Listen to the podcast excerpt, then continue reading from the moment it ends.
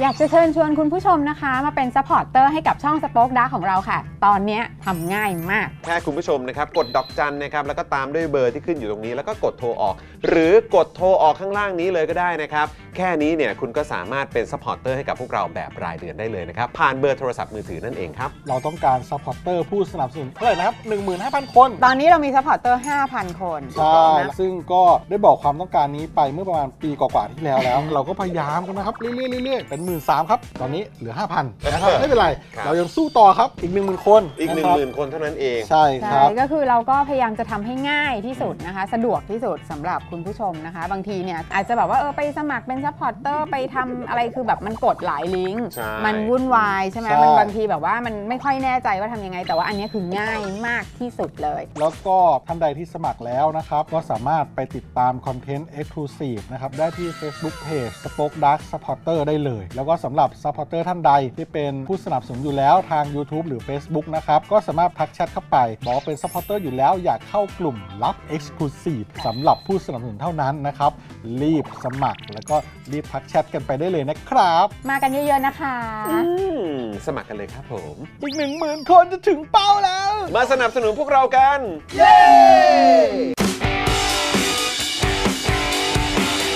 Daily t o p i c กกับจอห์นวินยู สวัสดีครับคุณผู้ชมครับ ต้อนรับทุกท่านเข้าสู่ Daily Topics นะครับ ประจำวันจันทร์ที่ 22 มกราคม 2567 นะครับ คุณผู้ชมครับ สวัสดีทุกท่านเลยนะครับ วันนี้นะครับอยู่กับผมจอห์นวินยูนะครับ และแน่นอนนะครับอยู่กับคุณปาล์มด้วยนะครับเพิ่มผมเพิ่มผมเพิ่ม สวัสดีครับคุณผู้ชมครับ ผมปาล์มรายงานตัวนะครับเพิ่มเพิ่มเพิ่มเพิ่มเพิ่มเพิ่มเพิ่มเพิ่มเพิ่มเพิ่มเพิ่มหมีสุขต้า พ่อลุงจร เป็นแปลว่าอะไรหมีสุขต้าเนี่ยเออหมีหมีก็เป็นการเรียกแทนตัวเองว่า เออ มี่มี่ อ๋อ มี่ฉัน อ๋อมี่มี่มี่มี่ สุขต้านี่เป็นชื่อพันธุ์ของเต่าที่เขาชอบมาก เอาเหรอ ใช่ มีเต่าพันธุ์สุขต้าด้วยเหรอ ผมไม่แน่ใจว่ามันสุขต้าหรือฟูคาต้ากันแน่ อ๋อครับ แต่มัน ผม เป็นเต่าเต่าบกตัวใหญ่ อ่า แต่ว่าตามที่ลูกพูดแล้วกัน ๆตามที่ลูกพูด อ่าโอเค ส่วนพ่อกับลุงจรนี่มึงน่าจะรู้จักอยู่แล้วนะ รู้จักรู้จัก โอเค เออนะครับอ่าอันนี้ก็คือเอ่อเป็นเขาเรียกว่าคีย์เวิร์ดนะค ประ รับ จำวัน ที่น้องเอริฝากมาให้พูดก่อนก่อนเริ่มรายการ ใช่ครับ ประจำวันนั่นเองนะค ครั รับบ ผม นะอ่ะคุณผู้ชมครับวันนี้อยู่กับเรานะครับ แล้วก็โอ้โหวันนี้อยู่ในอีกหนึ่งบรรยากาศ ฮะ นะสตูดิโอที่บอกเลยว่าเราก็เคลียร์กันใหม่นะ ใช่แล้ว เออนะครับให้มันมีความแบบว่าเหมือนเขาเรียกว่าอะไรเอ่อโล่งมากยิ่งขึ้นเออนะเวลาคุยก็จะได้คุยกันได้แบบยาวๆด้วย อ่า เออ นะครับ แล้วก็แน่นอนนะครับวันนี้เนี่ยนะครับดูแลการไลฟ์แล้วก็ร่วมจัดรายการเรานะครับ พี่บิวซาวมาสเตอร์ด้วยนะครับ สวัสดีครับพี่บิวนะครับนะฮะแล้วก็เอะพี่ซี่มาหรือยังหรือว่าพี่ซี่อ่ะพี่ซี่อยู่โอเคหนูว่าพี่ซี่ไปอ่ารับเกสของเรานะครับอ่ะแล้วก็ดูแลพวกเราทุกคนในวันนี้นะครับพี่โรซี่สป็อกดาร์กนะครับ สวัสดีครับ สวัสดีครับ พี่โรซี่นะครับผมนะฮะ คุณผู้ชม เดี๋ยวอีกสักครู่หนึ่งนะครับผมก็จะได้พบกับเกสของเราในวันนี้แล้วนะครับผม ถูก อ ต้ ด อง ใจ ครับ รอกันนิดหนึงนะฮะ ช่วงแรกนี่ก็มีข่าวต้องอัปเดตกันก่อนนะครับคุณผู้ชมครับ ก็เดี๋ยวอัปเดตคุณผู้ชมนะครับว่าเดี๋ยวเราเนี่ยจะได้ร่วมพูดคุยนะครับกับเกสของเราทั้งสองท่าน ครับ ก็คือคุณพิธากับคุณชัยธวัฒน์นะครับ ฮะ ตอนประมาณสัก6โมงนะค ครั รับบ 6โมงนิดๆอะไรแบบนี้นะครับ เพราะฉะนั้นก็เดี๋ยวเตรียมตัวแล้วก็อ่าอยู่อ่ารออยู่ใกล้ชิดนะครับกับเกสของเราได้เลยนะครับ ครับผม แต่ก็ เช่นเคยแหละคุณผู้ชมนะครับก็ก่อนที่เราจะไปอยู่ใกล้ชิดกับเกสของเราเนี่ยนะครับเราก็ต้องเออมาอัปเดตข่าวคราวกับคุณผู้ชมกันหน่อยดีกว่า ใช่แล้ว เออนะครับทักทายคอมเมนต์ด้วยนะครับนะฮะมีคนบอกว่าเออนี่จะได้รับทัวร์มากขึ้นเหรอครับ ใช่ อ๋อ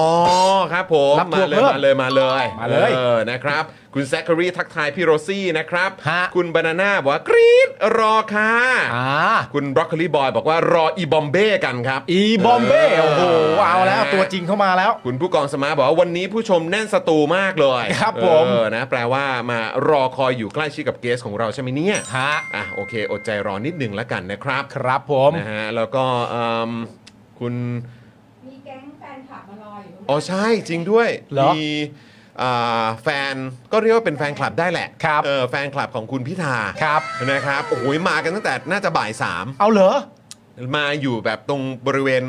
ใกล้ๆโครงการอ่ะ อ๋อ เออแล้วก็แบบพอดีผมอะ่ะเคลียร์ของเคลียร์ของเก็บของเก็บเก็บบ้านเก็บอะไรพวกนี้อยู่ อ่า ใช่ไหมแล้วก็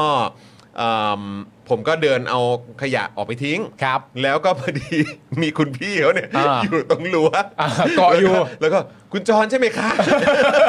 วันนี้คุณทีมมาใช่ไหมคะ อ่า บอกอ๋ออ๋อครับครับแต่ว่าก็จะมาประมาณสักแบบค่ำๆหน่อยนะครับ อ่า อะไรอย่างเงี้ยก็บอกอ๋อค่ะค่ะค่ะได้ค่ะได้ค่ะอะไรเงี้ย โอเค แฟนๆก็น่ารักมากเลย โอ้น่ารักครับ เออ นะครับ ก็บอกว่าเออไม่ไม่ต้องกังวลนะ เดี๋ยวจะ อ่า อยู่ตรงนี้จะแบบไม่วุ่นวายอะไร ครับผม เออ นะ แต่ว่าเอ่อพี่ออมนี่ก็แบบโอ้โหเห็นแล้วก็แบบต้องร้อนแน่เลย ใช่ ก็เลยให้มาเอ่อรอกันตรงออฟฟิศเราก่อน โอ้ ตรงสตูดิโอของเราก่อน เราก็ ละน ดูแลดีซะด้วย ดูแลหน่อย ดูแลหน่อยเดี๋ยวเป็นลม น่ารัก เป็นแรง จริง ขึ้นมานี่แย่เลยนะครับ เพราะอากาศวันนี้เอ้ย เออ เหมือนมีหนาวๆหน่อยนึงแต่แดดก็แรงนะ เออ แดดก็แรง แดดแรง นะ อยู่แดดแรงอยู่นะครับ แล้วก็เมื่อสักครู่นี้ก็มีคุณผู้ชมมาเปิดเมมกับเราหลายท่านเลยนะครับ ครั นะ บ ขอบพระคุณมาก ๆ เลยนะครับ คุณผู้ชมก็มาเปิดเมมกันนะครับ จะได้อ่าส่งคำถามนะครับ แล้วก็มาร่วมพูดคุย ครั นะ บ ครับกับทางเกสของเราทั้งสองท่านได้ ซึ่งอันนี้เดี๋ยวบอกคุณผู้ชมก่อนนะว่า เดี๋ยวเราจะมีอ่าเปิดโอกาส ฮะ ให้คุณผู้ชมอ่ะ ครับ ถามคำถามเกสของเราได้ อ่า นะครับ น่าจะประมาณ 3-5ถึงคำถามแล้วกัน ใช่ครับ นะครับ เดี๋ยวอาจจะเอ่อรบกวนทางพี่ด อ่า ำ น นะเอ่อได้สแกนคำถามที่น่าสนใจ ครับ นะครับ แล้วก็ส่งมาในเอ่อกรุ๊ปของเราหน่อยละกัน ใช่แล้ว นะครับเดี๋ยวหลังจากที่เราพูดคุยกับคุณพิธากับคุณชัยธวัฒน์เอ่อในประเด็นเอ่อข่าวหรือว่าสถานการณ์บ้านเมืองเสร็จ ครับ เรียบร้อยแล้วเนี่ยนะครับก็จะเอาคำถามคุณผู้ชมขึ้นมาถามกัน ใช่ แล้วก็หลังจากนั้นก็จะเป็นช่วงฟรีสไตล์ของจอห์นปาล์มและ ช่วงนั้นตอนหลังจากนั้นเป็นฟรีสไตล์แล้ว ฟรีสไตล์และ เราคุยไปเราจะคุยเรื่องอีบอมเบ้เราจะคุยเรื่องเราอยากคุยแล้วเราก็คุย เราจะคุยยาวๆแล้ว จะคุยกันคุยไปเรื่อยแล้ว เออนะครับเพ คุย ราะ ไป ฉะ เรื่ นั้น อยแล้ว ถ้าคุณผู้ชมอยากจะเอ่อร่วมถามคำถามนะครับกับเกสของเราเนี่ยนะครับ ครับ ก็เปิดเมมเข้ามานะครับ อ่า แล้วก็มาร่วมพูดคุยกันดีกว่านะครั ใช่ครับผมซึ่งถ้าคุณผู้ชมไม่เข้ามาเปิดเมมเนี่ยนะครับผม อืม แล้วคุณผู้ชมอาจจะไม่เข้ามาดูเนี่ย สุดท้ายแล้วคุณผู้ชมจะพลาดนะ เอ ฮะ อเดี๋ยวพลาด คุณผู้ชมจะพลาดอะไรรู้ไหมฮะ พลาดอะไรฮะ คุณผู้ ชมจะพลาดที่ไม่ได้รู้ฉายานักเลงนะฮะ เออ เรื่องใหญ่นะ จริงจริงจริงนะ เรื่ ค อง รับ ใหญ่นะฮะ นะคุณผู้ชมนะ เพราะฉะนั้นก็เดี๋ยวมาอ่าคอมเมนต์แล้วก็พูดคุยกันดีกว่านะครับ ขอบคุณซูเปอร์แชทนะครับที่ส่งเข้ามาด้วยนะครับ โอ้โห มีอ่าเลี้ยงกาแฟเลี้ยงข้าวพวกเราเข้ามาตรึมเลย ตรึมเลย นะคุณชีวิวบอกว่าหลอดไฟข้างหลังเหมือนไอคอนพี่ปาล์มคิดออกแล้ว ปิ้ง ไหนเขาดูหน่อยสิเฮ้ยใช่ใช่ไหม อุ๊ยนึกออก จริงด้วยทำประชามติแค่เพียงสองครั้งเย้ เดี๋ยวเรื่องนี้ก็จะคุยกัน ครับผม เดี๋ยวเรื่องนี้ก็จะคุยกันนะครับอ่าพี่โรซี่ครับ งั้นเดี๋ยวอ่าก่อนจะจะเข้าข่าวของเราเนี่ย เดี๋ยวขอบคุณสปอนเซอร์ ประจำวันนี้นิดนึงก่อนได้ไหมฮะพี่ซี่ อ่ะเอาเอาได้ค่ะ ไม่เป็นสปอนเซอร์ที่เอ่อไม่ได้เขาเรียกว่าอะไรเป็นสปอนเซอร์ที่มาซื้อโฆษณาเราในวันนี้ ถูกต้อง เออนะแล้วก็เดี๋ยวจะมีช่วงขอบคุณสปอนเซอร์ของเรา ครับผม ประจำวันกันด้วยนะครั ถูกต้ บ อง นะแต่ว่าเบื้องต้นเนี่ยขอขอบคุณเอ่อผู้สนับสนุนใจดีของเราก่อนดีกว่า ครับผม นะครับ เริ่มต้นกันที่ Things Management นะครับ บริการออกแบบและดูแลเว็บไซต์แบบครบวงจร มอบส่วนลดพิเศษ 5,000 บาทนะครับ เมื่อซื้อแพ็กเกจเว็บไซต์รายปีนะครับ เฉพาะแฟนรายการ Daily Topics ด้วยนะครับ 10 ท่านแรกเท่านั้นนะครับ ครับ ได้ส่วนลดตั้ง 5,000 โอ้โห อุ้ยคุณผู้ชม มันไม่น้อยเลยนะครับเออนะฮะ แอดไลน์ไปหรือโทรไปก็ได้ที่เบอร์นี้ครับ 0933285898 ครับ แล้วก็แจ้งไปเลยว่ามาจากรายการ Daily Topics นะครับ ครับผม รับส่วนลดไปเลย 5,000 บาท 10 ท่านแรกเท่านั้นนะครับ แจ๋วๆเลยแจ๋วๆ ขอบคุณมาก ๆ ครับ เลยณผู้ช กับ Things Management นะครับ นี่ก็เป็นอีกหนึ่งผู้สนับสนุนใจดีของเรา ใช่ครับ นะครับนะที่มาสนับสนุนพวกเรากันอย่างต่อเนื่องด้วยนะครับ ใช่แล้วคุณผู้ชมครับขอบพระคุณมากๆนะครับ เราต่อกันที่บุหลันด้านเมฆที่คุณผู้ชมคุ้นเคยนะครับ ผมใครนะครับที่อยู่แถวแยกนาราธิวาสตัดถนนพระราม3นะฮะคุณต้องไม่ลืมแวะไปที่ร้านบุหลันด้านเมฆครับ อาหารอร่อยมาก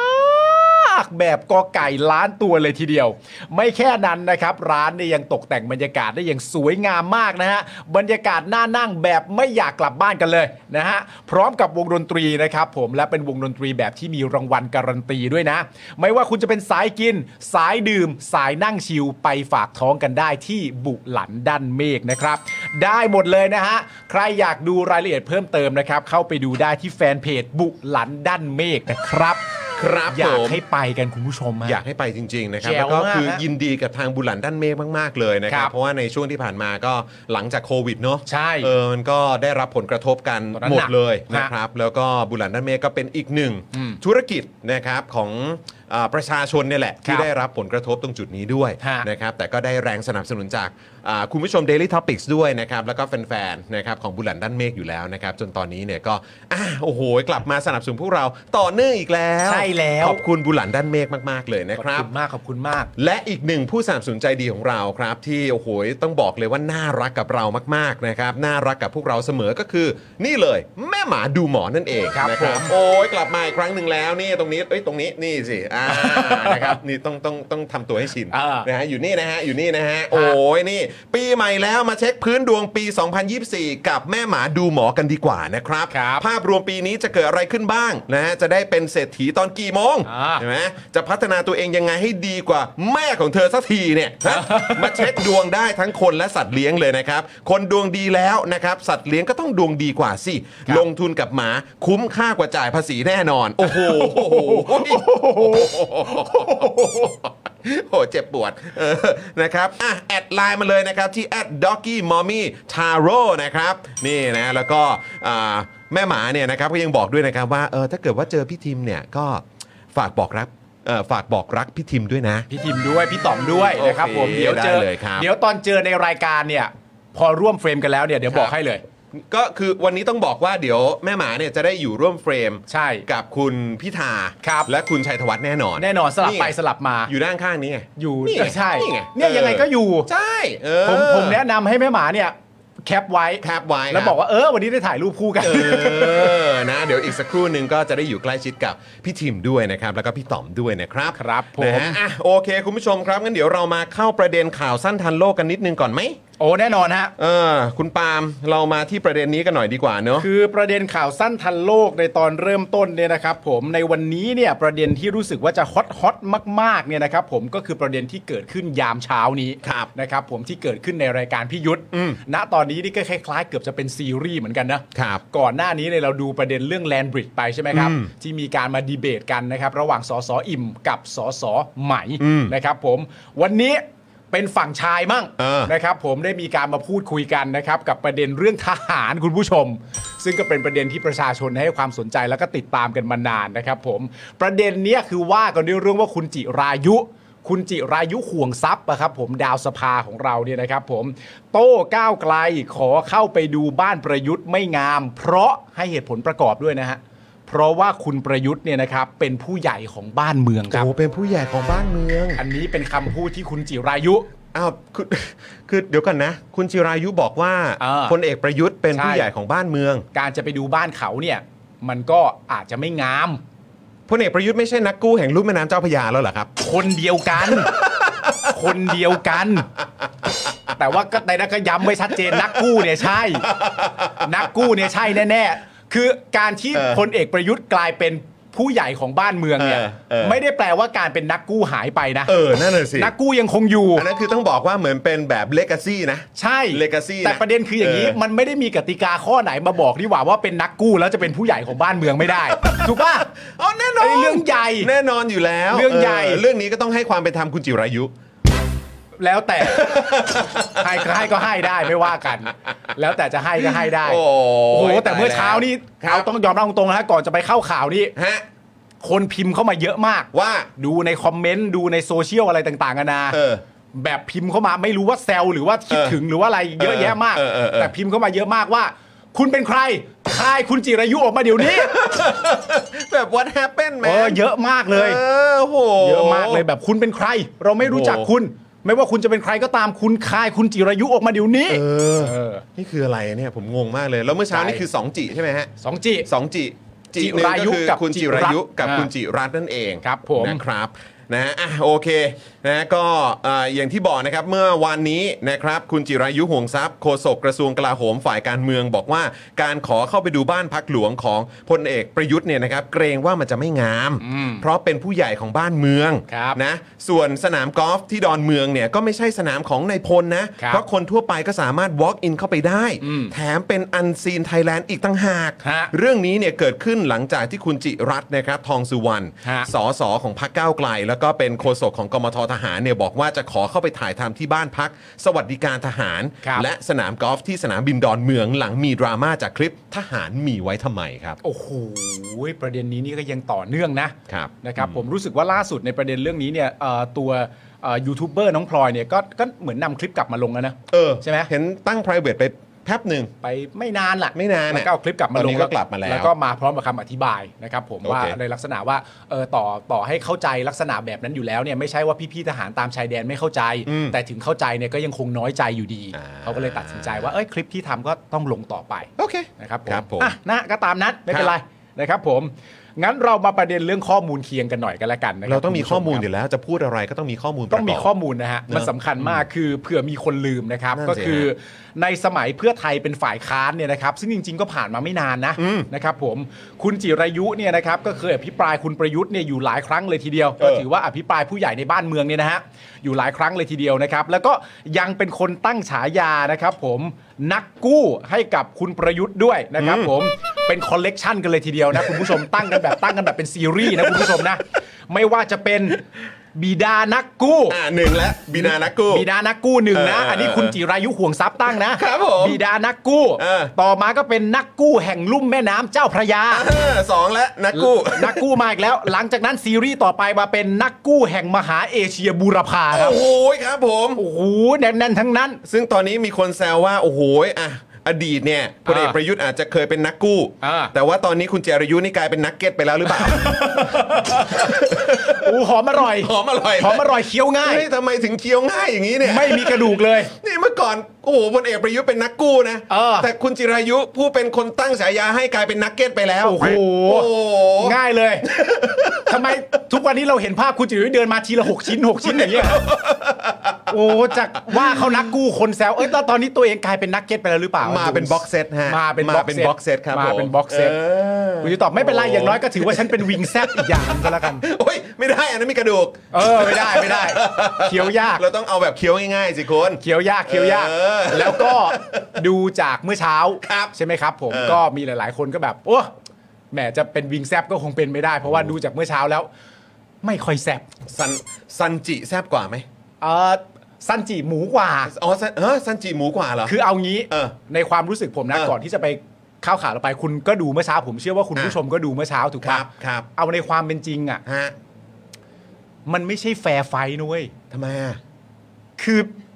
เฮ้ยเขาเขาเป็นโคศกนะเว้ย ไม่มาเอาเอาเข้าใจเป็น โค โค ศ ศ ก ก เหมือนกันทั้งคู่ด้วย โค นี่คนหนึงเป็นโคศกกลาโหมฝ่ายการเมือง เข้าใจ อีกคนหนึงเป็นโคศกกม พ ท อทหาร นะ อ่ะ ว้ย เข้าใจ เฮ้ย ไอ้ประเด็นเป็นโคศกทั้งคู่อ่ะเข้าใจ อ่า เพราะว่าอย่างอย่างสสอิ่มก็เป็นโคศกแลนด์บิดใช่ไหมล่ะ อ่าใช่ อ่ะประเด็นทั้งโคศกโดยรวม โอเค เข้าใจ โอเคโอเค แต่ทีนี้คือว่า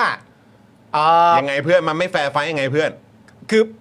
เอาย้อนกลับไปก่อนประเด็นเรื่องแลนบริดถูกปะ เออ ผมมีความรู้สึกว่าประเด็นเรื่องแลนบริดอะ เออ ในแง่ของตัวสอสออิ่ม เออ กับสอสอไหมเนี่ย เออ คอนเทนต์มันเป็นแฟร์ไฟท์ อ่า ใช่ไหมครับ มันเป็นมันเป็นการต่อสู้ที่ยุติธรรมอะมันเป็นแฟร์ไฟท์ อ่า อะ อ่าอ่า ส่วนผลลัพธ์มันจะออกมาเป็นอย่างไรเนี่ย มัน แล้วแต่ มันช่วยไม่ได้จริง อ่า ๆแต่ ใช่ ตั้งคอนเทนต์มันแฟร์ อ่ะโอเค มัน โอเค แลนบริดอะมัน โค เศรษฐกิจมันบ้านเมืองมัน โอเค ชาวใต้มัน โอเค นันนุนัก โอเค ลงทุน โอเค แต่ประเด็นเนี้ยคุณจิรายุห่วงทรัพย์อะ เออ คุณจิรายุห่วงทรัพย์มาในรายการแล้วทำหน้าที่ดีเฟนทหารน่ะกับคุณจิรัตน์น่ะซึ่งเป็นโคศกกมททหารน่ะโจทย์เนี้ยมันไม่แฟร์ผมพูดจากใจเลยนี่ไม่ใช่โจทย์ที่แฟร์คุณจิมึงลืมคุณจิรายุไปแล้วใช่ไหมเราเราจะตั้งอกตั้งใจลืมว่าคุณจิรายุ สร้างความประทับใจให้กับเราอ่ะ เออ ในตอนเป็นฝ่ายค้านเอาไว้ยังไงบ้างใช่ไหม จำได้อันนี้ก็ไม่เถียง อันนี้มัน ออ ชัดเจนมากเลยอย่างซีรีส์นักกู้เนี่ยเราก็ต้องบอก เออ แต่พอเขาเอาคุณจิรายุ แล้วเหมือนมาตั้งคอนเทนต์ว่ามันจะมีประเด็นเรื่องเกี่ยวข้องกับทหารในภาพรวมเลย เออ คุณจิรายุก็ทำหน้าที่ชี้แจงแล้วก็ดีเฟนแทนเขาด้วย อันไหนที่มันจะฟังดูไม่ค่อยถูก อันไหนที่มันฟังดูไม่โปร่งใส อันไหนที่มันฟังดูไม่ไม่ถูกตาต้องใจประชาชนเนี่ย คุณจิรายุก็ทำหน้าที่โคศกช่วยแก้ให้หน่อย แล้วคุณจิรายุต้องมาทำอ่ะ มันไม่ใช่แฟร์ไฟท์นะเว้ยเพื่อน คือเหมือนว่าคุณจิรายุโดนโดนมัดมือชกอะฮะ มันมันมัดโดยตำแหน่งไง ก็จะไปเป็นน่ะ ไม่แต่ว่าก็ ก็จะให้ทำไงก็เขาตัดสินเขาก็ยอมเขาก็ยินดีจะมารับตำแหน่งนี้ ใช่ เพื่อน แต่ว่า เออ ประเด็นที่น่าดีใจมาก เออ ก็คือว่า ผมมามีด้วยด้วยตัวผมเองนะ เออ ผมมีความรู้สึกว่าอย่างนี้ ในตอนแรกที่รู้ว่าคุณจิรายุไปรับหน้าที่นี้เนี่ย เออ หลายๆ คนก็แปลกใจ เออ ว่าเดี๋ยวนะ คุณจะใช้คาแรคเตอร์และ track record ของคุณจิรายุที่เคยทำไว้อะ เออ มาจับตำแหน่งนี้จริง ๆ เหรอ เอาจริงเหรอครับ แต่สุดท้ายประเด็นที่สำคัญก็คือว่าอ้าวสุดท้ายมันจบที่มันไม่ใช่ประเด็นนั้นเว้ย อืม มันมาจบที่มันเป็นประเด็นว่าปากแซบ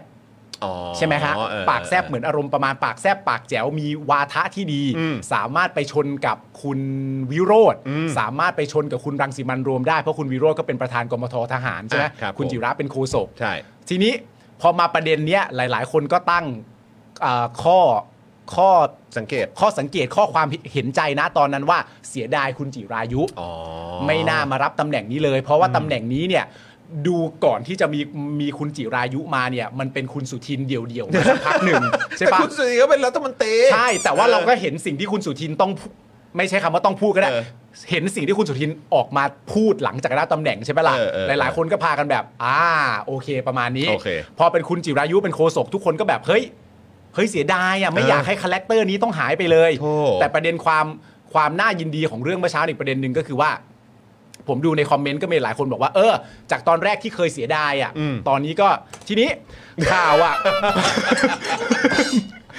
างลงให้ได้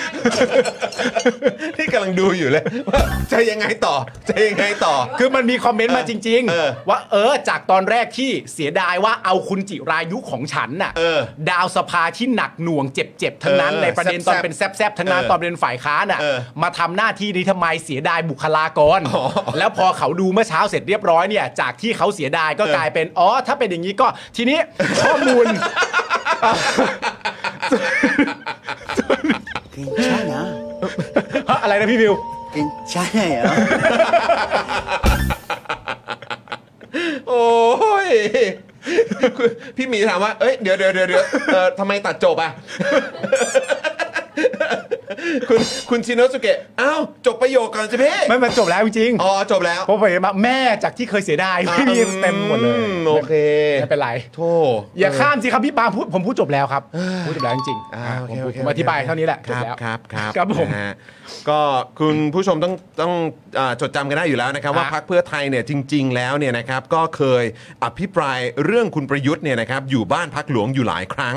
แล้วก็ครั้งล่าสุดเนี่ยเป็นช่วงหลังการเลือกตั้งที่คุณตรีชดาศรีธาดา รองโฆษกพักเพื่อไทยเนี่ยก็ออกมาบอกว่า อ่า อยากจะถามดัง ๆ ไปถึงประยุทธ์ ครับ ว่าเมื่อไหร่จะได้เลิกย้ายออกจากบ้านพักหลวงสักที อ่า เพราะตอนนี้ไม่ได้เป็นนายกแล้ว ได้เวลาส่งมอบบ้านหลวงคืนแล้ว โอ้ย ไม่รู้ว่าคุณผู้ชมจำไม่นี่ได้ปะนี่ไงมาแล้ว นี่ โอ้ยคุณตรีชดานะครับ มา สุดยอด แบบดุดันครับ รองโฆษกพักเพื่อไทยเลยนะ หมดเวลาระบอบคอสชแล้ว อ่า ประยุทธ์ต้องคืนบ้านหลวงคายอภิสิทธิ์ บ้านฟรีน้ำฟรีไฟฟรี อันนี้ตอน 22 มิถุนายน 66 นะฮะคุณผู้ชม ครับผม โอ้ เฮ้ยเดี๋ยวนะเราเอาอันนี้มามันชัวร์หรือเปล่าเราเอามาจากเพจไหน เออเพจเพจเพื่อนของเพื่อไทยแหละเพื่อน ของเพื่อไทย ครับผม เลยอ๋อครับ โอ้ย ผม นี่ตอนนี้ประยุทธ์ไม่ได้อยู่บ้านฟรีน้ำฟรีไฟฟรีแล้วใช่ปะ ตอนนี้เหรอฮะ ตอนนี้เหรอะฮะเท่าที่เห็นนี่มันไม่ได้มีอะไรต่างจากเดิมนะฮะ แต่เขาบอกว่าเขาจ่ายค่าน้ำค่าไฟเองแล้ว เขาเคยพูดใช่ แล้ว ใช่ มีอะไร ใช่ ต่างจากเดิมบ้าง เอ่อก็ เป็นองคมนตรี เป็นองคมนตรีครับมีประเด็นเรื่องเป็นการเป็นองคมนตรีนะครับผมแล้วก็ไม่ไม่รู้ว่าคุณจิรายุเคยคิดอย่างนี้มาก่อนหน้านี้หรือเปล่า แต่ว่าตอนนี้ในมุมมองจิรายุก็เป็นผู้ใหญ่ของบ้านเมือง อันนี้ก็อาจจะเป็นจุดที่เปลี่ยนในเพอร์สเปกทีฟของคุณจิรายุไปด้วยอีกประเด็นหนึ่งก็ได้นะครับผมเพราะฉะนั้นสำหรับใครที่เสียดาย ก็สั่งนักเก็ตมากินฮะ สั่งได้แค่ไหนอร่อยครับเคี้ยวง่าย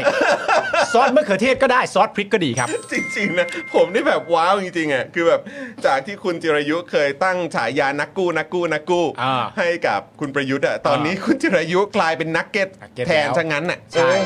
โอ้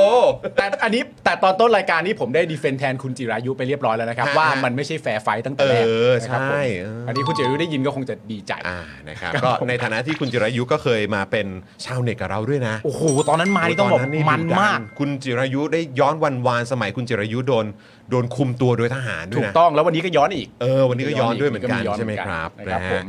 เมื่อช่วงเช้านี้รายการกรรมกรข่าวคุยนอกจอมีการดีเบตเรื่องกองทัพระหว่างคุณจิรายุกับคุณจิรัตน์เนี่ยนะครับ ฮะ โดยสรุปละกันคุณจิรายุบอกว่าตัวเองไม่ได้เปลี่ยนไป จากตอนเป็นฝ่ายค้านนะ เพราะตอนเป็นฝ่ายค้านเนี่ยก็มีหน้าที่ตรวจสอบรัฐบาล ตอนเป็นรัฐบาลก็มีหน้าที่อธิบายเรื่องของรัฐบาล อืมใช่ครับ เชื่อว่าถ้าเกิดก้าวไกลเป็นรัฐบาลเนี่ย ก็จะทำแบบเดียวกับที่ตนทำเนี่ยแหละ ครับผม อืม ประเด็นนี้ ต้องรอถามก่อนนะ ต้อง เออ ต้อง ถามคุณชัยธวัฒน์เหรอฮะ ใช่เอ ใช่ใช่คุณ ต้องรชัอยธวัฒน์ ถาม เอออ่าโอเค ผมดอกจันตรงนี้ไว้ก่อนแล้ว ด กั อน กจันไว้ก่อนแต่ว่า อ่า ประเด็นนี้ที่ถามในรายการคุณจิรัตน์ก็ตอบครับ ฮะ คุณจิรัตน์ก็ตอบว่าเออก็มันเกือบจะได้เป็นแล้ว แต่ที่มันไม่ได้เป็น ก็เลยไม่รู้ว่าจะทำยังไงก็เลย ครับ ไม่ไม่ไม่มีโอกาสได้รู้เลย ครับ นะ ผม ทีนี้นะฮะส่วนจุดเริ่มต้นของเรื่องนี้นะครับ ผมมันมาจากประเด็นที่คุณจิรัตน์เนี่ยบอกว่ามาจากคลิปทหารมีไว้ทำไมนะครับ ผมโดยได้ข้อมูลมาว่ามีการจ้างผ่านบริษัทคนกลาง ไปยังยูทูบเบอร์ช่องต่างๆ นี่เต็มไปหมดเลยนะนะฮะซึ่งมันก็ตรงกับที่เราตั้งคำถามเลยพี่ซี่เนอะในวันที่พี่ถึกมาเนอะ เออ ว่า ว่ามันจะใช่ประเด็นเหล่านี้หรือเปล่านะฮะ ซึ่งข้อมูลเนี้ยก็ไปตรงกับการจัดซื้อจัดจ้างของกองทัพในส่วนของงบประมาณประชาสัมพันธ์ โดยใช้ชื่อโครงการว่าสร้างภาพลักษณ์ที่ดีให้กับกองทัพ เป็นไงฮะ ชื่อนี้ชอบไหมคุณผู้ชมถูกใจไหมฮะ ชื่อโครงการสร้างภาพลักษณ์ที่ดีให้กับกองทัพ ซึ่งก็จะมีการจ้างอินฟลูเอนเซอร์นะครับผมเพื่อประชาสัมพันธ์ผลงานของกองทัพ ผ่าน Twitter นะครับผมประมาณ 30 ถึง 40 โครงการต่อปีเลยนะ ปีที่แล้วเนี่ยนะฮะใช้งบประมาณ 9-10 ล้านบาท ซึ่ง 30 โครงการนี้นะครับ สิ่งที่มันน่าแปลกก็คือว่า มีผู้รับเหมาเนี่ยแค่ 2 เจ้านะครับ เอา มีผู้รับเหมาโครงการเหล่านี้นี่แค่ 2 เจ้านะฮะ สลับกันไปกันมานะครับ คุณจิรัตน์ก็เลยถามว่า เอ๊ะมันมีเหรอที่มีหน่วยงานไหนต้องเอางบไปทำคอนเทนต์อวยตัวเองบ้าง มีแต่ทหารนะครับที่ทำโดยและทำโดยใช้ภาษีประชาชนด้วยนะครับผมก็มีการตั้งคำถามนะ เดี๋ยวก่อนนะถ้าเกิดบอกว่าผู้รับเหมาแค่ 2 เจ้าเนี่ยคือหมายความว่าเหมือนอารมณ์แบบว่ามีเอเจนซี่แค่ 2 เจ้าหรือเปล่า เอ่อมันมันเป็นประเด็นผู้รับเหมาจริง วินยูทำไมเราไม่ได้งานนี้ เออทำไมเราไม่ได้งานนี้ฮะ ๆ คืออย่างเงี้ย ครับคุณจิรายุ คือ ทำไม เอ่อ โปรงดางไม่ได้งานนี้ เออทำไมสโปดาไม่ได้งานนี้ครับ เอ่อคือมันเป็นอย่างนี้ครับเอ่อ ไม่คิดจะแม้แต่ลองหน่อยเหรอครับ ไม่คิดจะ ไม่คิดจะ ไม่อยากได้รสชาติใหม่ๆอะ ไม่คือคุณไม่เคยดู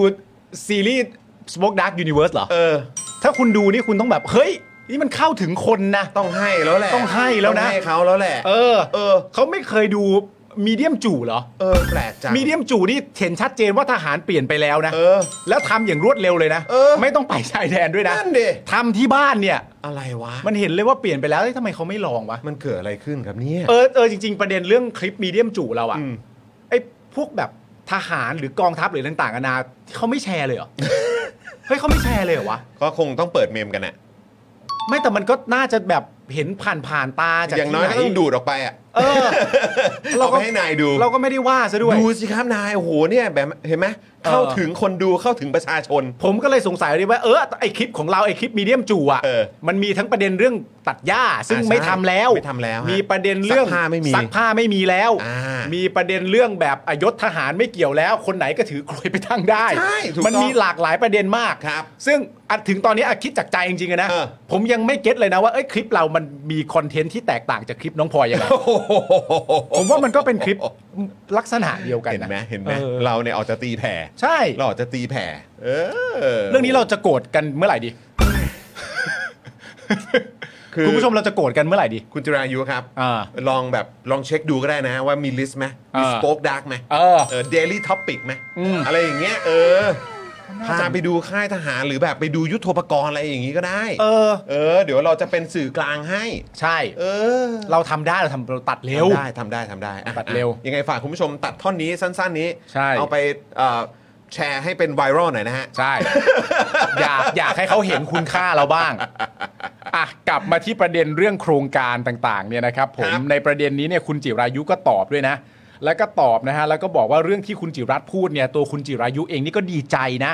เพราะว่าตัวคุณจิรายุเองเนี่ยก็เป็นผู้ประสบภัยจากกองทัพมาตั้งแต่ปี 57 เช่นเดียวกันคุณผู้ชมครับ อ๋อ คุณจิรายุเนี่ยถูกจับไปขังนะครับ ครับ ตั้งแต่ตอนนั้นเนี่ยคุณจิรายุเนี่ยก็ตรวจสอบกองทัพมาตลอดนะฮะในยุคของคอสช โอเค ซึ่งเอกสารที่คุณจิรัตน์เอามาพูดแบบนี้เนี่ยนะครับ ผมคอสชเนี่ยไม่เคยมีให้เห็น แต่พอเป็นรัฐบาลประชาธิปไตยครับ คุณจิรายุก็ไปอย่างนี้นะฮะ แต่พอเป็นรัฐบาลประชาธิปไตยเนี่ยก็มีการเปิดเผยข้อมูลเหล่านี้ การจ้างอินฟูเนี่ยก็มีมานานแล้ว กองทัพต่างประเทศเนี่ยก็ทำแต่ทำแล้วโปร่งใสไหมนะครับ ผมฝ่ายค้านก็มีหน้าที่ตรวจสอบ ซึ่งคุณจิรัตน์เนี่ยบอกว่า 30 โครงการที่เอามาพูดเอออยู่ในงบประมาณที่ประยุทธ์เป็นนายก ซึ่งไม่ได้มีเอกสารในงบประมาณเลย ตนไปหาข้อมูลมาเองทั้งนั้น คุณผู้ชมเข้าใจไหมคือคุณจิรายุเนี่ยบอกว่าแบบแม่สมัยก่อนตอนยุคคสชเนี่ยข้อมูลเนี่ยไม่ได้แบบนี้หรอกนะครับผม คุณจิรัตน์ก็เลยตอบว่า เอาเข้าจริง ๆ ในสมัยนี้อ่ะมันก็ไม่ได้ได้เหมือนเดิมนั่นแหละ เออ มันแกเป็นข้อมูลในตั้งแต่สมัยเก่าก่อนแล้ว ซึ่งไม่ได้อยู่ตรงไหนเลย แต่คุณจิรัตน์เนี่ยต้องไปหามาเอง ก็ไปขวนขวายจนหามาได้ เบสิกที่คุณจิรัตน์จะพูด มันก็เหมือนลักษณะประมาณว่า คุณจิรายุอย่าดึงไปทางว่า มันมีเอกสารออกมาใช่ไหมครับ แล้วคือมันเป็นอย่างนี้ฮะมันมีเอกสารออกมา แล้วเอกสารเนี้ยมีเรื่องที่ควรจะชี้แจงอะในหลากหลายประเด็นตั้งเยอะแยะไป อืม กกว่าที่คุณจิรายุเนี่ยจะมาพูดในประเด็นว่าน่าดีใจนะครับ อย่างน้อยเราก็มีเอกสารออกมา อืม ก็เข้าใจที่พูด เอ ปะ ออืมฮึ เอกสารมันออกมา 30 โครงการรับโดยใครมีประเด็นเรื่องอินฟูใช้งบเท่าไหร่ใช้กับใครบ้าง เหล่าเนี้ยมันมีเรื่องที่น่าชี้แจงตั้งเยอะแยะไปในฐานะที่คุณจิรายุก็มาอยู่บนเวที ในการดีเบตครั้งล่าสุดนี้แล้วอะ่ะ อืม แต่พอคุณจิรายุดึงไปเข้าประเด็นว่าแหมก็น่าดีใจเนอะมันเปลี่ยนผ่านเป็นประชาธิปไตยแล้วจริง ๆ เห็นไหมสมัยคอสชนี่ใครอยากหาเอกสารแบบนี้ไม่มีหรอก ไอประเด็นเนี้ยก็ว่ามันมีก็มีความแปลงๆในการตอบอยู่แล้ว แต่คุณจิรัตน์เนี่ยก็ยังไปซ้ำประเด็นว่าไม่นะครับ ทุกอย่างก็ดูไปแนวทางเหมือนเดิม นะครับ เอกสารก็ยังเป็นเหมือนเดิ มันไม่ได้มีอะไรเปลี่ยนแปลง หาไม่เจอเหมือนเดิม เออ เพียง แต่ผมต้องไปขวนขวายหามาเท่านั้นเองครับ โอ้ มันก็แหมใช่ไหมฮะ แต่คือจริง ๆ การที่มีการหยิบยกเรื่องราวเหล่านี้มาคุยกันในที่สาธารณะเนี่ยแล้วโดยเฉพาะว่าคือต้องขอบคุณทางพี่ยุทธด้วยนะฮะ ที่ใช้พื้นที่แพลตฟอร์มของพี่ยุทธเนี่ย ใช่ เป็นพื้นที่ในการแบบดีเบตพู สุ ด ดยอ คุ ด ยแลกเปลี่ยนถกเถียงกันอะไรแบบเนี้ยมันดีมากนะ เพราะว่า อ่า คือกลายเป็นว่าประชาชนก็ได้ไง แน่นอน ใช่ไหมประชา ด้เย ช อ นก็ได้ไง อืม เออเป็นเรื่องที่ดี ครับ นะครับนะอ่ะคราวนี้เอิ่มต่อกันนะครับ คุณจิรัตน์นะครับบอกว่าคลิปทหารมีไว้ทำไมเนี่ยที่มีดราม่าเนี่ยโดยทหารตามไปดูแลตลอดการถ่ายทำถึงขนาดนั่งเครื่องบินตามไปดูแล ตนเลยอยากขอไปถ่ายทำที่สนามกอล์ฟของกองทัพ ครับ และที่บ้านพักทหารบ้าง อ่า โดยคุณจิรายุบอกว่าไม่ใช่เรื่องแปลกตนก็เคยขออนุญาตกองทัพไปถ่ายทำรายการตอนเป็นสื่อด้วยเหมือนกัน อืม เออนะครับ ครับ นะฮะแล้วก็ยังมีประเด็นนะครับ เรื่องของการดูบ้านพักสวัสดิการทหารที่อ่าพลเอกประยุทธ์อยู่นะครับ ครับ คุณจิรายุนะครับบอกว่าตอนนี้เอ่อตอนเป็นฝ่ายค้านตนก็เคยเรียกร้องให้ประยุทธ์ออกจากบ้านพัก แต่พอวันนั้นมันมีกฎระเบียบของกองทัพออกมาชี้แจงว่าผู้นำเหล่าทัพ สามารถจะอยู่ในบ้านพักทหารได้เมื่อเกษียณเออพอมาวันนี้เวลามันเปลี่ยนประชาธิปไตยกลับข้างมาอยู่ในอะไรก็แล้วแต่ที่เป็นการเลือกตั้ง วันนี้ท่านถูกโปรดเกล้าเป็นองคมนตรี ผมไม่ได้มีหน้าที่ไปเป็นองครักษ์พิทักษ์ลุงตู่แต่ผมแค่บอกในหลักการหลักการนะฮะ ว่าถ้ามากระทรวงกลาโหมเกิดอนุญาตไปมันจะงามเหรอ ผมก็บอกมาไม่งาม ที่ผมจะไปตอบว่าได้หรือไม่ได้ ทางที่ดีที่สุดต้องขอเจ้าของบ้านอ้าวเดี๋ยวก่อน สรุปว่าคือเป็นบ้านหลวงหรือว่าเป็นบ้านของพลเอกประยุทธ์เองเนี่ย นั่นน่ะสิ อ่ะหรือว่าหรือมองว่าอ๋อก็ท่านอยู่ในบ้านนั้นก็เลยต้องขออนุญาตท่าน ก็ตามหลักการเขาให้อยู่ได้แล้วไงก็ถือว่าบ้านท่าน อ๋อ ถ้าท่านเป็นคนทั่วไป ถ้าท่านเป็นคนทั่วไปก็อีกเรื่อง ถ้าเลือกตั้งแพ้แล้วไม่ได้เป็นอะไรเลยแบบนี้ก็ต้องมาพิจารณา อาจจะพาไปดูหน้าบ้านหน่อย อันนี้ทำได้ แต่ตอนนี้ผมว่ามันไม่เหมาะ ถึงไม่ใช่ประยุทธ์ เป็นใครก็แล้วแต่ที่ได้รับการโปรดเกล้าเป็นองคมนตรี แล้วอยู่ดีๆ มีคนไปขอถ่ายบ้านท่าน ผมก็ว่ามันแปลกๆนะ ผมว่าไม่งาม ก็ผมบอกแล้วว่ามันไม่ใช่แฟร์ไฟท์ ไอ้ไอ้รายการของ MTV อะนะมันชื่อรายการอะไรนะ แพร้ง ไม่ใช่ที่ไป พัง ที่ไปที่บ้านอะไปดูบ้านอะ อ๋อ มันชื่อรายการอะไรนะ ดูเอ่ออะไร My วะ a Crip อะไรสักอย่าง เออ Crip เอออะไร Crip อะไรสักอย่าง เออใช่ใช่ใช่ เออแล้วแบบว่าอ้าวสวัสดี MTV เออ และนี่คือบ้านของฉันเอง เออ อะไรอย่างเงี้ย อันนี้ก็อ้าวสวัสดีประชาชนและ เยี่ย นี่คือบ้านของตัวเอง อ่า เอออะไรอย่างเงี้ย แบบ let's check it out come on เอ in อ come on man come on in come on ต man รงนี้เป็น ออง านอาร์ตที่ได้มาจากอะไรก็ว่าไป อ่าโอ้โหแหม โอ้ จะบ แต่ อกจะบอกว่ามันไม่งามก็แบบ ใช่ เออแต่ถ้าเกิดเปิดแล้วก็แบบว่าเหมือนแชร์ให้ดูแบบกันเองกันเองอ่ะผมว่าก็ได้อีกมูดหนึ่งนะ ใช่ เออ เอาตีท้ายครัวไง ตีท้าย ใช่ ครัว แต่เชื่อไหมว่าเอากันแบบตรงไปตรงมาไหม ฮะ มันมีคำถามอ่ะ เออ ที่แบบ ผมก็อยากให้คุณจิรัตน์ถาม แต่ว่าคุณจิรัตน์ไม่ถามก็ดีแล้วแหละ เพราะว่ามันก็ไม่ได้ตรงประเด็นเท่าไหร่นัก แต่ใน ครับ แง่ความอยากรู้ส่วนตัว ครับ ถ้าผมมีโอกาสอ่ะ อืม ผมอยากถามคุณจิรายุนะ อืม ว่าคุณจิรายุเนี่ยเริ่มมีความรู้สึกว่ามันไม่งามตั้งแต่เมื่อไหร่ อ๋อ อันนี้ผมอยากถาม ครับผม ว่าตั้งแต่เมื่อไหร่ที่คุณจิรายุมีความรู้สึกว่าทำประเด็นเนี้ยมันจะไม่งาม ก็น่าจะหลังชนช็อกมิ้นท์แหละ ผมก็คิดว่าอย่างนั้นนะ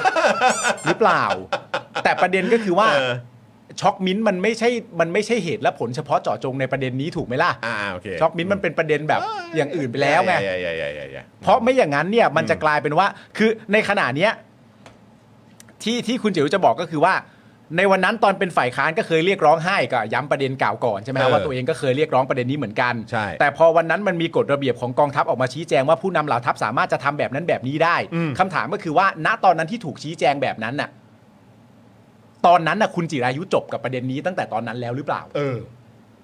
หรือว่าคุณจิรายุได้ฟังคำชี้แจงอย่างนี้แล้วคุณจิรายุก็ยังเถียงต่ออยู่ดีในสมัยต้องเป็นฝ่ายค้านว่าไม่นะ อืม อธิบายแบบนี้ก็ยังไม่ make sense นะ เพราะว่า 1 2 3 4 5 ก็ว่าไป ผมอะคิดในแง่ดีว่าคุณจิรายุว่าเป็นอย่างหลัง อืม มันดีกว่าถูกไหมในการแบบเฮ้ยไม่ปล่อยอะ อ่า เออแบบแน่นอนสิครับ ทหารจะชี้แจงประเด็นนี้ หลักการทหารจะชี้แจงประเด็นนี้ มันก็ต้องชี้แจงลักษณะแบบนี้อยู่แล้ว แต่เรากำลังพูดถึงความแฟร์ต่อประชาชน ใช่ไหมมันก็แฟร์กว่า เพราะฉะนั้นที่เราตั้งคำถามก็คือว่าคุณจิรายุเริ่มรู้สึกว่ามันไม่งามตั้งแต่เมื่อไหร่ ก็อยากรู้เหมือนกัน อนกัน อยากรู้เหมือนกันนะครับ เออ เออ มันก็น่าสนใจ คือ คือเมื่อกี้ระหว่างที่คิดอะเออ มันจะเป็นรายการไหนว่าที่เหมาะกับการไปถ่ายบ้านแบบ เนี่ยของ เออ บ้านของทหารบ้านของอะไรอย่างเงี้ย เออ ม อแบบพวกที่พงที่พักในพลหรือว่าพวกแบบที่มันเขามีบอกว่ามีคอนโดเนาะ ไม่ใช่มันคือแฟลต อ๋อเอาแฟลตอ่ะแฟลต มันแฟลตซะแล้ว อ่ะอ่ะแฟลตก็แฟลต เออ ที่จอดรถได้กี่คันในวันเนี้ย เออ ใช่ปะเออกำลังคิดว่าคุณจะเป็นรายการไหน เมื่อกี้พี่ซีบอกตีท้ายครัว เออ ใช่ไหมแล้วก็มีแบบ MTV เออ c r i p s อะไรฮะผมคิดถึงนี่ฮะ เคหสถานบานป ลาย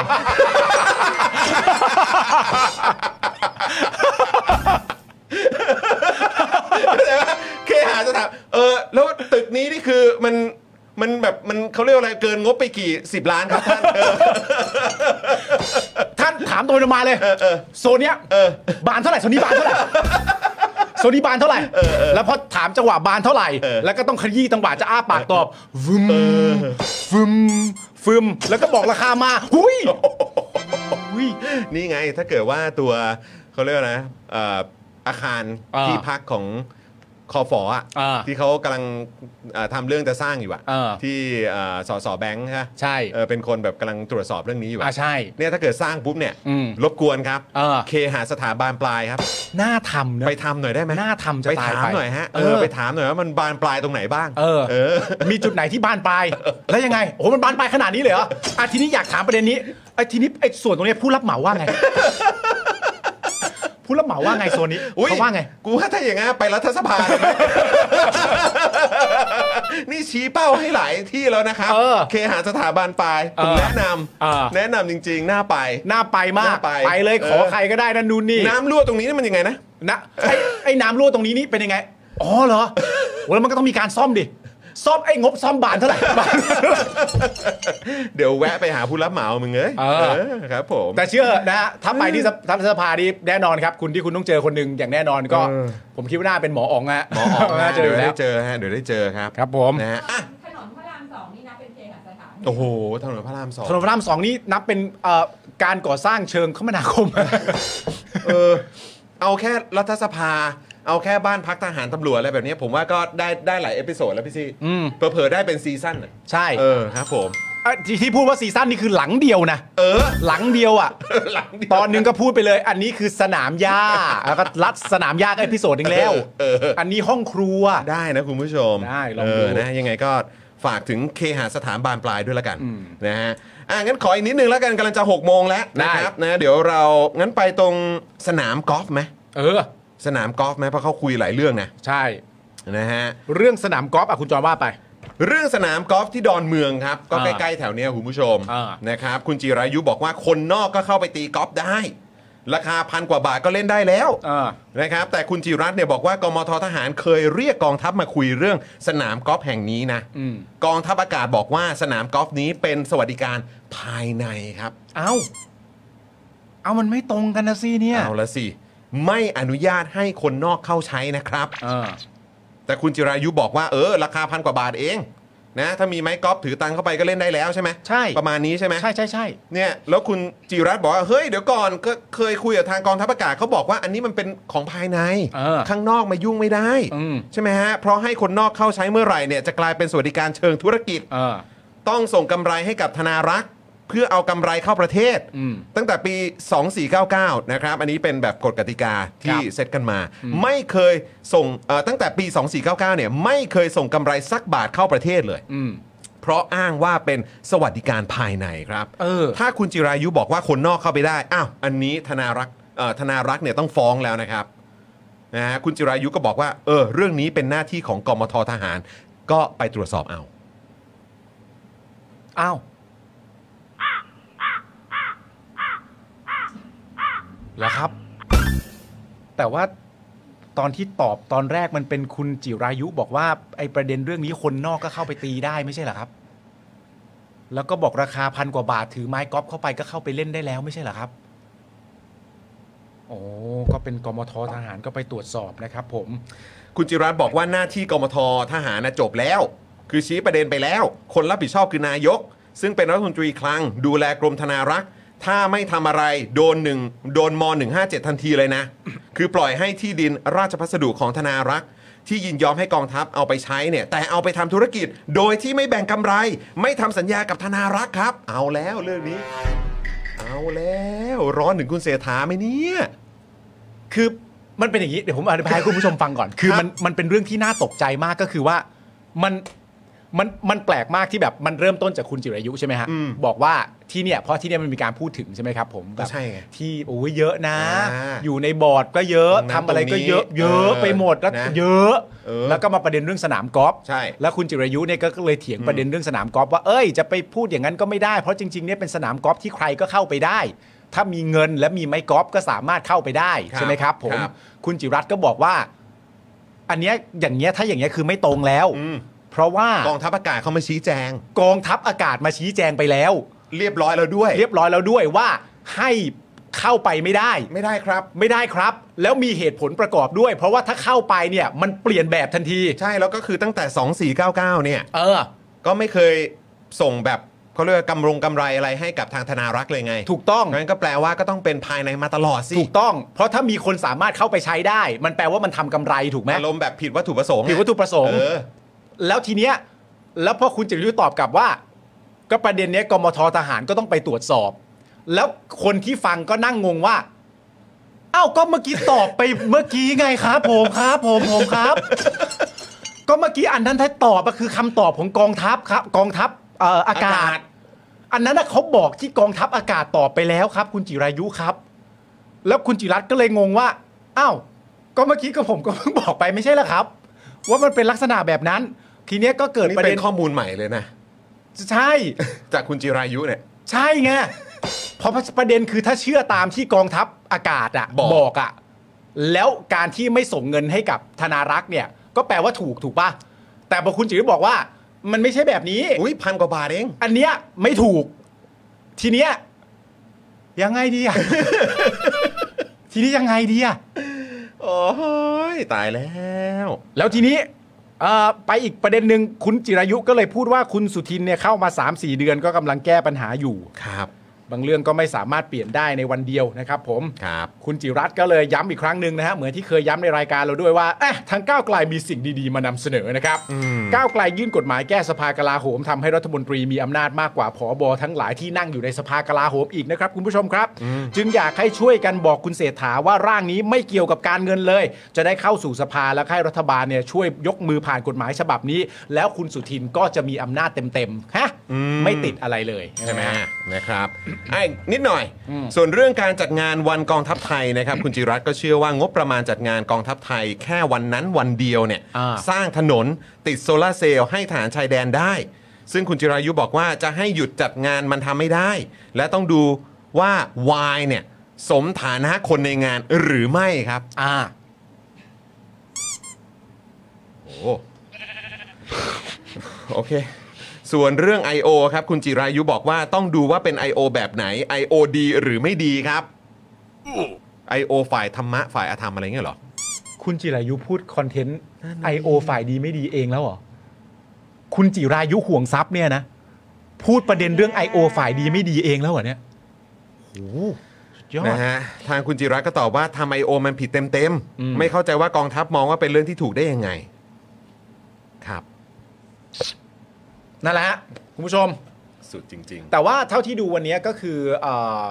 มันก็เป็นประเด็นเหมือนประเด็นเรื่องกมทที่พูดเมื่อสักครู่เนี่ยแหละว่า อันไหนที่เป็นประเด็นที่คุณจิรายุตอบได้เนี่ย อืม หรืออีกหลาย ๆ คนก็บอกว่าอันไหนเป็นประเด็นที่คุณจิรายุช่วยได้เนี่ย อืม คุณจิรายุก็จะตอบนะครับผมอันไหนเป็นประเด็นที่มันตันจริง ๆ คุณจิรายุก็จะบอก 2 ประเด็นก็คือ 1 อันนี้ก็เป็นกมทที่ต้องไปตรวจสอบกับอีกอันหนึงก็คือ อันนี้ก็เป็นประเด็นที่ฝั่งกองทัพต้องตอบให้ได้ ๆ อืม ใช่ไหมครับผมมันก็จะวนๆอยู่ประมาณอย่างนี้ แต่ว่าประเด็นที่เราอยากพูดถึงตรงนี้นิดนึงก็คือว่า การที่แบบว่าคุณจิรายุเนี่ย และจริง ๆ ก็ย้อนกลับไปก็ต้องเป็นประเด็นของคุณสุทินก่อนหน้านี้ด้วยนะ อืม ที่เคยบอกใช่ไหมว่าถ้าเป็นก้าวไกลเขาได้เป็นเขาจะทำเหรอ เขาจะกล้าทำเหรอ เออ ก็เคยลักษณะแบบนี้ วันนี้คุณจิรายุก็มาบอกตั้งแต่ต้นรายการเลยว่า ผมเชื่อว่าถ้าก้าวไกลมาเป็นรัฐบาลก้าวไกลก็จะทำแบบนี้เหมือนกัน ก็คือสไตล์เดียวกับเพื่อไทยที่ทำอยู่ตอนนี้แหละ ใช่ ที่เพื่อไทยทำอยู่ตอนเนี้ย ที่คุณผู้ชมเห็นเพื่อไทยทำอยู่ตอนเนี้ย ก้าวไกลถ้าเป็นรัฐบาลก็ต้องทำแบบนี้เหมือนกัน อันนี้คุณจิรยุพูด อ่ะ นะครับผมคุณผู้ชมเห็นด้วยเห็นต่างยังไงก็ส่งมาบอกกันได้ แต่ประเด็นก็คือว่า ไอ้การพูดแบบนี้ขึ้นมาเสร็จเรียบร้อยเนี่ย มันก็น่าตั้งคำถามเหมือนกันนะว่าเอ๊ะพักเพื่อไทยเนี่ยเขาตั้งใจว่าเขาจะเป็นเขาคิดจริงๆเขาความตั้งใจมันแน่นอนอยู่แล้วใช่ไหมครับผมอยากได้เสียงประชาชนเป็นรัฐบาล อืม แต่เขาคิดจริงๆเหรอว่าเขาจะเป็นรัฐบาลได้ตลอดไปอะ อืม แล้ววันใดก็ตามอ่ะ ที่พักเพื่อไทยกลับมาเป็นฝ่ายค้านอ่ะ มันจะน่าตกใจแล้วก็น่าเสียดายนะครับว่า แม้กระทั่งสิ่งที่คุณค้านคนก็จะไม่เชื่อ อืม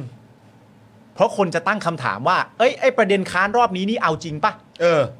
ใช้ไหมอันนี้ใช้ไหม นั่นน่ะสิ ที่ค้านรอบนี้นี่ใช้จริงไหม อืม หรือว่าจะเป็นเหมือนตอนที่ไปเป็นรัฐบาลแล้วก็บอกว่าก็เรามาเป็นเราก็ต้องทำแบบนี้คนอื่นเป็นก็ต้องทำเหมือนกัน คืออารมณ์ว่าค้านแค่ตอนเป็นฝ่ายค้านใช่ไหม ใช่ เพราะตอนเนี้ย แต่ มัน ถ้าเป็นรัฐบาลเนี่ยก็ เออ ต้องใช้วิธีอื่นใช่ไหม ใช่ เออ เพราะว่าทีเนี้ยมันคือประเด็นก็คือเรากำลังพูดถึงเครดิตของการเป็นรัฐบาลของพรรคเพื่อไทยที่มีจุดเริ่มต้นมาอย่างไร เรารู้สึก เรารับทราบข้อมูลเราตามกระแสสังคมได้เองอยู่แล้ว อืม แต่ต่อไปมันน่ามันน่ากังวลว่าภายภาคหน้าแม้กระทั่งเป็นฝ่ายค้านน่ะก็อาจจะกลายเป็นฝ่ายค้านที่คนตั้งคำถามอยู่หรือเปล่าว่าเออถามหน่อยอันนี้เอาหรือเปล่า อืม เออค้านหนักมากเลยเห็นค้านหนักมากเลยเฉียบเด็ดเท่ สุดยอดตรงใจแรง แต่อันนี้เอาปะ อืม หรือว่าจริง ๆ ไม่ได้เอา เออ อะไรอย่างเงี้ย ยัง มัน ไงกัน มัน แน่ มันจะมันจะหนักทั้งสองแบบไง นั่นสิใช่ไหม ค ฮะ รับ นั่นสิครับ อ่ะคุณผู้ชมงั้นเดี๋ยวก็ต้องรอดูแล้วก็ติดตามกันนะครับ เกี่ยวกับประเด็นของเรื่องสนามกอล์ฟเนี่ยแหละ เออ ผมว่าเรื่องนี้น่าสนใจ แล้วก็ต้องติดตามกันต่อ เพราะว่ากลายเป็นว่าคือทางพาร์ทกมททหารเนี่ยเสร็จเรียบร้อยแล้วแหละ ครับ เพราะว่ากองทัพอากาศเขาตอบไปเรียบร้อยแล้ว อ่า แต่ได้ข้อมูลใหม่จากทางคุณจิรายุแบบนี้เนี่ยทางรัฐมนตรีครับเอ่อนายกรัฐมนตรีครับ อืม นะคุณเศรษฐาในฐานะรัฐมนตรีคลัง ครับ นะครับ แล้วก็ดูแลเอ่อทางกรมธนารักษ์อยู่เนี่ย ใช่ จะเอาเรื่องนี้เอ่อจะจัดการกับเรื่องนี้ยังไง แต่ต้องเอานะ ซึ่งคุณจิรัตน์บอกว่าเฮ้ยถ้าเกิดไม่ทำอะไรเนี่ยม .157 นะครับ ใช่ เออนะครับเอ้ามีเขาเรียกว่าอะไรเผือกร้อนนะ เผือกร้อน เผือกร้อนให้นายกอีกแล้ว ใช่ เออ นะครับ อ่ะ คุณผู้ชมครับ เดี๋ยวประเด็นข่าวสั้นของเราก็จะอยู่ที่ประมาณนี้ก่อน ใช่ นะครับ แล้วเดี๋ยวเอ่อเราจะเบรกโฆษณากันสักครู่เดียว ครับผม นะครับ แล้วก็หลังเสร็จโฆษณา นะครับ เดี๋ยวเราก็จะได้อยู่ใกล้ชิดกับเกสของเราทั้งสองท่านแล้ว ครับผม ทั้งคุณพิธา นะครับ แล้วก็คุณชัยธวัฒน์นั่นเองนะครับ วันนี้ Daily Topics เนี่ย โอ้โห ได้รับเกียรติจากทั้งคู่ ครับ นะครับ ที่จะมาร่วมพูดคุยกับเราด้วยนะครับ นะอ่ะโอเค คุณผู้ชมครับ เดี๋ยวเราเบรกโฆษณาสักครู่ ระหว่างนี้กดเลขแปดรัวๆให้กับสปอนเซอร์ใจดีของเรานะครับ ใครยังไม่ได้เปิดเมมก็มาเปิดเมมกัน ใครที่อยากสนับสนุนพวกเรา มีหลากหลายช่องทาง เริ่มที่สเฟอร์ก็ได้นะครับ ครับ นี่ ผม ที่อยู่ในแถบด้านบนนี้เลยนะครับ ที่เขียนว่า s f e r m e d a i l y t o p i c นั่นเองนะครับ เบรกโฆษณาสักครู่นะครับ เดี๋ยวกลับมาพร้อมกับเกสของเราทั้งสองท่าน คุณพิธาและคุณชัยธวัฒน์ครับผม ครับ i w วิน180 ช่างอลูมิเนียม งานอลูมิเนียมต้อง i w วิน180 โหลดแอป i w วิน180 หรือติดต่อที่ Line at i w วิน180 ศูนย์ศัลยกรรมตกแต่งจินตรัก หมอเช่จินตรัก มือหนึ่งเรื่องการแก้จมูก แก้จมูกครั้งสุดท้าย ให้สวยคู่คุณตลอดไป สอบถามได้ที่ Facebook จินตรัก Surgery Medical Center OX Clean สเปรย์ฆ่าเชื้อ OX Clean ฆ่าเชื้อแบคทีเรีย เชื้อไวรัส ขจัดกลิ่นไม่พึงประสงค์ได้อย่างหมดจด ฉีดได้ทุกพื้นผิว ทั้งในรถในบ้าน ขนาด 500 มิลลิลิตร พียงขวดละ 500 บาท เมื่อซื้อ 2 ขวด รับฟรีอีก 1 ขวด ส่งฟรีทั่วไทย สนใจแอดไลน์ได้เลยที่ w a t s o n b e n z XP Pen XP Pen เมาส์ปากการะดับโปร ราคาเริ่มต้นไม่ถึงพัน ดูข้อมูลเพิ่มเติมได้ที่เพจ XP Pen Thailand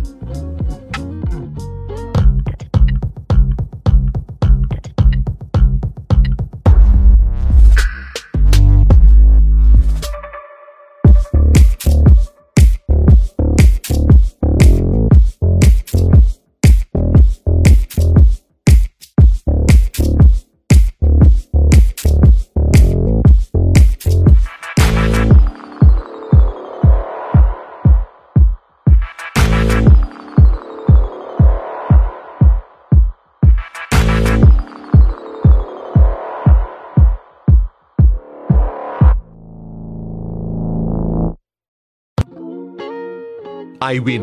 180 ช่างอลูมิเนียม งานอลูมิเนียมต้อง i w วิน180 โหลดแอป i w วิน180 หรือติดต่อที่ Line at i w วิน180 ศูนย์ศัลยกรรมตกแต่งจินตรัก หมอเช่จินตรัก มือหนึ่งเรื่องการแก้จมูก แก้จมูกครั้งสุดท้าย ให้สวยคู่คุณตลอดไป สอบถามได้ที่ Facebook จินตรัก Surgery Medical Center OX Clean สเปรย์ฆ่าเชื้อ OX Clean ฆ่าเชื้อแบคทีเรีย เชื้อไวรัส ขจัดกลิ่นไม่พึงประสงค์ได้อย่างหมดจด ฉีดได้ทุกพื้นผิว ทั้งในรถในบ้าน ขนาด 500มิลลิลิตร เพียงขวดละ 500 บาท เมื่อซื้อ 2 ขวด รับฟรีอีก 1 ขวด ส่งฟรีทั่วไทย สนใจแอดไลน์ได้เลยที่ w a t s o n b e n z XP Pen XP Pen เมาส์ปากการะดับโปร ราคาเริ่มต้นไม่ถึงพัน ดูข้อมูลเพิ่มเติมได้ที่เพจ XP Pen Thailand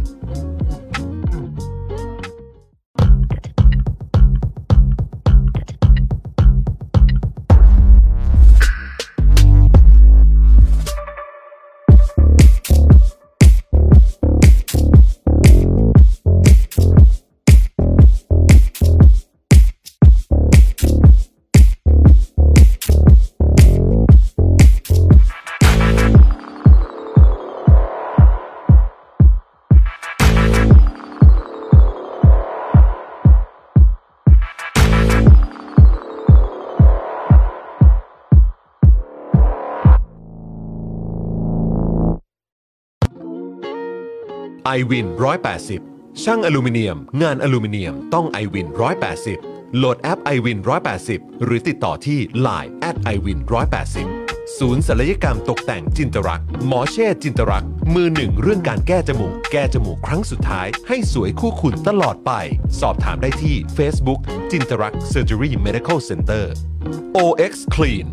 สเปรย์ฆ่าเชื้อ OX Clean ฆ่าเชื้อแบคทีเรีย เชื้อไวรัส ขจัดกลิ่นไม่พึงประสงค์ได้อย่างหมดจด ฉีดได้ทุกพื้นผิว ทั้งในรถในบ้าน ขนาด 500มิลลิลิตร เพียงขวดละ 500 บาท เมื่อซื้อ 2 ขวด รับฟรีอีก 1 ขวด ส่งฟรีทั่วไทย สนใจแอดไลน์ได้เลยที่ w a t s o n b e n z XP Pen XP Pen เมาส์ปากการะดับโปร ราคาเริ่มต้นไม่ถึงพัน ดูข้อมูลเพิ่มเติมได้ที่เพจ XP Pen Thailand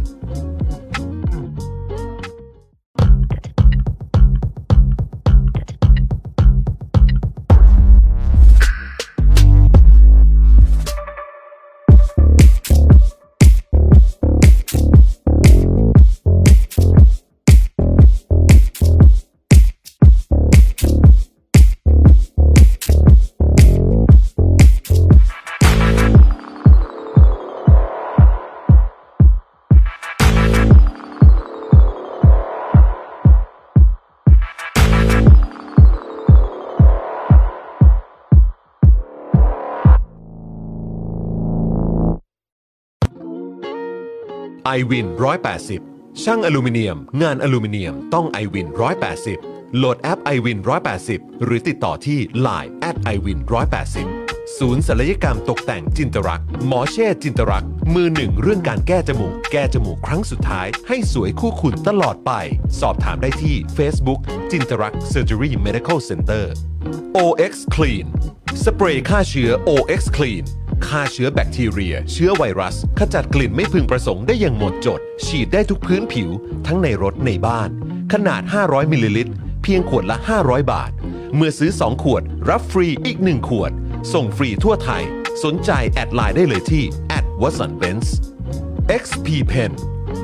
XP Pen เมาส์ปากการะดับโปร ราคาเริ่มต้นไม่ถึงพัน ดูข้อมูลเพิ่มเติมได้ที่เพจ XP Pen Thailand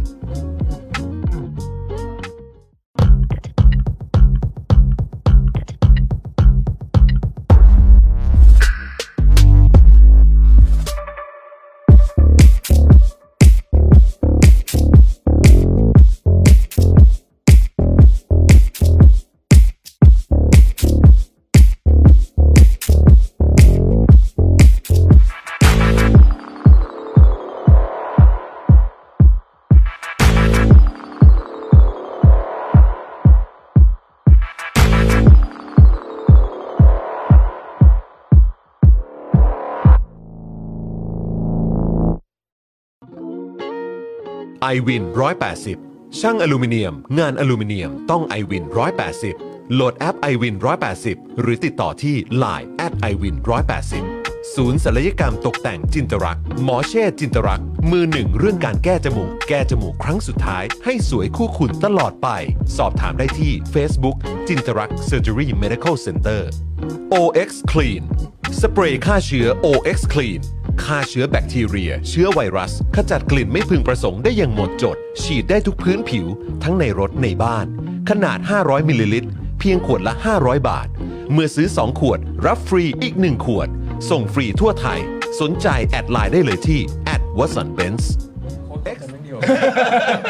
เอ้ามาแล้วเหรอ มาแล้วเหรอ อุ้ย สวัสดีครับ โอ้โห นี่ไม่มีการบอกกันเลยนะเนี่ย เข้าอย่าง อ่าเข้าแล้วแล้วครับ เมื่อกี้กำลังเมาส์กันนะฮะ ถึงวันวานผมว่าพี่โรซี่ตั้งใจผม ใช่ ว่าพี่โรซี่ตั้งใจพี่โรซี่กะจะให้เราแบบว่านะ แบบว่าแอบโป๊ะกันนิดนึงตอนช็อตเมาส์กันนะครับนะอ่ะต้อนรับเลยดีกว่านะครับ คุณทิมพิธานะครับ แล้วก็พี่ต๋อมชัยธวัฒน์ครับผมสวัสดีครับ สวัสดีครับพี่ต๋อมครับ สวัสดีครับพี่ทีมครับผม สวัสดีครับผม สวัสดีพี่ต๋อมด้วยครับ เจอกันทุกวันไม่ ยินดีมากเลยยินดีมากเลย แล้วก็คือแบบวันนี้รู้สึกเป็นคอมโบมากเลยนะฮะ ใช่ ครับ มากันสองท่านเลย เอ่อก็คุณมีสองคนก็เห็นลุงคนอื่นก็มานานผมเลยขอ ลุมคนอื่นลุ ลุ ม งเล่นคุณเล่นบางครั้งคุณก็เจอคนอื่นมาเยอะกว่าก็มีใช่ไหมเฮ้ยอันสุดท้ายสนุกมาก อั นะ นไหนฮะ ค อั รับ นไหนฮะ ของครูใหญ่อะ อ๋อครับผ ที่ ม ข้าวต้มมัดกินกล้วยอ่ะผม โอ้โห นั่งดูอยู่ อะไรก็ไม่รู้เต็มไปหมดเลยเออ แต่ นะ แต่ รับ คุณใหญ่เขาก็จะมาพร้อมเครื่องดื่มที่เขา อ่า อยากจะชงให้เรากินอะไรอย่างเงี้ย ใช่ ซึ่ง ใช่ซึ่งใช่ใช่ฮะซึ่งเราก็ปฏิเสธว่าเราไม่อยากกินเราไม่อยากกินแต่เขาไม่ได้เกรงใจตรงนี้ฮะ เออเออนะฮะแล้วก็ล่าสุดนี้ก็ได้มีโอกาสพูดคุยกับทางคุณสิริกัญญาด้วย อ่า เออนะครับเกี่ยวกับเอ่อเรื่องราวของดิจิทัลวอลเล็ต อ๋อ เออนะครับแล้วก็โอ้โหเราเจอหลายหลายคนเลย ใช่ ก็ต้องขอบคุณทางก้าวไกลด้วย โอ้นี่มัน นะครับ นี่มันเด เออ ลี่โชว์เมืองไทยคุณมันจอร์จสจวตออกออกอะไรนะนิวยอร์กไทมส์ คือ แถมยังเป็นรุ่นพี่ผมอีกนะไอ้ Time Next 100 นี่ผม นี่ มัน ไง แค่รุ่นรุ่นฝึกของคุณมันของแท้ คนแรก ๆ เลยปะหน้าปก Taylor Swift ครับ เจอ โอ้โหนี่รีบใส่ผมก่อนเลยอะไรเนี่ยเออ ทำไมทำไมคุณทีมถึงมีความครับความจำดี ในประเด็นเกี่ยวกับตัวคุณจรมากขนาดนี้ เจอเขามานานแล้ว อ๋อเจอมานานแล้ว แต่อย่าให้เล่าเลยว่าเจอกันยังไงนะเรารู้กันแค่สองคนก็พอ เมื่อก่อนเขาสายสายแบบนะเออโมเดลโมเดล อ๋อใช่ เออนะ ใช่ สายสายโฆษณา อ่า อะไรแบบนี้ พี่ต่อมมีไหมฮะ มีมีแบบถ่ายโฆษณาถ่ายอะไรไหม ฮะ ต้องแวะกลับไปหาพี่ต่อมหน่อย เหมือนมึงคิดจะถาม ไม่ ว่าถาม แต่แต่เหมือนการอยู่สายนิตยสารเหมือนกันอยู่สายมีเดีย Magazine เหมือนกัน เหมือนกัน เขาก็ อ่า เขาของเรามันแค่ไปมาวันสองวัน อ่าอ่า ถ่ายแบบเสร็จแล้วกลับบ้าน นี่เขาใช้ ของ ชีวิตพี่ต่อม อยู่ นี่คืกับอทำอะไร อันนี้เลย ของเขานี่บรรณาธิการนะ ถูก ใช่ ต้อง พี่ต่อมคือบรรณาธิกาครัรบผมครับผม อันนี้คือ โโห เขาขาจรกัน ครับผมครับ ของพี่ ผม ตอบนี่คือประจำแหละ แม่ เจอ ทุกวัน แปลว่านี่เอ่อระหว่างที่เราสองคนกำลังคุยอยู่นี่คือเหมือนมองเด็กคุยกันใช่ไหมฮะ ใช่ครับ ว่า ผมผมมันรุ่นฝึก พวกนี้เนี่ยก็เต็มที่ก็ได้อยู่กันแค่วันสองวันแหละเออนะ ก็จ้างมาให้ถ่าย นี่อยู่มาตั้งนาน เป็คนวางแผน นั่นไง ของเบ้ง เอาขงเบ้งขงเบ้งโอ้นี่คือขงเบ้งตั้งแต่ตอนนั้นหรือว่าตอนนั้นเป็นโคล่าเหมือนกัน ตั้ง ครับ แต่ยังเป็นคนอยู่อ่ะเราอยู่ในใจให้แก อ่ะโอเค ให้แกพูดมากให้แก โอเค พูด โอ มาก เคโอขอบคุณมาก เคครับาโเค พี่ต๋อม ครับ ช่วงนี้เป็นยังไงบ้างครับคุณต๋อมครับสบายดีสุขภาพร่างกายแข็งแรง ช่วงนี้ก็เห็นว่าต้องเดินสายไปตามสื่อเจอใครต่อใครบ่อยอยู่เหมือน ก็ กันต้ ก็ องเป็นยัง ส ไง วัส บ้าง ดีปี ฮะ ใหม่ครับ ครับผมสวัสดีปีใหม่คุณต๋อมเช่นเดีย แฮ ว ป กัน ปี้นิวเยียร์ครับ สวัสดีครับ เออครับผมครับผมนะฮะเออแล้วการรับบทบาทนะครับอ่าในจุดนี้เนี่ยแล้วก็ต้องพบสื่อเยอะเลย อืม นะครับ ต้องพูดคุยกับคนเยอะแยะมากมายเลย เป็นยังไงบ้างครับพี่ต๋อมครับ โอ้ก็ เหนื่อยเหมือนกันครับ รู้รู้รู้แล้วว่าตอนที่เขาเป็นหัวหน้าพักด้วยเขาไม่ค่อยมีเวลาให้ผม เข้าใจแล้วใช่ไหม เข้าใจแล้ว เออเออก็คือเก็ตละรู้แล้วว่ามันเป็นยังไง ไม่แต่ผมว่าแกทำได้ดีนะ ครับ ผมว่าถึงแม้ว่าผมจะกลับเข้าสภาไปเนี่ย เออ ผมว่าก็ให้แกเป็นหัวหน้าต่อก็ดีนะ เห็นด้วย ยังไงฮะ โอ้แกทำได้ ยังไงฮะ ดี ยังไงฮะ แกทำได้ดี เออ แกเป็นได้ทั้งเลขาธิการกองกลางเป็นกองหน้าแกก็ทำได้ดี โอ้โห เดี๋ยวเดี๋ยวขอผมเป็นขอเฉยๆก่อน เขาปูไว้ให้แล้วเออฮะ เรื่องอู้อะครับ เออหาเรื่องกู้ไม่แต่ว่าก็คือต้องยอมรับไหมว่าตอนโดยเฉพาะช่วงก่อนเลือกตั้ง ครับ แล้วก็แม้กระทั่งหลังเลือกตั้งมาเนี่ย ครับ ช่วงนั้นก็ค่อนข้างวุ่นหนักพอสมควรเลยทีเดียว เสียงเสริงก็ไปหมด ใช่ อะไรแบบเนี้ย เออ เออคือรู้สึกแบบนี้มาก่อนไหมครับว่าโอ้โหการจะมารับบทบาทตรงจุดนี้มันจะมันจะแบบโอ้โหเหนื่อยขนาดนี้ แล้วก็ต้องใช้ร่างกายเยอะขนาด หนึ่ นี้ งหนึ่งห อื นึ่ง ม หนึ่งก็ก็เรียนเกี่ยวกับการเมืองมาเคยเห็นแคมเปญต่างๆ มันปกติแล้วมันหนักกว่านี้อีก ครับ แปดหมายต่อวันอะไรอย่างเงี้ย อืม คราวเนี้ยมันก็ต้องบริหารจัดการเลือก ครับ ว่าอันไหนทำก่อนอันไหนทำหลัง อืม แล้วก็ระหว่างทางก็ต้องหัดบริหารร่างกายตัวเองให้มันพักให้เป็นทำอะไรได้ อืม แต่ถึงยังไงก็ตามแบบบางที อารมณ์มันพาไปเสียงก็หา ใช่ไหม ยก็ต้อง อ่า เออ มีอาวุธต่างๆนานา มี ครับ ไอยาน้ำอุทัยทิพย์ให้มัน อ่าต้องมี หาย พ่น เดร คอ ต อะไรอย่างงี้ว่าไป พ่นคอมีอะไรไป อ่า โอ้อ่าโหฮะ ฝุ่นมันก็เยอะอะไรก็เย ค อะ รับผมครับ แต่ว่า ผ ก็ ม ผ่านมาได้ด้วยดีครับ เออ แล้วก็มี เออ วิทยายุทธ์อะไรใหม่ๆคือขึ้นรถปุ๊บหลับได้ผม ครับ ผมผม เออ อ่าผมมีผ้าปิดตาของผมมีเจลแปะหัวให้หัวเย็นๆให้อะไร อ่ะ ให้มันหลับได้ผมก็เลย โอ้โห กลายเป็นคนที่หลับ พร้อม ได้ แล้วรู้แล้ว ได้ เออว่าต้อจาก ง จังหวะหนึ่ รับยัง งไง ไปจากวันหนึ่งชั่วโมงหนึ่งหลับใน อ่า ช่วงหลับ อ่า ก็เลยทำให้มันมันทำได้หลาย อ่า ความหมายก็เป็นวิชาใหม่ที่ได้ อ่า เรียนจากการเลือกตั้ง ครับผม ในการบริหารสุขภาพของตัวเอง อ่า แล้ววิทยายุทธ์เหล่านี้นี่คือถ่ายทอดไปสู่คุณต๋อม บ้างหรือยัง คุณต๋อมสามารถทำได้ลักษณะเดียวกันได้ขึ้นรถหลับขึ้นรถหลับได้เหมือนกันไหมฮะ ผมเป็นมานานแล้วครับ ผมรับมาก ทีแรกกำลังจะบอกว่าอ๋อเออผมคงไม่รับละครับเออเพราะว่าเดี๋ยวต่อไปก็พอกลับมาเป็นสสแล้วเดี๋ยวก็จะได้รับตำแหน่งเหมือนเดิมไง แบบนี้ไหมเออก็เห็นบอกว่ามีวิทยายุทธ์แล้ว รับมือได้ อันนี้อันนี้เดี๋ยวว่ากันครับ เพราะว่าไอ้เมษานี้เรามีประชุมใหญ่ เมษา แล้วเดี๋ยว อันนี้ คือจริงๆก็จะมี เออ วาระที่ที่จะต้องเลือกกรรมการบริหารชุดใหม่อยู่นะครับ ฮะ อืมครับผมนะฮะเพราะฉะนั้นก็คือเหมือนว่าแม้จะมีเรื่องราวอะไรเข้ามาที่ดูเหมือนว่าจะเป็นการเหมือนแบบขัดแบบอาจจะทำให้เส้นทางของก้าวไกลเนี่ยอาจจะต้องเจออุปสรรคเจอปัญหาต่างๆเนี่ยแต่ก็ดูเหมือนว่ามองข้ามช็อตกันไป แล้วก็เดินหน้าทำในสิ่งที่เราวางไว้เป็นภารกิจไว้อย่างนั้นใช่ไหมฮะเพราะว่าตอนนี้ก็ดูเหมือนมีทั้งคดีความแล้วก็ดูขวากหนามเยอะ อืม เออยังไงฮะพี่ต๋อม คือผมว่าพวกเราก็ยังสนุกกับงานที่ทำอยู่ ครับ นะครับ แน่นอนมันมันมันมีเรื่องที่ต้องเครียดต้องทำงานหนัก อืม เรื่องที่ต้องเหนื่อยเนาะแต่ว่าผมคิดว่าสุดท้ายเรายังทำงานอย่างมีชีวิตชีวาอยู่ อื อื ม ม คือยังรู้ว่ากำลังทำอะไร อืม นะสนุกกับมันเห็นมองเห็นมองเห็นเป้าหมาย ครับ นะครับ อืม นั้นก็ก็พร้อมเผชิญกับทุกสถานการณ์ อืมอืม สำหรับผมว่ามันเหมือนดีทัวร์มันเหมือนดีทัว ครับร์ก็คือแบบมันออกนอกเส้นทางไปสักหน่อย อืม แต่ถึงเวลาถ้าเรามีสติกับมันตั้งใจหาวิธีกลับเข้ามานะครับ อืม แล้วก็หาเส้นทางที่มันถูกต้องมีข้อมีเอ่อข้อมูลตัวเองที่ชัดเจน อือฮึ นะครับมีเรื่องข้อที่เกี่ยวข้องกับกฎหมายที่ชัดเจน อืม สถานะที่ผมโดนร้องอย่างเช่น อืม สถานะของหุ้นสื่อ แล้วสามารถอธิบายกับสารรัฐธรรมนูญได้เนี่ย อืม มันก็กลับเข้าเส้นทาง อืม เนี่ยช้าไป 5-6 เดือนอาจจะใช่ ครับ แต่เราก็ต้อง แต่ วกก ว่า ลับมา แต่ว่าในขณะเดียวกัน อืม ถ้าเกิดเรามองในภาพระยะยาวมันก็ยัง อืม เห็นเป้าหมายที่เราต้องการเนี่ยที่จะทำ อืม แล้วก็การเดินทางมันก็คงไม่สิ้นสุดแค่นี้อัน อื นี้ ม ก็ อืม สามารถที่จะไปต่อได้มันเหมือนกับเป็นการ มันเป็นดีทัวร์หนึ่งครั้งอ่ะ อืม แค่นั้นเอง อืมก็ ก็ อาจจะ อาจจะมีหลายดีทัวร์หน่อย ก็เดี๋ยวอาจจะต้องเจอเดี๋ยวอาจจะต้องเจอ การเมืองอย่างนี้การถ้าเมืองติดตาม เรื่องธร โด รม ย ดา เฉพาะการเมืองไทยก็น่าจะรู้อยู่แล้วว่า ใช่ การที่ต้องถูกบังคับให้แวะระหว่างทางเนี่ย ใช่ เออมันก็มีเยอะเหลือเกินใช่ไหมครับ ถูกถูก เออ ถูกถูก แต่แต่ประเด็นที่ผม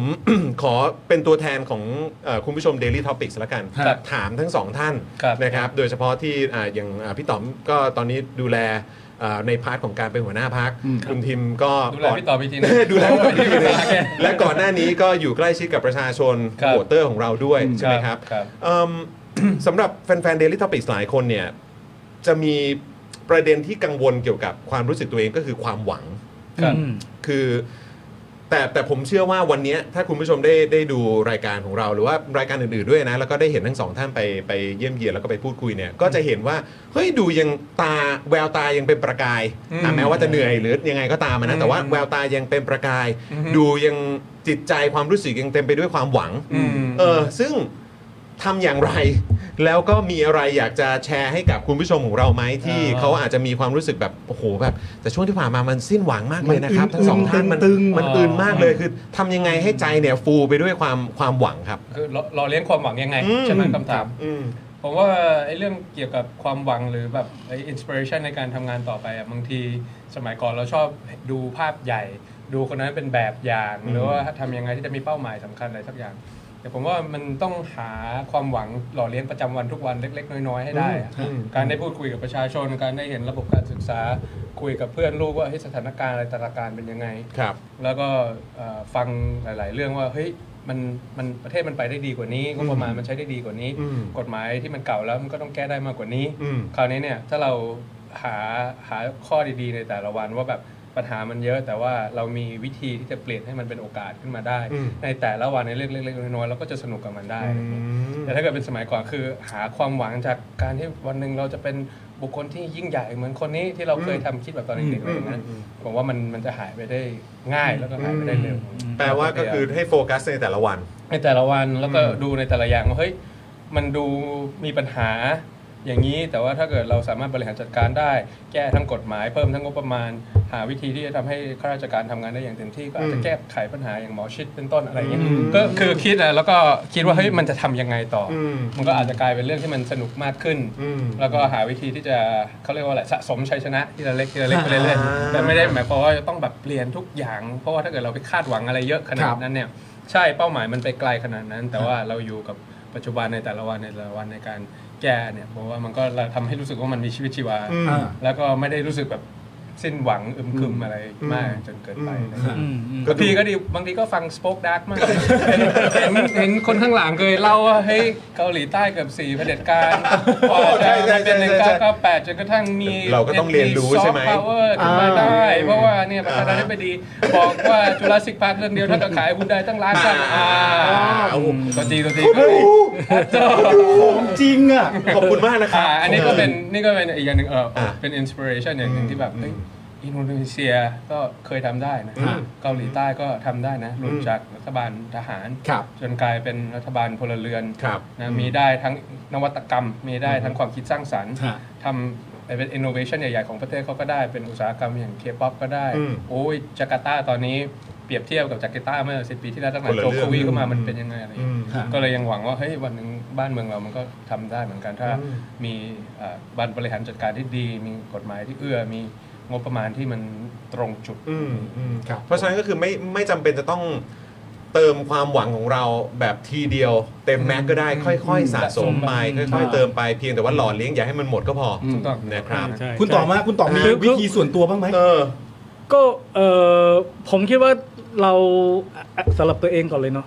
ผมว่าไม่ว่าเราจะทำอะไรอ่ะมันตอบคำถามตัวเองให้ได้ก่อนว่า ครับ เอ๊ะวันนี้กำลังทำอะไรอยู่กำลังทำเพื่ออะไร อืม อันนี้ผมว่าสำคัญเนาะ อืม เหมือนเราเราเอ่อปั่นจักรยานเนาะมันก็ขึ้นขึ้นดอยใช่ไหมครับ อืม อืม ใช่ไหมแต่ว่าเห็นนะเป้าหมายอ่ะมันเหนื่อยบางทีมันเหนื่อยจริง อืม ๆนะครับ แต่ว่าเราตอบตัวเองได้ก่อนว่ากำลังทำอะไรอยู่ อืม ครับ อันนี้สำคัญ ผมว่า ครับ อาสมมติว่าเราทำงานการเมืองแล้วก็อาจจะสบายเลยเนอะไม่มีอุปสรรคอะไรเลยนะ อื ครับ ม เอ่ออาจจะเป็นรัฐมนตรีคนนี้เป็นนายกก็ตอบตัวเองไม่ได้ว่ากำลังทำอะไรอยู่ อืม นะครับ ก็คิดอย่างเดียวว่าคราวครั้งหน้า จะกลับมาเป็นรัฐมนตรี อืม ได้อย่างไงจะชนะเลือกตั้งได้ยังไง อันนี้ผมคิดว่าชีวิตอับเฉา เออ เนาะผมว่าอันเนี้ยที่เรายังทำเรายังเดินต่อไปได้ เพราะว่าเราตอบตัวเองได้ว่ากำลังทำอะไรอยู่ อืม กำลังทำเพื่ออะไร ครับ แล้วก็เอ่อตัวเองเนี่ย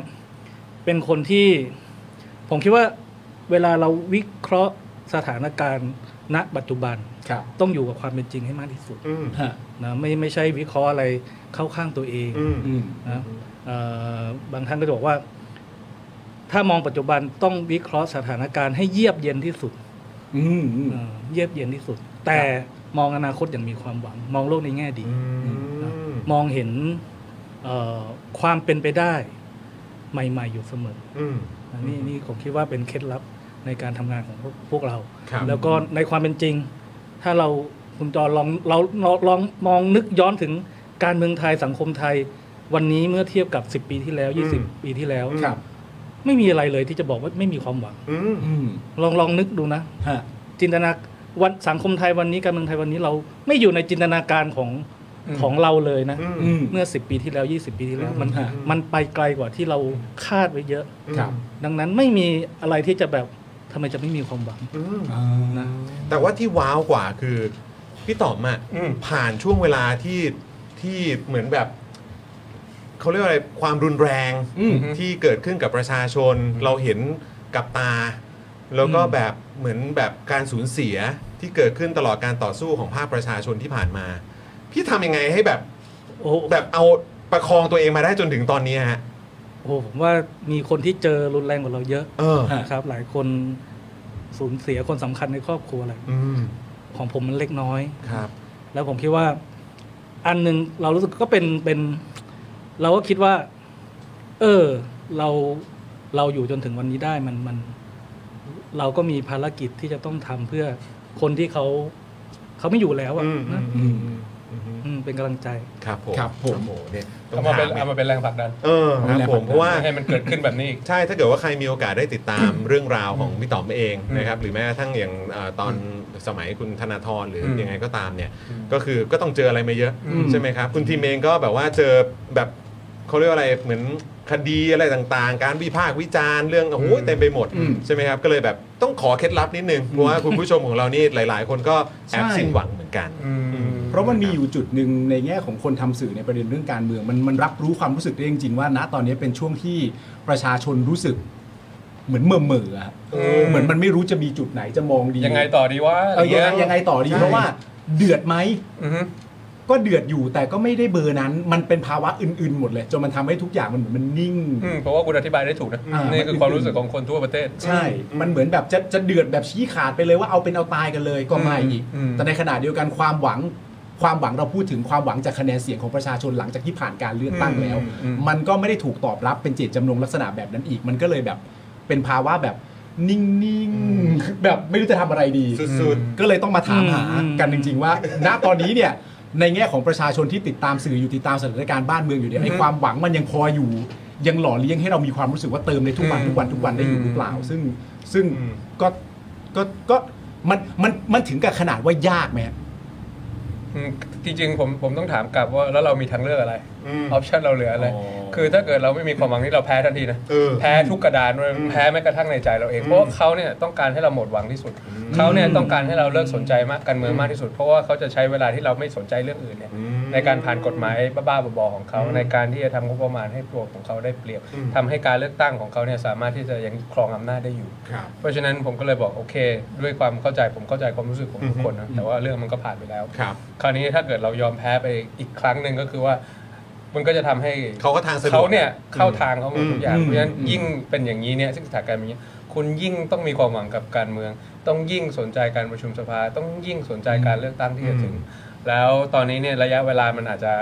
อ่ามีช่วงเวลาอยู่อ่าที่เป็นแกลบไว้อยู่เนี่ย อืม แต่ว่าเดี๋ยวมีเลือกตั้งอบจแล้ว อ่า อาจจะมีเลือกตั้งเทศบาลแล้ว อืม เลือกเลือกตั้งผู้ว่าแล้ว อืม แล้วว่าเผลอได้เลือกนายกเร็วกว่ากำหนดก็เป็นไปได้ อืม เพราะฉะนั้นจริงๆแล้วอาจจะไม่ต้องรอถึง 4 ปี เพราะฉะนั้นเนี่ยเมื่อเมื่อมันกลับเข้ามาสู่ในช่วงเวลาที่ประชาชนมีสิทธิ์มีเสียงอีกครั้ง ครับผม เขาก็จะมีความหวัง อ่า ตอนนี้เขาหมด มันจะกลับมา หวังเพราะเขารู้สึกว่าเขาไม่ไม่มีส่วนร่วมอะไรเลย เขารู้สึกว่าเขาหมดเขตแล้ว เขาส่งข้อมูลให้หมดเขตไปแล้ว อืม อยากจะให้อภิปรายในสภาปุ๊บมันยังไงเสียงก็สู้เขาไม่ได้อะไรทั้งหลายเนี่ยแต่ว่าต้องเข้าใจว่ามันก็คือโอกาสในการที่จะได้เอาเสียงของประชาชนเข้าไปพูดแทน ครับ แล้วถ้าคุณเห็นด้วยเนี่ยมันก็ช่วยกันส่งต่ออ ม มันก็จะเป็นการทำงานทางความคิดไปเรื่อยๆที่มันสะสมชัยชนะอย่างที่ผมตอบข้อเมื่อกี้ อืมอืม สะสมข้อมูลสะสมวิธีคิดไปเรื่อยๆแล้ว การเลือกตั้งข้างหน้าเรามาชนะกันให้เยอะกว่าเดิม อืม ถ้าถ้าแก้ร้อยห้าสิบเอ็ดไม่พอก็ตัวเลข เอาอีก คุณก็รู้กันอยู่ ต้อง ว่า เอาอีก ต้องเพิ่มขึ้นขึ้นมาอีกจนกระทั่งให้น้ำหนักต่อรองของพรรคที่คุณรักเนี่ยมีน้ำหนักมากพอจนกระทั่งไม่มีใครที่สามารถที่จะปฏิเสธปฏิเสธได้ ชนะอย่างที่ไม่มีใครปฏิเสธได้ อืม ใช่ไหม อืม อืม เอ่อ resistible victory เลย ครับ ครับ อืม ก็ต้อง ใช่ใช่ ต้องคิดกันแบบนี้ ทำสิ่งที่เป็นไปไม่ได้ ให้กลายเป็นสิ่งที่ปฏิเสธไม่ได้ เอาความผิดหวังมาเป็นพลังงานจบ คือคือตอนตอนตอนที่ผมอบรมว่าที่ผู้สมัครในการเลือกตั้งครั้งที่ผ่านมาเนี่ย ครับ ครับ ผ ผมก็พยายามจะย้ำว่าชัยชนะของทุกคนมีความหมายนะไม่ใช่มีความหมายว่าใครจะได้เป็นสส ครับ มีมีความหมายสำคัญมากก็คือว่าทำให้ประชาชนเห็นให้ได้ว่า ความเปลี่ยนแปลงผ่านระบบรัฐสภาเป็นไปได้ อืม ทุกชัยชนะที่เพิ่มขึ้นของแต่ละคน อืม จะเพิ่มความรู้สึกเชื่อมั่นว่าการเปลี่ยนแปลงมันเป็นไปได้มากขึ้นเรื่อย อืม ๆนั้นเนี่ยแม้ว่าเราจะไม่ได้เป็นรัฐบาลนะแต่ผมคิดว่าผลการเลือกตั้งครั้งที่ผ่านมาเนี่ยมันทำให้คนจำนวนมากเชื่อจริง ๆ ว่าการเปลี่ยนแปลงผ่านระบบรัฐสภา การเมืองแบบก้าวไกลการเมืองแบบอนาคตใหม่ มันเป็นไปได้จริงในการเมืองที่เป็นจริงของไทย อืม ใช่ไหมซึ่งซึ่งก่อนการเลือกตั้งครั้งที่ผ่านมาเนี่ยผมคิดว่าเอาละอาจจะรู้สึกเออชชอบการทำงานของอนาคตใหม่ของก้าวไกล ครับ นะสสก้าวไกลได้เข้าสภามากพอสมควร แต่คนจำจำนวนมากเดาอยู่นะครับว่า อืม เอ๊ะการเมืองแบบนี้เอาเข้าจริงๆมันเป็นไปได้จริงเหรอ เออ ในการเมืองแบบไทย ครับ การเมืองที่เป็นจริงเลย มันจะเป็นแค่ชั่วครั้งชั่วคราว ใช่แต่ว่า หรือเปล่ ผลการเลือกตั้งครั้งที่ผ่านมาเนี่ยผมคิดว่ามันมันเป็นการบอกว่าเฮ้ยเป็นไปได้ดิ อืม ใช่ไหมครับ อืม ดังนั้นผมว่าจะย้ำว่าไม่มีอะไรต้องผิดหวังเลย อืม ฮะ ใช่ไหมนึกย้อนกลับไปสู่อดีตสิการอดีตที่ยังไม่มีการเมืองแบบอนาคตใหม่การเมืองก้าวก้าวไกลโหเรามาไกลมากเลยนะ อืม เอางี้ดีกว่า ครับ สามรุมหนึ่ง สามลุมหนึ่ง เลือกตั้งครั้งที่ผ่านมาพี่ภูมิใจอะไรมากที่สุดของยี่นิว ภูมิใจมากที่สุด proudest achievement ของการเลือกตั้ง เอ้าเราก็ชนะเป็นอันดับหนึ่งสิ ผมไม่ใช่นะสำหรับผมคือเป็นการเลือกตั้งที่คนออกมาใช้สิทธิ์มากที่สุดในประวัติศาสตร์ไทย อ่าอ่า ถ้าผมอยากจะให้จำในช่วงสุดท้ายของชีวิตอะ อืม คือเป็นหนึ่งในนักการเมืองที่นำพรรคการเมืองในการเลือกตั้งที่มีคนมาใช้สิทธิ์มากมากที่สุดในในประวัติศาสตร์กร ทำไมถึงอยากให้จำในประเด็นนี้ฮะ 76%มันคือการที่จะทำให้ประชาธิปไตยมีชีวิตชีวาขณะที่ อืม คนจากต่างประเทศเดินทางกลับจากเยอรมันจากญี่ปุ่นมาเลือก อืม คนอยู่ปัตตานีออกจากกรุงเทพไปปัตตานีแล้วก็กลับมากรุงเทพอีกทีหนึง อืม ขับรถไประยองเพื่อที่จะให้เลือกตั้งอีกทีมันแสดงให้เห็นว่าให้ยการเมืองมันมีความหมายสำหรับเขา มันสำคัญ ใช่ ซึ่งตรงนั้นเนี่ยถ้าเกิด voting turn out 76%ข้างหน้าเนี่ยเอาให้ได้ถึง 80 โอ้โห ยิ่งยิ่งคนมาใช้สิทธิ์มากเท่าไหร่เนี่ยไอ้พวกกลโกงที่จะมาจัดการพวกเอาหีบมาบาดปิดไฟ อ่า ตามโชว์เคสแล้วเนี่ยมันก็ ยากครั จะ บ ได้แค่ผิว อืม ๆเพราะว่ามันเป็นแค่เศษของส่วนจำนวนมากที่แบบประชาชนจำนวนมากแล้วมันเป็นการเลือกตั้งที่มีคมัวามนต้านไม่ไหวอะอืม ชอบทำเนี่ย อืม ถ้าเกิดคุณชนะพวกมีคนมาใช้สิทธิ์แค่ห้าสิบเปอร์เซ็นต์นี่คุณ เฮ้ย มึงตั้งอะไรมาหรือเปล่าวะ คุณจ้างใครมาหรือเปล่าแต่ถ้าเกิดคุณจ้างจากการเลือกตั้งที่มาตั้งแปดสิบเปอร์เซ็นต์เนี่ย มัน มันชัดเจนว่าไม่ว่าจะกลวิกลวิธีแบบไหนเนี่ย มันไม่มีทางที่จะได้แบบสี่สิบกว่าเปอร์เซ็นต์จากเจ็ดสิบหกเปอร์เซ็นต์ผมผมได้สี่สิบเปอร์เซ็นต์ใช่ไหม ครับอืม สิบสี่า14 ล้านเสียงคือสี่สิบกับกับการเลือกตั้งที่มันใช้มากที่สุดผมภูมิใจกับชัยชนะที่ได้ครบทุกภาค อืม ผมไม่ได้เป็นพรรคแบบ regional party ที่ อืม ชนะแค่พรรคใด ครับ พรรคหนึ่ง อืมอืม ผมกลายเป็น national party ที่มีครบทุกภาค อืม ผมภูมิใจที่เอ่อ party list ถึงแม้ว่าบางที่จะไม่ได้สสเขต ครับ อ่าในอย่างเช่น สุพรรณบุรี สุราษฎร์ธานีหรือบุรีรัมย์อะไรพวกนี้นะ แต่ party list ผมมาเป็นอันดับหนึ่งเพื่อเปิด อืม สองเท่าของพรรคที่ชนะสสเขตด้วย อื ซ้ำ มอืม ผมรู้สึกว่าเนี่ยมันเป็นจุดเริ่มต้นของอะไรบางอย่าง อืม มันเป็นโมเมนตัมอะไรสักอย่างหนึ่งที่พวกผม แล้วก็สื่อมวลชนที่เป็นฝ่ายประชาธิปไตยเนี่ยต้องรักษาให้ไปถึงการเลือกตั้งครั้งที่สองครั้งที่สามครั้งที่สี่ด้วย อืม เพื่อประโยชน์ของคนไทยทุกคนไม่ใช่แค่ประโยชน์ของผมคนเดียวนะแต่ อืม แน่นอนว่าการเลือกตั้งที่มันมีการใช้สิทธิ์เยอะๆมันมีพรรคการเมืองที่สามารถที่จะยึดโยงกับประชาชนในแต่ละภูมิภาคใช่ไหมภาคใต้ก็อีกแบบหนึ่งภาคเหนือก็อีกแบบหนึ่งภาคกลางก็อีกแบบหนึ่ง อืม เราชนะได้ทุกภูมิภาคแบบนี้ อืม แล้วก็สามารถที่จะทำให้เห็นว่ามันไม่ใช่เป็นการเมืองบ้างใหญ่ว่าเป็นบุคคลใช่ ใบหนึ่งอาจจะเลือก ใบหนึ่งของสุพรรณแต่อีกใบหนึ่งกูเลือกเก้าวไก่ไว้ยใบหนึ่งกูอาจจะเลือกคนที่ของสุราษฎร์แต่อีกใบหนึ่งกูเลือกเก้าวไก่ไว้ยอ่ะบุรีรัมย์กูอาจจะเลือกอีกพักหนึ่งแต่กูอีกพักหนึ่งกูเลือกเก้าวไก่ไว้ย อืม แล้วทำยังไงที่ผมจะเปลี่ยนให้จากไอ้แบรนด์ที่มันมาจากปาร์ตี้ลิสต์เนี่ย ครับ มันทำให้ผมมีผู้สมัครเขตที่ ในพื้นที่ได้ ทำ ด้วยเหมื งา อน นกัน ในวิธีแบบผมและสามารถเอาชนะระบบอุปถัมภ์ได้ อืม ที่ที่มันเป็นรากที่มีอยู่มานาน ซึ่งก็อาจจะเป็นในแง่ดีหรือแง่ดีเราไม่ได้ อืม เราไม่ได้ต้องการที่จะ disqualify เขา อืม แต่ก็ลักษณะว่ามันมี contender หรือมันมีคนที่มาท้าทายอะไรแบบนี้ ครับ จากคนรุ่นใหม่หรือจากสามัญชนคนธรรมดาอะไรอย่างเงี้ย อืม ผมว่าเนี่ยเป็นสิ่งที่ผมรู้สึกรู้สึกชอบอะรู้สึกว่าเฮ้ยนี่คือสิ่งที่เรามาเป็นนักการเมืองทำไมวะ อืม เออเลยรู้สึกภูมิใจกัน achievement นี้มันก็คือสิ่งที่ก็ก็สามารถหยิบยกขึ้นมา หล่อเลี้ยงความหวังเราได้อยู่เหมือนกันนะ ถ้ามองในมุมนั้นนะ แต่แต่ว่าแต่ว่า ต่อยอ พูดแบบนี้ไม่ได้หมายความว่า บอกว่าเอ้ยทุกคนเลยนะ ค่อยไปรอวันเลือกตั้ง อ่ะ จริงๆเราทำอะไรได้ทุกวันแหละ อืม แล้วแต่เงื่อนไขของชีวิตแต่ละคนถูกไหม อืม ผมคิดว่าน้อยที่สุดก็คือเออเราอาจจะเจอคนรอบข้างที่ยังคิดไปในทิศทางที่อาจจะรู้สึกว่าเอ้ยไม่เหมือนกับเรา ครับ เราเราเปลี่ยนความคิดเขาได้นะ อืม ไปเรื่อยๆ หรือเพิ่ม สื่อสารกับ เพิ่ม เขาหน่อย เออหรือว่าเชื่อมโยงกับคนที่อยากเห็นการเปลี่ยนแปลงเหมือนกับเรา อืม ใช่ไหมครับทำอะไรด้วยกันนะทำให้เน็ตเวิร์กของพวกเราแข็งแรงขึ้นเอ่อใครที่อาจจะมีศักยภาพในการที่อยากจะผลักดันการเปลี่ยนแปลงมีความเชี่ยวชาญเฉพาะด้านก็ช่วยกันคิดว่าวันหนึ่งที่ที่เรามีโอกาสที่จะเอ่อใช้ความรู้ความสามารถของเรา ฮะ นะมีโอกาสที่จะเปลี่ยนแปลงประเทศในแบบที่เราอยากเห็น เออ แล้วก็เตรียมความพร้อมของตัวเองแล้วก็ อืม เอาเอามาเอามากองรวมกัน อืม เป็นส่วนหนึ่ง อืม นะทำได้หลายอย่างครับ อืม นะผมคิดว่าไม่ใช่ว่าแน่นอนติดตามการเมือง ติดตามสถานการณ์ของสังคม เข้ามามีส่วนร่วมในแบบที่ทุกคนมีเงื่อนไขที่จะทำได้ ผมว่าไม่ใช่รอวันเลือกตั้งอย่างเดียว อืม นะหรือถ้าใครกระตือรือร้นหน่อยก็เชิญชวนนะครับ อืม สมัครสมาชิกพัก เอาชวนเลยแล้วกัน บริจาค ชวนเลย บริจาคเงินให้พัก หนึ่งหกสี่หนึ่งหกสี่ ครับหรือหรือเข้ามามีส่วนร่วมมากกว่านั้น ฮะ เข้ามาเสนอตัวเป็นตัวแทนของสมาชิกพักในแต่ละอำเภอ ครับ ในแต่ละจังหวัดมาเป็นอาสาสมัครมาเป็นทีมงานช่วยกันคิดนโยบาย หรือ ฮะ อยากจะเสนอตัวเอ่อมาเป็นผู้สมัครทางการเมือง ก็ได้ด้วยเหมือนกัน ตั้งแต่ระดับท้องถิ่นจนถึงระดับชาติ ผมคิดว่าไม่ใช่ว่าโอ้โหต้องรอ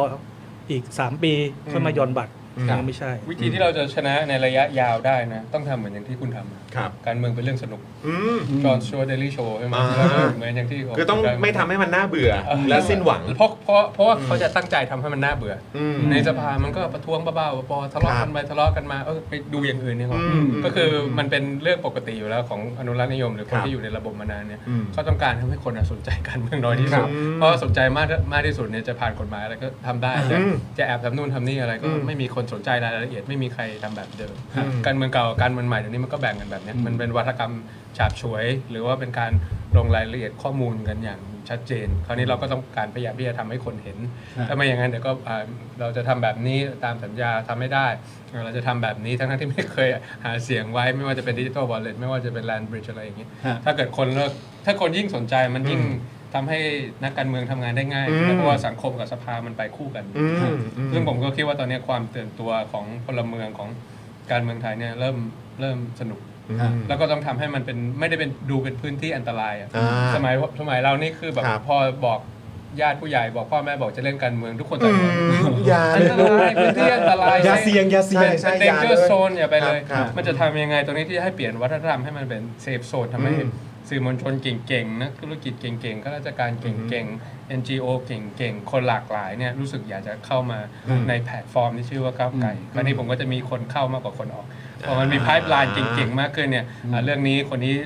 เก่งกว่าผมแน่นอนเพราะเขาทำเรื่องนี้มาตลอดชีวิตลุยเรื่องนี้ลุยเรื่องนี้ลุยแต่ถ้าเกิดหลายคนอย่างตอนปี 62 63 นี่ต้องยังยังไม่เป็นแบบนี้นะ เออดู ชวนใครมาเป็น มันดูน่ากลัว คนดิเดตผู้ว่ากทมนี่ทุกคนแบบจริงเหรอ จะดี เล เลยย เออฉันโบกพักนี้เหรออย่างเงี้ยอย่างงี้คนเก่งๆไม่ไม่กล้าเข้ามาสู่การเมืองเยอะ เออเปลี่ยนไปเยอะจริง แต่ผมอยากจะหวังว่าเนี่ยในอีก 5 ปีอีก 10 ปีเนี่ยนอกจากจะ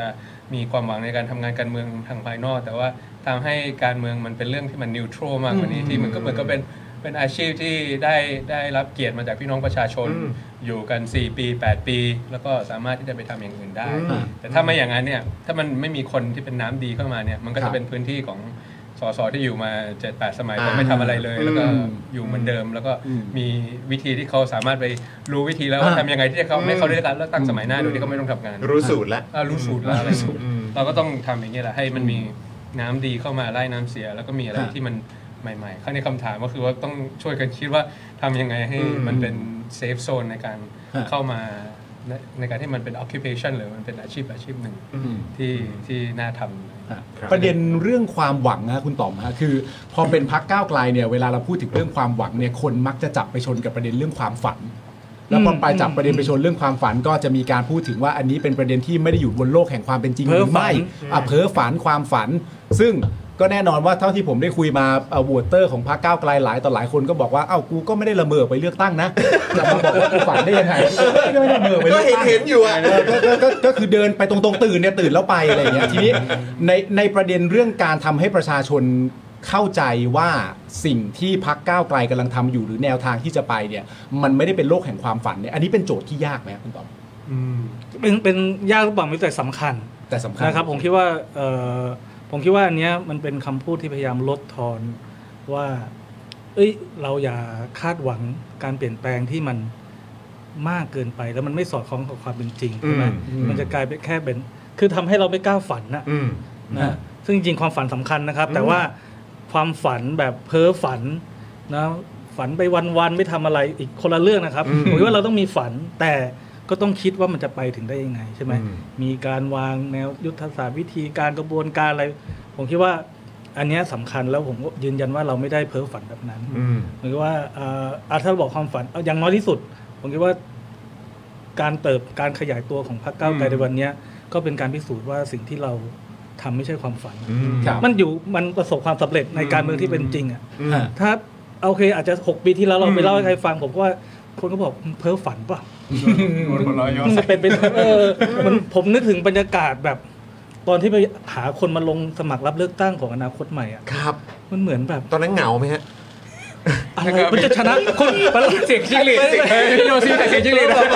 อันนี้เป็นประเด็นที่ทั้งสองคนติดใจจริงๆครับ ไปไปเล่าให้ฟังคนก็แบบ มันจะชนะเลือกตั้งได้ไงวะแล้วบางคนบางทีตอนเราก็จะแบบเหมือนไปเล่ขายฝันฝันเหมือนกันนะ ผมนี่ก็จะแบบมีโปรเจคเตอร์หนึ่งตัวโน้ตบุ๊กตัวหนึ่งไปใช้ นี่นี่มั Presentation ให้ฟังว่า นี่มันเซลส์แมน เดินทางไปทีละจังหวัดหาบุคลากรแล้วก็ไปเล่าให้ฟังว่า เราจะสร้างพรรคการเมืองแบบนี้นะมีนโยบายแบบนี้จะทำอย่างนี้นะ อ่า คนชอบนะครับ แต่บางคนบางทีแต่ว่าคนแม้กระทั่งสนับสนุนชอบเรานะครับ มีครั้งหนึ่งเหมือนมาถามว่าเฮ้ยนี่เรากำลังทำพักการเมืองจริงๆเหรอ คือคือ จ มัน ริง มั ปะ น เนี่ย มันจะเป็นไปได้จริงได้ยังไงใช่ว่าอันนี้ก็โอเคมันผมคิดว่าอย่างน้อยมันก็พิสูจน์ว่าวันเนี้ยเราเราประสบความสำเร็จได้ในการเมืองที่เป็นจริง ไม่ใช่ความฝันแน่จับต้องได้นะครับ ประเด็นต่อไปก็คือว่านโยบายหรือความประเด็นที่เราอยากจะเห็นความเปลี่ยนแปลงมันจะเป็นจริงได้ยังไง อืม นะครับซึ่งอันเนี้ยผมก็ยืนยันว่าเราไม่ได้ฝัน อืม นะเอ่อแน่นอนเราหลายเรื่องคนอาจจะมองว่าเฮ้ยคุณพูดไปเรื่อย คุณทำไมต้องรีบพูดไว้ไว้มีโอกาสทำทำเลยใช่ไหมผมบอกเฮ้ยจริง ๆ การพูดก่อนนี่มีความสำคัญในทางยุทธศาสตร์นะเราจะต้องทำงานความคิดกับสังคมก่อน ปักธงก่อน เออถ้างั้นถ้าความคิดของสังคมมันไม่สุกงอมพอวันหนึ่งที่คุณมีอำนาจคุณไม่กล้าทำหรอกถูกไหมอันนี้มันสำคัญนะ อืม ฉะนั้น ถูก ดังนั้นไม่ใช่เพ้อฝันนะ อืม มันคิดอย่างมียุทธศาสตร์นะครับ โอเคแล้วมาลงรายละเอียดตอนนี้เนี่ยเราให้ความสำคัญกับเรื่องการผลักดันนโยบายให้เป็นจริง ดังนั้นหลังจากนี้นะครับ ที่บอกว่าฝ่ายค้านเชิงรุกกัน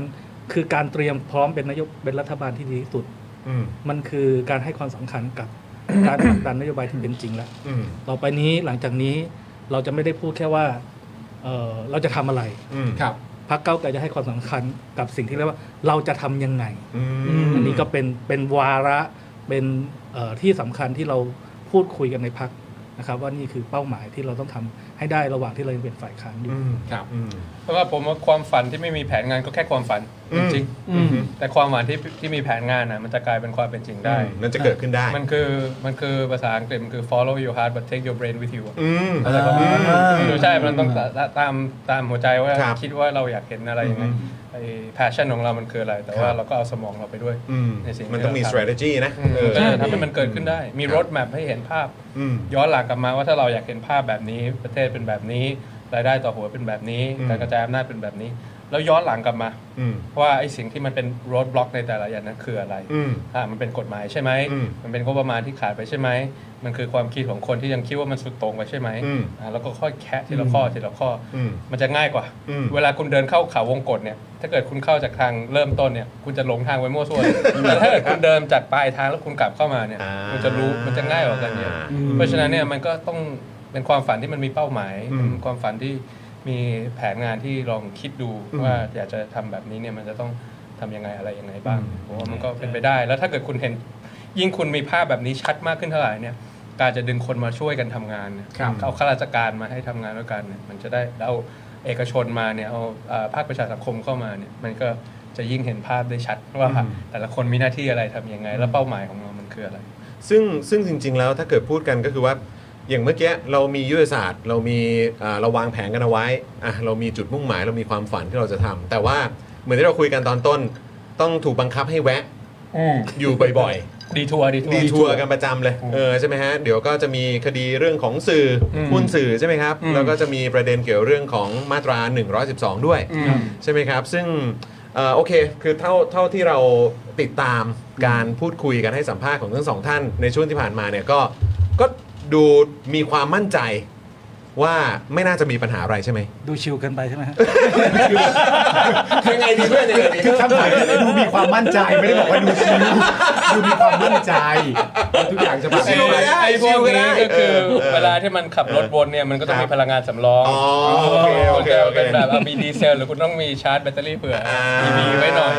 ก็มันหมุนรอบมันก็เอาไปถึงเป้าหมายด้ โอ้ วย แบบนี้ต้องไฮบริดแล้วไหมฮะ เออได้เป็นอีวี เออเออเออเออ มันก็มันก็คือต้องการมีพลังงานสำรองในการเตรียมตัว อืม เพราะว่ามัน อืม มันมันรู้อยู่แล้วเราก็ตามกันการเมืองมา อืม เป็น 10 20 ปี ผม ครับ ก็ไม่ได้เป็นคนแรกที่ อืม ต้องเอาชะตาชีวิตทางการเมืองไปแขวนไว้อยู่กับสารรัฐธรรมนูญ อืม อดีตนายกกี่คนคุณธนาธรรวมถึงผม ครับ ยุบพักไปกี่ครั้งเราก็เห็นภาพกันอยู่ ครับ เพราะฉะนั้นถ้าเรารู้อยู่แล้วว่ามันก็ต้องมี tolerance หรือว่ามันก็ต้องมีความอดทนที่จะรู้ว่าเดี๋ยวสักวันหนึ่งเราก็ต้องเจอไม่เจอเรื่องนี้ก็ต้องเจอเรื่องอื่นไม่เจอเรื่องนี้ก็จะบางทีเจอเรื่องนี้เบากว่าเรื่องอื่น ก็อาจจะเป็นไปได้ เพราะฉะนั้นก็ต้องเตรียมตัวมีทีมกฎหมายที่ต้องขอขอบคุณผ่านรายการ เพราะว่าเขาก็ทำงานกันอย่างเต็มที่ในการทบทวนข้อเท็จจริงทั้งสองคดีให้ให้ ครับ ทาง อ่าพวกผมแล้วผมเองก็ต้องย้อนหลังกลับไป 16 17 ปีว่าเอาตอนคุณพ่อเสียแล้วเกิดอะไรขึ้นบ้างใครเป็นผู้จัดการมรดก มีทรัพย์สินอยู่เท่าไหร่ อืม แล้วผมปันทรัพย์ไปยังไงอะไรทั้งหลายไอทีบีปี 49 สปนกลายเป็นพรบไทย PBS คลื่น อืม ของไทย PBS ไปแล้ว หยุดเทรดปี 57 เพราะว่าโดน suspension เพราะว่าไม่ได้ส่งอะไรทั้งหลายทั้งนั้น อืมอืม อ่ามันก็รู้สึกว่าทั้งผมแล้วก็คุณชัยธวัฒน์เนี่ย มั่นใจในการทำณตรงนั้น ครับ การทบทวนข้อเท็จจริง และการนำเสนอ ครับ ก็คือทบทวนด้วยแล้วก็ art- articulation of facts ก็คือการนำเสนอข้อเท็จจริงให้มันดีที่สุดเท่าที่จะทำได้ ให้เข้าใจได้ง่ายมากที่สุดทำได้ แล้วก็โต้แย้งข้อกล่าวหาในทุกประเด็นไม่ว่าตั้งแต่อากรสแตมป์ทำเมื่อไหร่ จนกระทั่ง ไปถึงอ่ะนู่นนี่นั่นโน่นอะไรทั้งหลาย แน่นอนมันทำให้สูญเสียโอกาสเป็นนายกไหมใช่ใช่มันทำให้สูญเสียพลังงานในการทำงานไหมใช่ แต่ว่าถ้ามัน part of the process มันก็เป็นส่วนหนึ่ง ก็ให้ ของ เคลียร์ การ ไปเลย เมืองก็ อืม ก็ว่ากันมา อืม ไม่เป็นไร อืม เรายังมี สเตมินามีความอึดเหลือพอออยู่ แต่ว่าก็พอได้แล้วนะครับ จะ ได้ อยากทำงาน เอา แล้ ผ ว มรู้ว่านี่อันนี้มันแบบมันเป็นแบบ membership ใช่ไหม ใช่ครับ อ่า ใช่ ผม ครับ ผม ใช่ครับ เชื่อว่ามี เออ ไอโอทหารมาเป็น membership โอ้โห คน ครั นะ บผมโอ้ ผม นี่ เลยขอประกาศผ่านทางนี้เลยว่า ครับผม ขอทำงานแล้วนะครับ เอออยากทำงานแล้วนะครับ อยากทำงานแล้วนะครับ น่าจะถึงเวลาทำงานแล้วนะครับ เออแต่ว่าคือมันมันก็มีประเด็นเนาะเออที่เรามีโอกาสได้คุยกับอ่าพี่ถึก ครับ เออ ในช่วงวันศุกร์ที่ผ่านมา ใช่ นะครับอ่ะคุณปาล์ม พี่ถึกก็พูดในประเด็นที่น่าสนใจว่ามีการตั้งข้อสังเกตนะครับผมว่าเอ่อเขาว่ากันว่าอาจจะมีการไปยื่นเรื่องให้ตรวจสอบประเด็นจริยธรรม ของสสพักก้าวไกล 44 คน อืม ที่เคยไปลงชื่อเสนอแก้ไขมาตรา 112 อืม ในปี 64 ซึ่งประเด็นนี้ก็มีการพูดถึงอีกแล้วว่าอาจทำให้ถูกตัดสิทธิ์ได้ อันนี้ไม่ใช่ประเด็นเรื่องหุ้นสื่ออ ม อันนี้ไม่ใช่ประเด็นเรื่องประเด็นเรื่องการหาเสียงมาตรา 112 อะไรต่างๆอะนะ อันนี้เป็นอีกประเด็นหนึ่ง ทบทวนอีกทีได้ไหมขออีกทีขอ แล้ว อีกที คือ คือ แล้วคือมันไม่ได้ใช่เรื่องยุบพักด้วยนะ ใช่ จริยธรรม จริยธรรมนะครับ ของ สสพักก้าวไกล 44 คนที่เคยลงชื่อเสนอแก้ไขมาตรา ได้ยินว่าภูมิใจไท 112 ย เราไม่ใช่เราไม่ใช่ นึกว่าผมจะใส่แล้วเหรอ ใส่สิ เออผมก็ไม่ได้ยินอ่ะ มาตรา112 อันนี้คือเกิดขึ้นในปี 2564 ซึ่งก็มีการตั้งคำถามว่าประเด็นนี้ก็อาจจะเป็นประเด็นที่อีกแล้วพูดถึงกันอีกแล้วคือการนำพาไปสู่การตัดสิทธิ์ทางการเมืองตลอดชีวิตอะไรแบบนี้ เอ่อประมาทไม่ได้ อืม ประมาทไม่ได้ ป โอ ระ เค มาทไม่ได้ ครับผม ก็ต้อง แต่ว่าต้องดูเดี๋ยวผมว่าสุดท้ายต้องรู้ รอดูรายละเอียดของคำวินิจฉัย ครับ ในวันที่ ก่อน ฮะ อืมครับ ครับ ผ ผม ม เพราะฉะนั้นก็คืออย่าเพิ่งอย่าเพิ่งกังวลไปก่อน ใช่ เออแต่ว่าก็ก็ประมาทไม่ได้ 31 ใช่ครับ อืม อย่าอย่าเพิ่ง อย่า อย่าเพิ่งรีบเครียดไปก่อน อย่าเพิ่งรีบเครียด ไม่มีประโยชน์อะไรฮะ โอเค ชอบกลัวล่าหัวเราะแล้ว โคล่าหัว โอ เราะ เคครับผม ประสบความสำเร็จนิ่งๆๆ เดี๋ยวนะคำถามที่เราทำให้โคอาล่าหัวเราะได้ คือคำถามคือมีประเด็นเรื่องตรวจสอบจะเรียก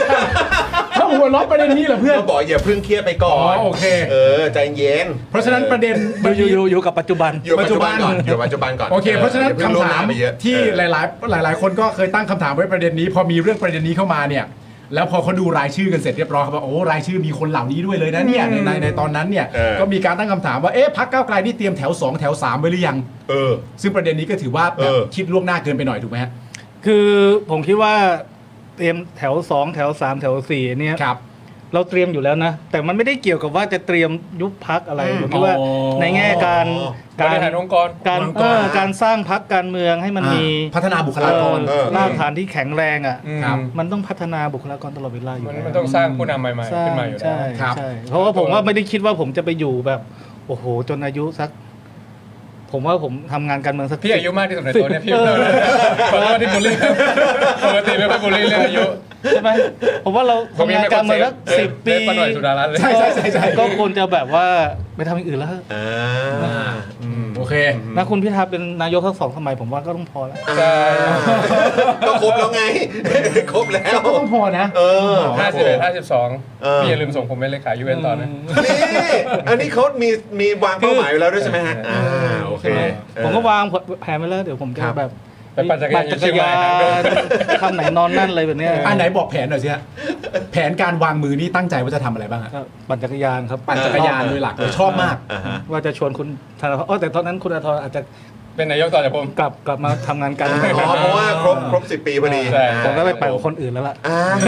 โอ้โหชอบจังเลย ชอบจังเลยเวลาพูดล้อแบบเนี้ย ชอบมากเลยเออฮะ คุณทีมประเด็นเรื่อง อ่า เรื่องหุ้นสื่อเนี่ย ภาวะของความเข้าอกเข้าใจของประชาชนเนี่ย อืม มันมีส่วนให้คุณทีมสบายใจขึ้นด้วยไหม อืม เพราะว่าก็ว่ากันตามตรงคือประเด็นเรื่องหุ้นสื่อตามข้อมูลที่เราเห็นอยู่ในสังคมนะตอนนี้ที่ประชาชนเห็นนะครับ ผม มันค่อนข้างจะเข้าใจไปในทางเดียวกันว่า มันไม่ใช่สื่อหรอกว่ากันตรงๆ เออ ประชาชนก็เข้าใจกันว่าอย่างนั้นตามตามข้อมูลที่ประชาชนได้พบเจอและเห็นนะ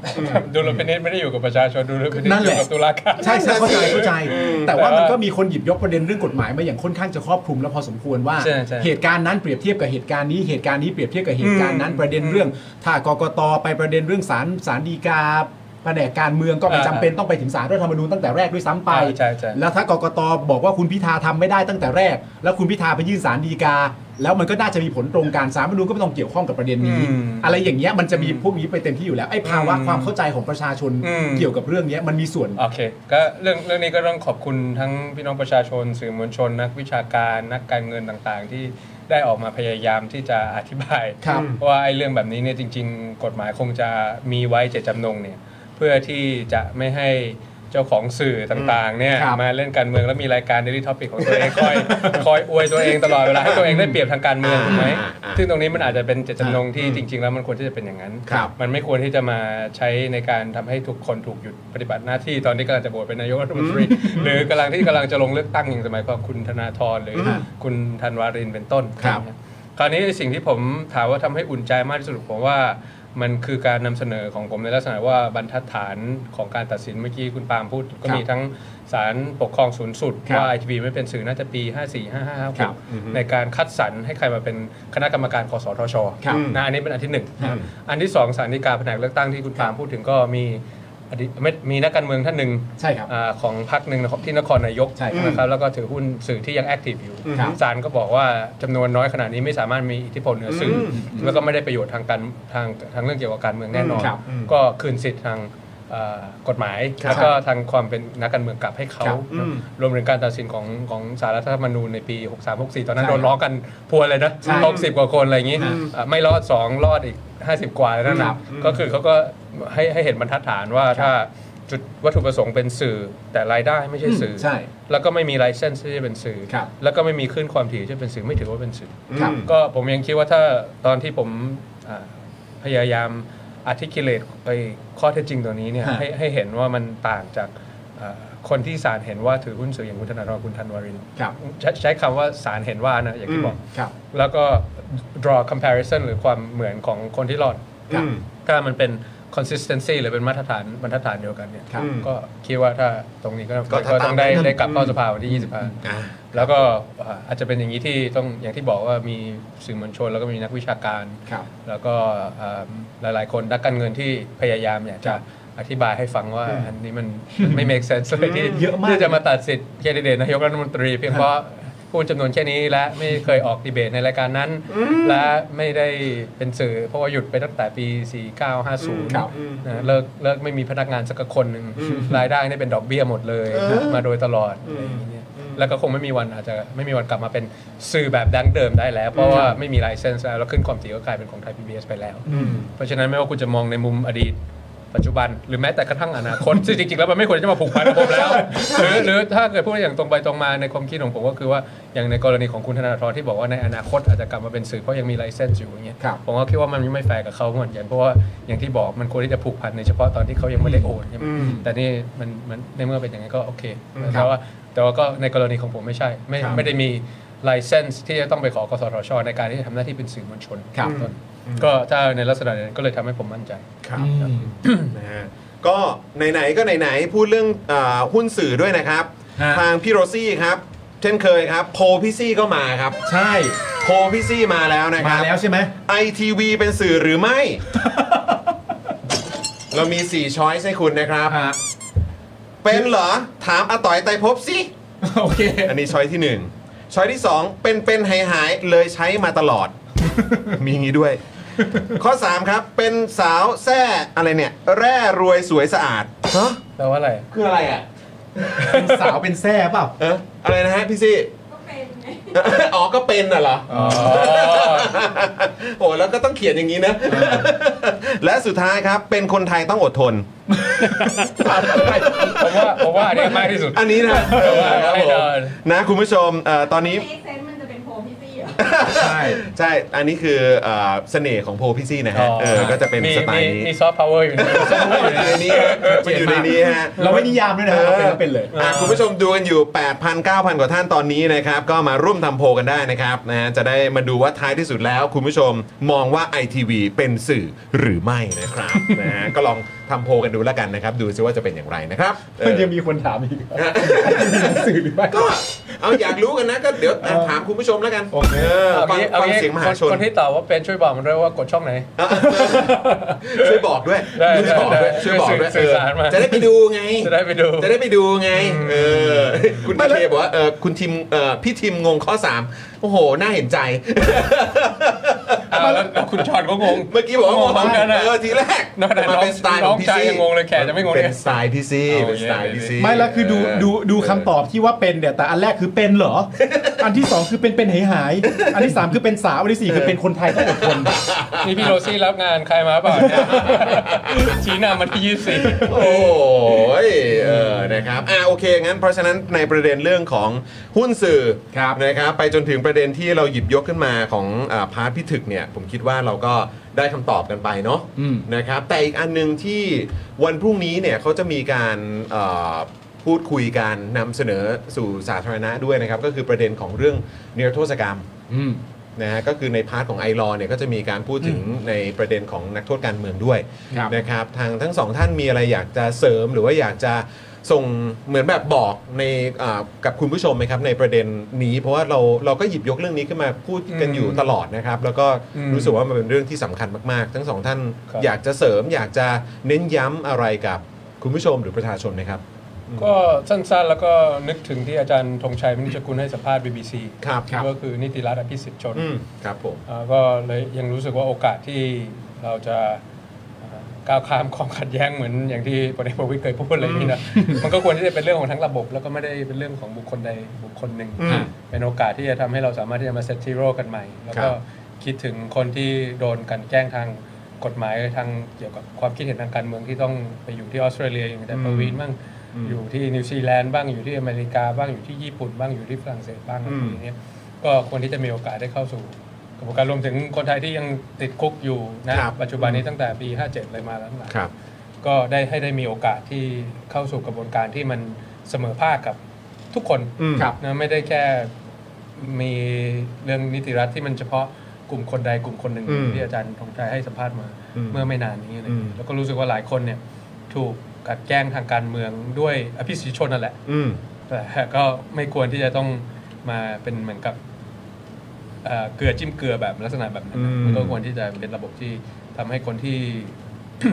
มีโอกาสที่จะได้กลับมาเริ่มต้นกันใหม่ในเรื่องเกี่ยวกับสิทธิทางการเมืองได้ กลับมาสู่ประเทศไทยด้วย แล้วก็ อืม ได้ออกจากคุกด้วย แล้วก็ได้มาเริ่มต้นกันใหม่ให้ความขัดแย้ง 17 ปีที่ผ่านมามันมันหมดไปสักทีหนึ่ง คิดว่ามันจะเป็นไปได้ไหมครับ กับเรื่องของการ ก็ นิรโทษก อ รร ย่าง ม อย่างวันนี้เอ่อเข้าใจว่ามีเอ่อพี่น้องไปกันที่สหประชาชาติเนาะ อืม เมื่อเช้า ครับ แล้วก็ยื่นกันเรื่องนิรโทษกรรมรวมถึงเรื่องเกี่ยวกับอยากจะให้รวมเรื่องเกี่ยวกับเรื่องมาตรา1นึด้วย อืม ทั้งหลายเนี่ยผมก็คิดว่าต้องถามก่อนว่าจุดประสงค์ของการนิรโทษกรรมคืออะไร อืม อืม คือถ้าเกิดทำแค่เป็นพิธีกรรมเฉยๆ หรือว่า ครับ เพราะมันมีการขึ้นไปหรือว่าต้องการที่ทำเพื่อที่จะให้เอ่อความสัมพันธ์ หรือว่าความรู้สึกความสัมพันธ์ทางการเมืองของประชาชนกับ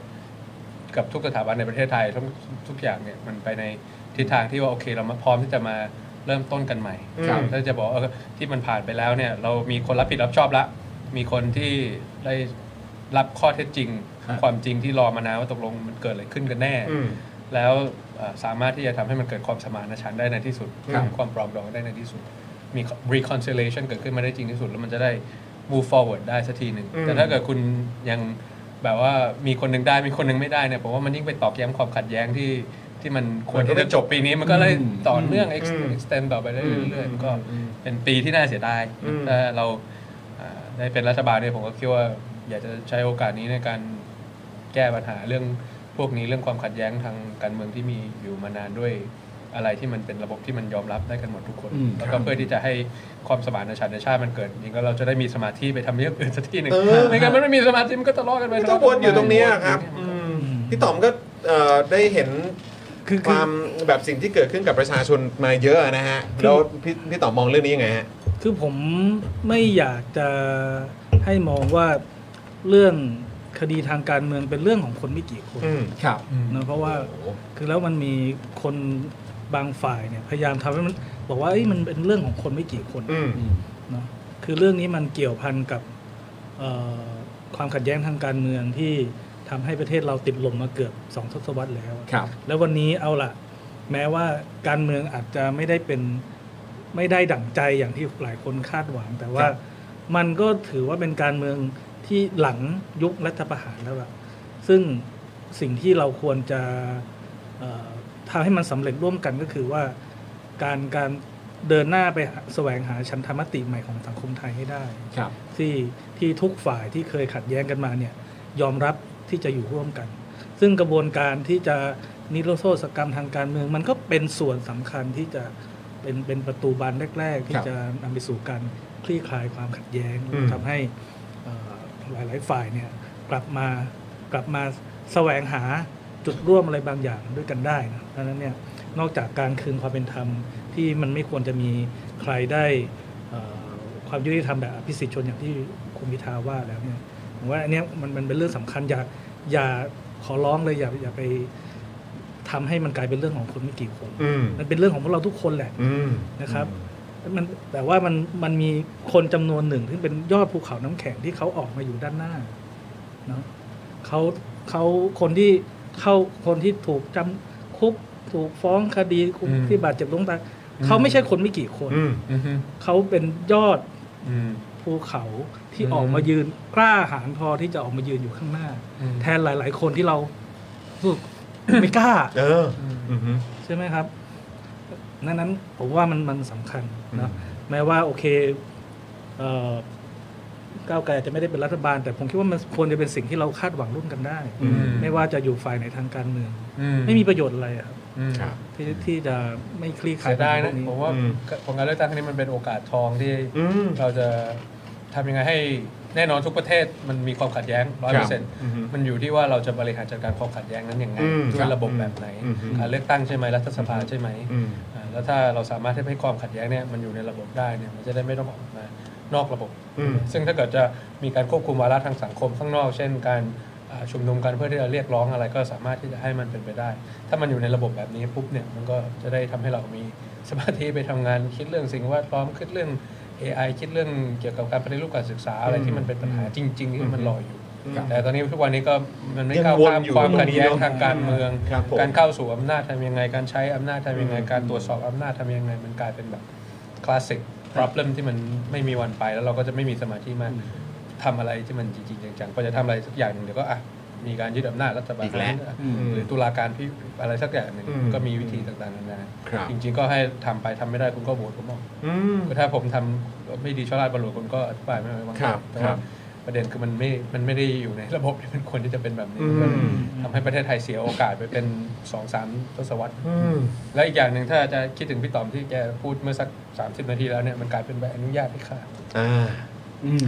คือ เนี่ย เรามี license to kill ที่แบบทำให้คนจำนวนมากบ้านแตกสลายขาดเนี่ย อืม มันควรที่จะหมดไปจากสังคมไทยให้ให้ แล้วมันต้องมีคนที่ต้องรับผิดชอบ ใช่ ด้วย รับผิดรับจอบ อืม ใช่ ครับ accountability แล้วแบบเราเราเพิ่งมีคดีที่ศาลเป็นประวัติศาสตร์อีกอันหนึ่งเนาะ 50 ปี เออถูกตัดสินจำคุก 50 ปี อ่าครับผม เพราะเพราะโทษที่เกิดจากการแสดงความคิดเห็นในโซเชียลมีเดีย ครับ อืม ก็ถือว่าเป็นสูงเป็นประวัติศาสตร์ ซึ่ง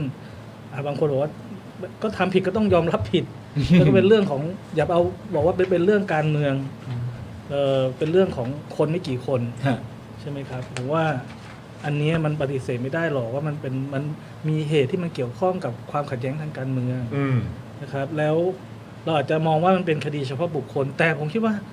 ถ้าประเทศเรายังมีโทษที่ทำให้คนถูกจำคุก 50 ปีจากการโพสต์เฟซบุ๊ก อืม ผมว่าระบบกฎหมายเรามีปัญหาอะไรบางอย่าง อืม ครับ อันนี้ไม่ใช่เรื่องส่วนบุคคลแน่นอน ครับ นะเพราะฉะนั้นเนี่ยผมคิดว่าเราเราควรคิดเรื่องนี้อย่างจริงจัง อืม นะครับนิรโทษกรรมทางการเมืองและหันมาปรับจูนอะไรที่มันพอจะปรับแล้วยอมรับกันได้ อืม แล้วผมก็ไม่เชื่อหรอกว่ามันปรับมันจะเป็นอย่างที่ก้าวไกลอยากเห็นร้อยเปอร์เซ็นต์อยากที่เป็นของเพื่อไทยอยากเห็นร้อยเปอร์เซ็นต์หรือคุณประยุทธ์อยากเห็นร้อยเปอร์เซ็นต์เป็นไปไม่ได้ อืม มันต้องมีจุดตรงกลางที่เราพอจะไปด้วยกันได้ อืม นะครับ เมื่อเช้าครับ เอ่อคุณจิรายุนะฮะ พูดถึงถ้าเกิดว่าก้าวไกล ม คือจริง ๆ ก่อนหน้านี้ก็มีคุณสุทิน ครับ ที่ก็เคยพูดถึงประเด็นเกี่ยวกับเรื่องของกองทัพด้วยเหมือนกัน ครับ บอกว่าเนี่ย ถ้าเกิดว่าก้าวไกลมาเป็นรัฐบาลนะ ก็ต้องทำเหมือนคุณสุทินนั่นแหละ เอออย่างเมื่อเช้าเนี่ย คุณจิรายุบอกว่าเอิ่มเนี่ยตอนตอนเป็นฝ่ายค้านก็มีหน้าที่ตรวจสอบรัฐบาลตอนเป็นรัฐบาลก็มีหน้าที่อธิบายเรื่องของรัฐบาล เชื่อว่าถ้าก้าวไกลเป็นรัฐบาลก็จะทำแบบเดียวกับที่พวกเขาทำกันอยู่นั่นแหละ โอ้ยงั้นเดี๋ยวคุณสุธีลาออกให้พวกผมไปเป็นรัฐมนตรีนะ ส่งจิรัตไปเลยอะเอางี้คุณจะเอาจิรัตหรือคุณจะเอาวิโรจน์ ให้เลือกให้เลือกโอ้มีสองช้อยนะ คุณจิรัตน์นี่คือโฆษกกมท เฮ้ยถ้าถ้ามาท้ากลับไม่โกง เอางี้ดีกว่าผมผมคิดว่าก้าวไกลเป็นรัฐบาลเมื่อไหร่เขาว่าปฏิรูปกองทัพผมพูดอ่ะ อืม ก็เนี่ยก็ยังพูดให้อยู่อันนี้น่าจะพิสูจน์ได้ว่าว่า อ่า อย่างน้อยเนี่ย อ่า ปฏิกองทัพต้องได้รับการปฏิรูป อืม ให้เป็นกองทัพที่มีความเป็นมืออาชีพ อืม มีสิทธิมนุษยชน มีงบประมาณที่พอดีจนกระทั่ง สามารถที่จะให้รัฐมีงบประมาณ เอาไปดูแลเรื่องเกี่ยวกับจำนวนของหมอจำนวนของพยาบาลจำนวนของครู ฮะ เพราะฉะนั้นกองทัพต้องได้รับการปฏิรูปไม่ใช่ อืม ไม่ใช่แค่ปรับตัว ครับ อ่าอันนี้ผมก็พิสูจน์ให้ให้ ไม่ใช่ ให้ได้เท่าที่ทำ ไม่ใช่ ได้ แค่เอ่อพัฒนาร่วมกัน แล้วแล้วถ้าเกิดคิดว่าเราเราไม่มี agenda หรือเราไม่มีวาระของการที่จะดูแลฐานชั้นผู้น้อย ให้มี career path ให้สามารถที่จะเป็นกองทัพที่เป็น professional จริง ๆ ดูแลภัยคุกคามจากนอกประเทศ แต่ไม่ยุ่งกับการเมืองภายในประเทศเนี่ย กฎหมายกี่ฉบับแล้วที่เราได้เตรียมตัวไว้ อืม แล้วก็จะได้ยื่นไม่ว่าจะเป็นการเรื่องเกี่ยวกับเอ่อยกเลิกการเกณฑ์ทหารก็ดี หรือว่าสิ่งที่พี่วิโรธทำอยู่ตอนนี้ก็คือธรรมนูญทหารแกก็ อืม ใช้กมทในการร่างพรบพวกนี้อยู่ อืม เพราะฉะนั้นเนี่ยเวลาเราพูดเราไม่ได้พูดด้วยลมปากเปล่า แต่ว่าแน่นอนว่าผมก็พิสูจน์ไม่ได้เพราะผมยังไม่ได้เป็นรัฐบาล อืมครับ แต่คุณดูเจตนาแล้วก็ดูการเตรียมตัวของเราว่าไอ้กฎหมายที่จะล่างว่าเนี่ยมันไม่ได้ขนมบาทสองบาทนะเว้ยกว่าจะเตรียมได้เนี่ยมันก็ต้องคิดต้องหาข้อมูลต้องนั่นเตรียมให้กฤษฎีกาตีความก่อนที่จะยื่นเข้าสภาไปอ่าถ้าเกิดยังรู้สึกว่าก้าวไกลเป็นรัฐบาลก็ทำแบบนี้งั้นคุณลองให้อย่าตีว่าเป็นพรบการเงินแล้วกันแล้วให้มันผ่านเข้าไปแล้วเดี๋ยวลองดูกัน แต่เมื่อกี้ชอบมากเลยนะ ที่บอกว่าเอาก็ จะ คือ เอา ไม่ ใคร ไม่ ล่ะครับ ไม่ไม่แต่แต่แต่ด้านหนึ่งผมว่าผมผมก็เข้าใจนะ ว่าเข้าใจข้อจำกัด อืม หรือเหตุผลเบื้องหลังของเอ่อที่ยกมาเป็น อ่าฮะ ข้ออ้างว่าทำได้แค่เนี้ย ฮะ ครับ แต่อันหนึงมันมันมันสะท้อนว่ามันเป็นผลจากวิถีในการเข้าสู่อำนาจแบบนี้ อืม มันก็มีข้อจำกัด คือถ้ามองแบบเอ่อมนุษย์คนหนึ่งเข้าใจมนุษย์อีกคนหนึ่งก็ ฮะ ก็เข้าใจว่าทำได้แค่นี้เพราะเข้ามาเข้าสู่อำนาจแบบนี้ไงใช่ไหมมันก็มีข้อจำกัดเป็นธรรมดา อืม ฮะ เฉพาะกิจใช่ไหมพ่อเหมย เออ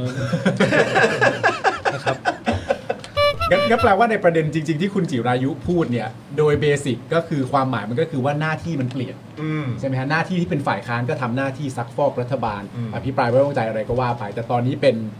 เป็น รัฐบาลแล้ว รัฐบาลเองซะแล้ว อืม คือก็ทำหน้าที่ ไม่ไม่ ที่เป ไม่ ลี่ยนป ว่าผมก็จะบอกว่าไม่ไม่ใช่แบบนั้นหรอกว่า โอ้ถ้าพูดแบบนี้ก็หมายความว่าถ้าใครมาเป็นรัฐบาลก็ต้องเป็นแบบนี้ อันนี้คือสิ่งที่ค ผม น ผมกำลังจะบอกว่า ถ้าจะมองให้แบบเข้าใจก็เข้าใจ เพราะว่าวิธีการเข้าสู่อำนาจของรัฐบาลชุดนี้เนี่ยมันมีข้อจำกัดแบบนี้ อื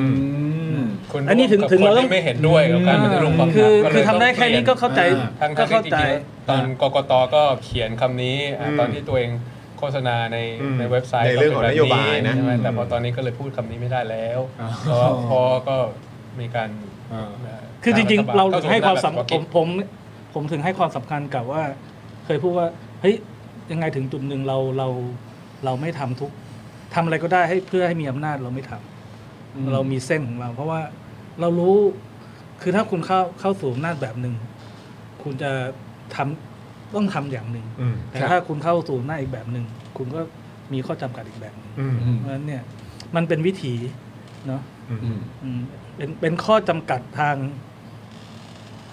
จากการเข้าสู่อำนาจแหละ คือคือผมผมก็เชื่อนะครับว่าคนที่อยู่ในพรรคเพื่อไทยจำนวนหนึ่งก็อาจจะอยากจะเห็นอะไรอย่างที่ผมอยากเห็นก็ได้ ครับ แต่มันเป็นความฝันไปแล้วไง อ่าความฝันมาอีกแล้ว ใช่ไหมมันเป็นความฝันไปแล้วเพราะมันไม่ไม่สอดคล้องกับความเป็นจริงทางการเมือง อืมอืม อ่าใช่ไหม โอ้ โถ อ๋อคือถ้าจะ ฟังแล้วก็แบบว่า คือเข้าใจไหมหมายถึงว่าถ้าจะพูดประเด็นเรื่องโลกความจริงกับโลกความฝันนะ เข้าใจ มันก็มีมุมนี้เป็นโลกความจริงโลกความฝันด้วยว่า รูปแบบที่เข้ามาเป็นแบบนี้แล้ว อะไรที่เคยคิดไว้ว่าจะทำมันอาจจะใช่โลกความฝัน อืม อ่า อืมแต่ว่าเมื่อกี้ก็ถึงบอกไงว่าจริง ๆ มันเป็นจังหวะที่แบบว่ากับการเลือกตั้งครั้งนี้มันเป็นจังหวะที่ ดี ที่เหมาะมากเนาะ อืม ใช่ กับการที่จะนำความเปลี่ยนแปลงมา แล้วก็เอ่อความรู้สึกอารมณ์คนมันมันมีที่จะทำให้ไม่ได้ต้องพูดได้ใช้ว่าไม่ได้ปฏิเสธ อืม เรื่องเกี่ยวกับเอ่อกองทัพหรือว่าเรื่อง ครับ ความมั่นคงทางทหารนะมีความจำเป็น อืม ครับ เพียงแต่ว่าทำให้ให้เหมาะสมทำให้ทันสมัย ครับ แล้วก็มีมีไว้เพื่อที่จะ ทำได้ไง ให้ทำได้ อื ทำได้ มอืมครับผม ก็น่าเสียดายโอกาสที่ ครับผม ที่ได้ทำ ครับนะฮะอ่ะโอ้โหคอมเมนต์มากันแบบพรั่งพรูมากเลยนะครับ กระจุกกระจาย เดี๋ยวจริงๆ เดี๋ยวเราต้องดูกันนะว่ามีคำถามจากคุณผู้ชมเอ่อทางบ้านไหม อ่าน นะครับ เดี๋ยวอาจจะรบกวนทางพี่ดำนะครับเอ่อเดี๋ยวเอ่อคัดคำถามมาสัก 3-5คำถามนะเออนะครับเผื่อว่าจะได้ถามทางเอ่อทั้งคุณทิมแล้วก็พี่ต๋อมด้วยนะครับ ครับ นะฮะอ่ะโอ้โหคอมเมนต์มากันเติมนะครับแล้วจริงๆ เราก็มีประเด็นที่เดี๋ยวจะคุยกับทางทั้งสองท่านอีกอีกเล็กน้อยนะ ฮะ เป็นคราวนี้คราวนี้เป็นเป็นแบบสไตล์พวกเราแล้วใช่ไหม อันนี้เพลินๆแล้ว เพลินๆแล้ว เพลินๆแล้ว เพลินๆแล้ว สบายๆเพราะประเด็นเรื่องซีเรียสเนี่ยรู้สึกว่าช่วงหลังๆทั้งสองท่านก็ไป เออ ออกแล้วก็ถามเรื่องซีเรียสกันมาเยอะแล้ว เออแล้วเขาก็ตอบไป เรา แบ ก็ บ เลยมีความรู้สึกว่า ละเอียดยิบเลย ใช่เราก็เลยมีความรู้สึกว่าไร้สาระน่าจะเป็นเรื่องที่ถูกต้องที่สุดในภาวะนี้ จะได้ทำให้การเมืองไม่น่าเบื่อไง ใช่ไม่น่าเบื่อ ใช่ไหม ไร้สาระคือสาระ ไร้สาระคือสาระ ใช่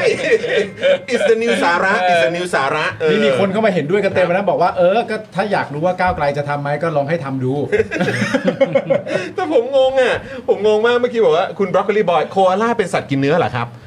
เขาบอกกัดเจ็บ อ๋อกัดเจ็บอ๋อ กัดเจ็บแต่คุณผู้ชมสังเกตเห็นท่าทางป่ะตอนที่เรา ครับ ถามประเด็นเรื่องที่คุณจิรายุไปออกรายการของคุณ เออ สรยุทธ์ตอนเช้า เอออะเออเออ แล้วพอถามไปประเด็นว่าเอ๊ะเขาบอกมานะว่าถ้าเป็นก้าวไกลก็ทำแบบกันได้ เอ นะ อ แล้วทั้งสองท่านแบบเฮ้ย เหมือนรู้ว่าเดี๋ยวก่อนเดี๋ยวก่อนเดี๋ยวก่อนมาเรามาคุยเรื่องนี้กันหน่อย เออต้องต้องเปิดใจคุยกันหน่อย นะครับอ่ะโอเคคำถามแรกครับอ่าผมขอสักประมาณ 3คำถามแล้วกัน ครับ นะครับขอถามทั้งสองท่านนะครับ โอเค คำถามจากคุณเพร์ลนะฮะ คุณ Pearl คุณเพร์ลนะฮะเอ่อเรื่องปัญหาทางโครงสร้างหรือความเหลื่อมล้ำประชาชนจะมีวิธีการและช่องทางในการแสดงความเห็นร่วมกันอย่างเป็นระบบ และมีพลังอย่างไร เพื่อเรียกร้องความถูกต้องและผลักดันให้รัฐบาลแก้ปัญหาครับ เลือกตั้งครับ เลือกตั้ง เลือกตั้ง ใช่ทุกทุกสิ่งทุกอย่างเนี่ยมันมีเวทีอยู่แล้ว ความเหลื่อมล้ำมีหลายประเภท ความล้ำเหลื่อมล้ำทางรายได้ อือฮึ ความเหลื่อมล้ำทางความมั่งคั่ง ความความเหลื่อมล้ำในการเข้าสู่การศึกษา ความเหลื่อมล้ำในการเข้าสู่ที่ดิน อืม มันมีได้หลายหลายรูปแบบมากๆ เพราะฉะนั้นเนี่ยมันก็มีหลายเวทีให้ให้พูดว่าโอเค รายได้ไม่พออย่างงู้นอย่างนี้ว่าต่างกันหลายเท่านะความเหลื่อมล้ำในบัญชีเงินมีต่างกันเยอะแยะมากมาย อืม ที่ดิน1%เป็นเจ้าของความเจ้าของที่ดินอยู่ 60กว่าเปอร์เซ็นต์ อืม ที่เหลืออเป็นประชาชนจำนวน80กว่าเปอร์เซ็นต์ไม่มีที่ดินเป็นของตัวเองอะไรทั้งหลายเนี่ย ครับ มันมีหลายวิธีกรรมาธิการอะไรก็ทำได้ อือฮึ แต่ต้องเลือกพรรคการเมืองที่กล้าพอที่จะ address ปัญหานี้ที่ root cause อืม พรรคการเมืองที่เน้นเรื่องกระจาย การกระจายเข้าสู่ที่ดิน การกระจายอำนาจการเข้าสู่เอ่อการเพิ่มงบประมาณให้รปสตในแต่ละท้องถิ่นทำได้ เพิ่มจำนวนครูให้เป็นเรื่องของท้องถิ่นนั้นวิธีนี้เท่านั้นแหละ อืม ที่จะทำให้ความเหลื่อมล้ำใน ประเทศมันหายไปบางทีเวลาเราไปคุยเรื่องความเหลื่อมล้ำก็แค่บอกว่าโอ้รายได้ซีโอเท่านี้รายได้ขั้นต่ำเท่านี้ห่างกัน 17 27 เท่าอะไรก็ว่ากันไปเนอะ อืมอืมอืม แต่ว่าความเหลื่อมล้ำมันมีหลายมิติมากกว่านั้น อืมอืม แล้วแต่ละคนก็มีเรื่องที่สามารถที่จะเป็นเวทีที่พูดกันแต่ถ้าจะเอาให้มันรวมกันแล้วมันมีพลังไม่ว่าคุณจะเป็นความเหลื่อมล้ำทางด้านรายได้ หรือการเข้าถึงอะไรที่มันเป็นเขาใช้คำว่า factor of production ก็คือที่ดินใช่ไหม อืมครับ ก็คือเป็นเป็นเป็นทรัพย์สินที่แรกที่จะทำให้คุณสามารถลืมตาอ้าปากได้เอาไปตึงแบงก์เอามาเป็นเงินสดได้ อือฮึ ก็ต้องดูการเลือกตั้งกับคนที่อ่ะเรื่องของสาธารณสุข อืม พูดเรื่องความเหลื่อมล้ำในการเข้าถึงไหม ครับ เรื่องการศึกษา อืม เรื่องของที่ดิน อืม เรื่องของความมั่งคั่ง เรื่องของการเก็บภาษีเพื่อที่จะลดความเหลื่อมล้ อือฮึ ำรวมถึงเรื่องของปัญหาความเอ่อเรื่องของรายได้ที่อาจจะเหลื่อมล้ำมีสวัสดิการในการแก้ไขปัญหาเหล่านี้ไหม เหล่านี้ก็ผ่านตัวแทนคุณได้ ถึงจะพบกับ อืม ผมว่าก็เป็นประเด็นสำคัญที่จะอ่ะใช้ตรงนี้เนี่ยเป็น voice ที่ดังที่สุด อืมครับ หรือคุณต้องการแค่วัตกรรมการเมืองแบบฉาบฉาบฉวยนิดๆหน่อยๆ แต่ว่าในขณะเดียวกันก็ยังซ่อนปัญหาความเหลื่อมล้ำไว้ใต้พรม อืม มากมาย อืม เพราะฉะนั้นเนี่ยก็ต้องรอ It's up to ดู you ใช่ ใช่ไหมครับ ครับ พี่ต๋อมอยากเสริมอะไรไหมฮะ โอ้ยาวเลย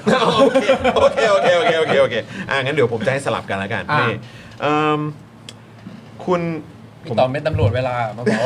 ไม่ใช่ไม่มี ฉันเป็นชาโพลิส ไม่มีอะไรจะเสริมแล้ว โอเค พูดเยอะ ครอบคแล้วลุมครอบคลุมครอบคลุม ครบถ้วนแล้ว ครอบคลุมครอบคลุมคุณโนโมเคนไหมผม ใช่ ออกเสียงถูกหรือเปล่าเนี่ย แม่คุณไม่เคยออกเสียงใครถูก เอ แล้ อ ว เออผมขอโท ษ คุณจิรายุบอกว่ายกเลิกเกณฑ์ทหารขัดรัฐธรรมนูญจริงไหมครับ อันนี้พี่ตอมเลยผมพูดยาวแล้ว เลยงงอยู่ครับขัดยังไงนะ นั่นนะสิครับคุณเอ่อคุณจิรายุบอกในน่าจะหมายถึงในรายการเมื่อเช้านี้หรือเปล่า เออซึ่งผมไม่ได้ผมไม่ได้ ได้ ตาม ได้ ฟังอย่างละเอียด อืม ก็ คือผมคิดว่าเอางี้ก่อนยังไม่เห็นเหตุผลว่ามัน ครับ ขัดได้ยังไง ครับ นะครับเอ่อไม่ยกเลิกการเกณฑ์ทหารไม่ได้ยกเลิกกองทัพ ครับ ไม่ยกเลิกทหาร อืม แล้วก็ดีที่ผ่านมาเวลาเรารณรงค์นโยบายเลิกยกเลิกการเกณฑ์ทหารเนี่ยก็มักจะมีคนไปไปโจมตีนะบิดว่าเอาไม่ไม่ให้มีทหารแล้วเหรออะไรเงี้ยมันจะเป็นต้องมีกองทัพ อันนี้ตั้งแต่ก่อนเลือก คน ตั้ง คนละ นะ เรื่องนะ โครับผม ซึ่งผมว่าสุดท้ายเป้าหมายปลายทางของนโยบายยกเลิกการเกณฑ์ทหารคือ เราต้องการสร้างเอ่อกองทัพที่จิ๋วแต่แจ๋ว อืม ครับ นะครับสมาร์ทนะครับแล้วก็สอดคล้องกับเอ่อเรียกว่าเอ่อความมั่นคงสมัยใหม่ อืม เนอะอืมแล้วก็ทำให้ทหารแทนที่จะเป็นทหารเกณฑ์ที่แบบมากันเอ่อสองปีเต็มที่เนาะ อืม บางที่อยู่กันหกหกเดือนยึดบัตร ATM แล้วไล่กลับบ้านก็มี ครับ ใช่ไหมเอ่อกลายเป็นทหารที่ฝึกนานเป็นมืออาชีพและมีแคเรียพาที่ที่เติบโตเป็นทหาร อือฮึ นะครับแบบมืออาชีพเลย ไม่ใช่แบบฝึกปี 2 ปีนะครับฝึก 4 ปีฝึก 5 ปี แล้วก็เติบโตมีสวัสดิการมีค่าตอบแทนที่ดี อืม ดังนั้นเนี่ยแต่ว่าจำนวนน้อยลง อืม นะ อืม อะไรแบบเนี้ยเพราะฉะนั้นเนี่ยมันก็ยังไม่เข้าใจว่ามันจะขัดรัฐธรรมนูญยังไง ได้ยังไงใช่ไหมค ใน รับ ในคุณปาล์มบอกว่าไร้สาระนี่ยังบอกว่ายังสาระอยู่นะตอนนี้ผมเป็นตำรวจสาระ เพราะว่าเพราะว่าเวลาเดี๋ยวนะเดี๋ยวถ้า สาระไม่เห็นไร้สาระเลย เออเดี๋ยวเดี๋ยว โอ้โอเคโอเคโอเคขอบ้างขอบ้างขอบ้าง เดี๋ยวผมเข้าใจว่านโยบายยกเลิกการเกณฑ์ทหารก็เป็นเป็นเป็นนโยบายของเพื่อไทยในการหา ก็มีนี่ ใช่ ไม่เข้า เออ ก็ไม่น่าจะไปยื่นกกตไว้อย่างนั้น นั่นเลยสิครับ อืม เออ นั้นก็ยัง ครับผม ไม่ไม่เข้าใจว่าที่มาที่ไปคือมันขัด เดี๋ยว รัฐธรรมนูญ เดี๋ยวเราจะไปเช็คแบบรายละ เช็ เอียดคให้ อี แต่ ที จริงๆมันก็ ะฮะ มีประมาณนี้ด้วยแหละว่า เออ ประเด็นเดิมสมัยก่อนตอนเป็นฝ่ายค้าน อ่ะอืม ก็ทำแบบนี้นะครับผม ครับ พอได้รับคำชี้แจง อืม หลังจากมาเป็นรัฐบาลแล้วก็ได้รู้อะไรมากขึ้น ก็อาจจะมีความเข้าใจในรูปแบบหนึ่ง ครับ อะไรเงี้ยฮะ อ่ะอีกอีกอีกหนึ่งท่านแล้วกัน คุณมิวนะฮะ อยากสอบถามเรื่องปัญหาภายในพักที่เกิดอยู่บ่อยๆ ค่ะ เข้าใจว่าทุกพักมีปัญหา แต่อยากรู้ว่าพักจะมีวิธีจัดการอย่างไรต่อในอนาคตบ้างคะ อ่า ก็ต้องไม่ให้ผิดจำ ครับ ก็คือพยายามสร้างระบบขึ้นมา อือฮึ อันที่หนึ่งก็คงต้องยอมรับว่ามันเกิดขึ้นจริงภายในพัก ครับ นะครับแล้วก็ไม่ปกป้อง ครับ อ่าผู้ที่ได้ทำผิด แล้วคราวนี้เราก็จะได้เรียนรู้ว่า code of conduct หรือว่าการทำให้เมื่อมันมีสถานการณ์แบบนี้เนี่ยเกิดขึ้นจะ ครับ จะบริหารจัดการยังไงทั้งภายนอกแล้วก็ภายใน อืม คราวนี้ก็คงจะต้องอานอกจากจะต้องการแก้ปัญหาให้มันฉับไวมากขึ้นก็คือการป้องกันไม่ให้เกิดขึ้น ครับ ก็คือการอธิบายให้ให้ฟังว่าแต่ละสิ่งที่อ่าเราอยู่ร่วมกันเนี่ย DNA ของพรรคก็ดี หรือว่านอมในการปฏิบัติของพรรคจะมีอะไรบ้าง อืม ห้ามไปเบ่งกับคนอื่น ห้ามไปทำอย่างนั้นอย่างนี้ห้ามอ่าแยกให้เห็นว่าอ่าการ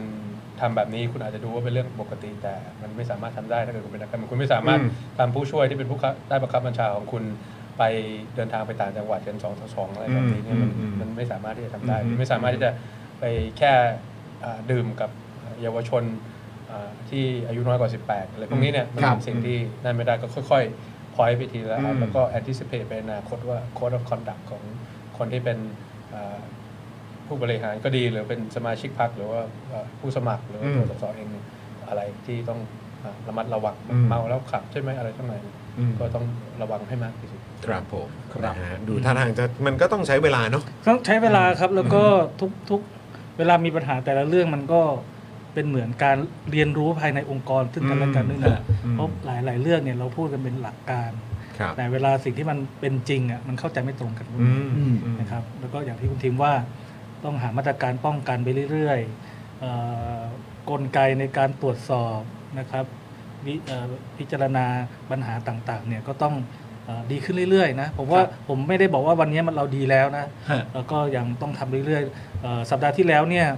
เอ่อกรรมการบริหารพรรคก็เพิ่งพิจารณากลไกใหม่อีกอันหนึ่งอีก เพื่อมาตรวจสอบรับเรื่องร้องเรียนเกี่ยวกับผู้ดำรงตำแหน่งภายในพรรคที่ไม่ใช่สสนะ ครับ เป็นตัวแทนสมาชิกพรรคระดับอำเภอระดับจังหวัดสาขาพรรคหรืออะไรแบบเนี้ยเพราะเราก็จะรู้ว่าเดี๋ยวมันก็จะต้องมีเรื่อง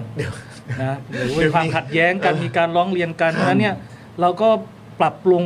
เอ่อกลไกภายในองค์กรตลอดเวลาเหมือนกัน ครับ เนาะเอ่อทำไปแล้วมันยังไม่เวิร์กก็เปลี่ยนใหม่ อืม ไม่ดีพอก็เปลี่ยนใหม่ อืม อาจจะตัดสินใจผิดพลาดก็ถือว่าเป็นบทเรียน ครับ เอามาแก้ เพ มัน ราะว่าเพราะว่าความยากในเรื่องนี้คือการหาดุลภาพระหว่างเสรีภาพของแต่ละคนกับความเป็นเอกภาพขององค์กร อืม คือต่างคนต่างพ่อต่างแม่เราอบรับความหลากหลาย แต่ละคนก็มีวิธีสื่อสารมีวิธีแสดงออกกันไม่เหมือนกัน ครับ แต่ซึ่งมันเป็นฟรีดอมมันเป็นเสรีภาพแต่ในขณะเดียวกันมันก็ต้องมีความได้สัดส่วนมี proportion ที่เหมาะสมกับ อืม ความเป็นพรรคการเมือง ความเป็นพรรคเอกภาพขององค์กรเดียวกันคราวนี้มันจะทำยังไงให้ต้องมันต้องค่อยๆ fine tune ไปเรื่อยๆว่าเฮ้ยคุณทำอย่างนี้ไม่ไม่ไม่ไม่ แล้วแล้วคือ ถูกต้องะไร คือรู้สึกไหมครับว่าเอ้ยเอ่อเรา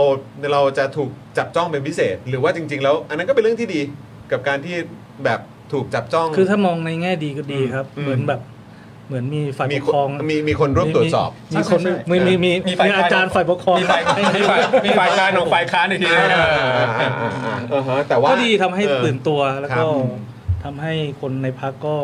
ต้องระมัดระวังรู้ว่าถูกจับจ้องตลอดเวลา ครับ เพ ก็ ราะว่า ดี เรา นะค เค รับ ยสัมภาษณ์คุณไอติมใช่ไหมแล้วคุณไอติมก็เคยพูดว่าพักเราจะเป็นพักที่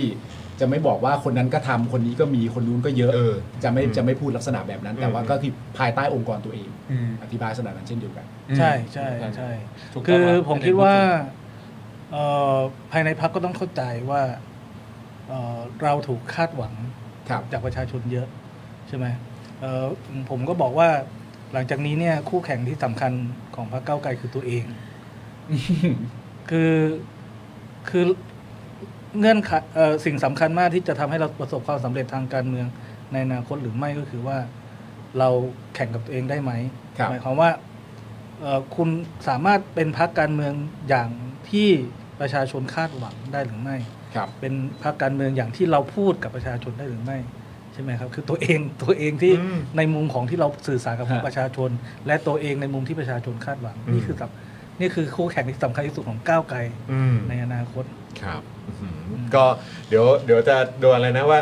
เอ่อคู่แข่งของก้าวไกลก็คือดิจิ t a ลฟุตพิ้น ก็ถูกนะ ถูกใช่ไหมฮะ ถูกนะ เออ จริงๆก็สำหรับทุกคนบนโลกใบนี้อะนะ เออนะแต่ก็ไม่ใช่ว่าก้าวไกลจะหลุดรอดจากจุดนั้นได้ อ่า ก็คือแบบว่าคุณก็จะโดนใช้มาตรฐานเดียวกันเหมือนกันแหละ ครับ ใช่ไหมครับในการตรวจสอบ ใช่ ถูก ครับ ถูก ผม มีคำถามหนึ่งอันนี้ไม่ได้มาจากคุณผู้ชมแล้วแต่ ค ว่า รับ เป็นคำถามที่ทางเราจะถามขึ้นมาเอง เพราะว่าอีกหนึ่งสิ่งที่พักก้าวไกลจะโดนพูดถึงอยู่อย่างสม่ำเสมอ ก็คือประเด็นเรื่องพักนี้เป็นพักที่ไม่มีเพื่อนใช่ไหมฮะ เออ แล้วพักที่ไม่มีเพื่อนเหล่านี้จะทำงานกับใครคนอื่นเขาได้อย่างไรคำถามคือพักก้าวไกลเป็นพักที่ไม่มีเพื่อนจริงหรือไม่ แล้วถ้าเกิดว่าจริงเนี่ยเราจะแก้ปัญหาในครั้งนี้ในการเลือกตั้งครั้งหน้าอย่าง อ ไร ย่างน้อยก็ 14 ล้านคนแล้วก็เพิ่มมากขึ้นเรื่อย อันนั้นคือเพื่อนเรา อันนั้นคือเพื่อนเรา เพื่อนของเราคือประชาชน อืม อืม แต่ว่าถ้าจะให้พูดให้ให้มากไปกว่านั้นเนี่ยผมคิดว่าไม่ว่าจะเป็นพี่น้องทหาร ครั ที่ บ โดนกดขี่อยู่ในกองทัพ ไม่ว่าจะเป็นการที่ผมเวลาลงพื้นที่ก็ดี หรือแสดงออกผ่านกูหาการเลือกตั้งก็ดีภาคภูมิชนะ อืม อืม ถ้าเป็นพี่น้องที่เพื่อนๆที่อยู่ในแวดวงธุรกิจ อืม ถ้าเขารับฟังผมแล้วก็ได้ได้ฟังวิธีคิดในเรื่องการบริหารเศรษฐกิจจากฐานราก ครับ เขาเข้าใจ อืม ถ้าเป็นพี่น้องข้าราชการที่อ่าอาจจะอยู่สัก 4 6 4 7 อายุรุ่นๆผม ครับ เอ่อมีความฝันว่าอยากจะเข้ามารับใช้ประเทศชาติ แล้วเปลี่ยนเรื่องของระเบียบการทำผ้านิชย์ของกลาโหมของ สาธารณสุขให้เป็นไปตามอย่างที่เรียนไว้แต่รู้สึกอับเฉาเพราะว่าระบบมันไม่สามารถที่จะทำให้เขาสามารถที่จะเปล่งแซงเขาได้ แล้วพอเขาฟังว่าเฮ้ยมันมีนักการเมืองแบบนี้ที่เมื่อเข้ามาบริหารเมื่อไหร่พร้อมที่จะทำงานกับข้าราชการอย่างตรงไปตรงมา ไม่ต้องมาตามผมไม่ต้องไปตัดลิบบิ้นวันเสาร์อาทิตย์สามารถอยู่กับครอบครัวได้ แต่ว่าวันจันทร์ถึงศุกร์ขอให้ทำงานได้อย่างเต็มที่ส่วน อืม ที่ราชการไว้ไม่มีการกลันแกล้งกันว่าเอาไปดองไว้ที่อื่นผมว่าผมมีเพื่อน อืมโอเคครับ แล้วก็แล้วก็ในในในสภาเนี่ยมันก็แน่นอนอ่ามันก็มีมีมีสิ่งที่แต่ละพรรคการเมืองก็มีวาระของตัวเอง อืม แต่ว่าเมื่อถึงเวลาแล้ว อืม มีโอกาสได้พูดคุยกันนะมันก็ ครับ มันก็สามารถทำได้ทั้งหมดนี้มันขึ้นอยู่กับน้ำหนักทางการเมืองถ้าประชาชนให้น้ำหนักทางการเมืองผมมากในการเลือกตั้งครั้งหน้า พอผมมีอำนาจต่อรองเนี่ยผมเพื่อนผมก็เยอะเอง อ่าเดี๋ยวเดี๋ยว เรื่อง เพื่อนก็มา เรื่องเดี๋วเพื่อนก็มาเดี๋ยวเพื่อย นยังไงเพื่อน คือ ก็ ผม มา คิดว่านี่มัน ออ เป็นคำพูดที่ พยายามบิดประเด็น อ๋อ เกินจริงเกินไปเพื่อ ครับ ที่จะเอ่อคล้ายๆกับเป็นข้ออ้างที่ให้กับตัวเองในอดีตนะว่าเออทำไมถึงไม่สุดท้ายไม่จับมือกับพรรคเก้าวไกลตั้งรัฐบาลนะซึ่งเอ่อผมว่าเรามุกออนไปแล้วเรื่องนั้นนะ อ่า แต่ว่าผมว่ามันพูดเกินจริงไป ครับ นะเพราะว่าเรารู้อยู่ว่ามันมีเงื่อนไขปัจจัยอะไรทำให้เอ่อการจัดตั้งรัฐบาลครั้งที่ผ่านมามัน ครับ ตัดสินใจเป็นแบบนี้ ฮะ นะครับซึ่งมันไม่ได้เกี่ยวว่าก้าวไกลมีเพื่อนไม่มีเพื่อน หลังเลือกตั้งเนี่ยเราเพื่อนเยอะนะฮะ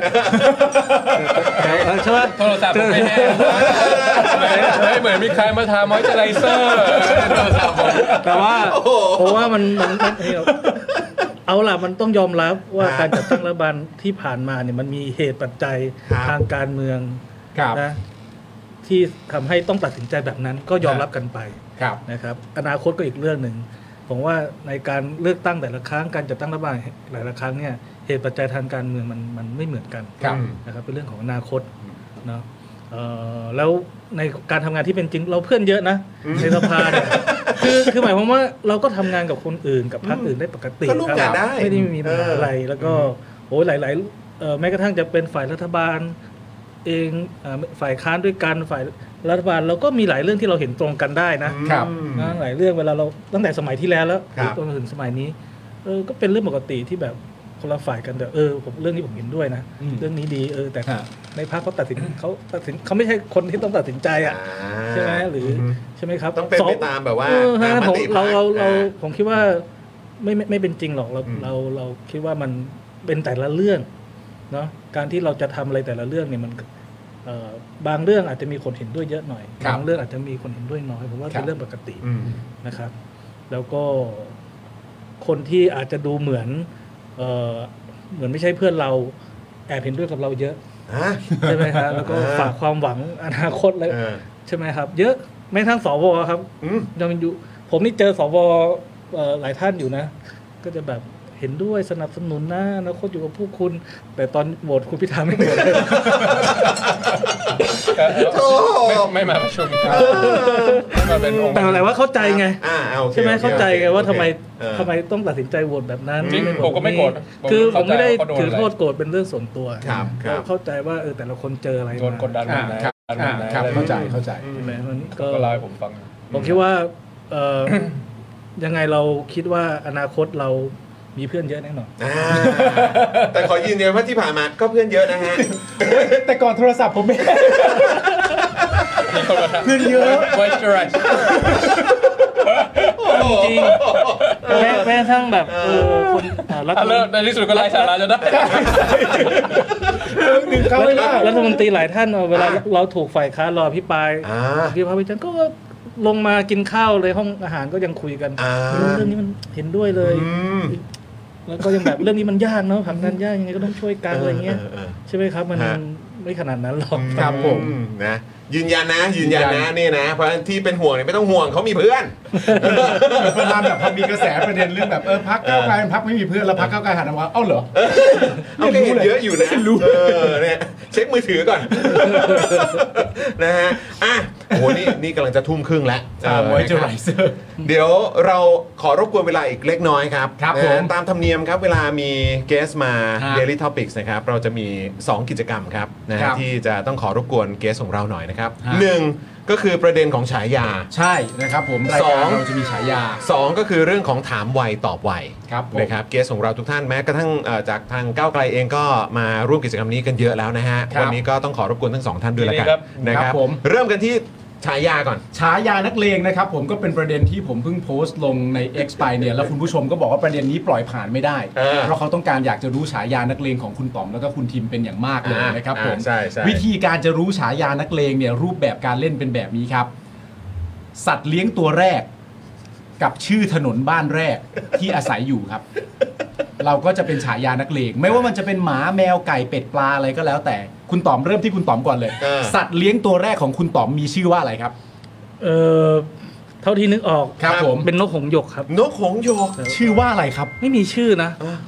อืมสีเขียวสีฟ้าจะไม่ได้ งั้นเอา นึกนึกนึกนึกนึกนกสมัยก่อนมาที่เขาย้อมสี อ่าอ่าอ่า สวยๆแล้วก็ถ้าพักสีมันก็ลอก โอเค จำได้ตอนเด็ก จำได้จำได้จำได้จำได้ มันจะเริ่มมันจะเริ่มจากสวยก่อนเสมอ อ่าอ่าอ่า งั้นเอา ๆ เป็นสไม่มีติไม่มีชื่อครับ เออ ส่วนถนนถนน อ่า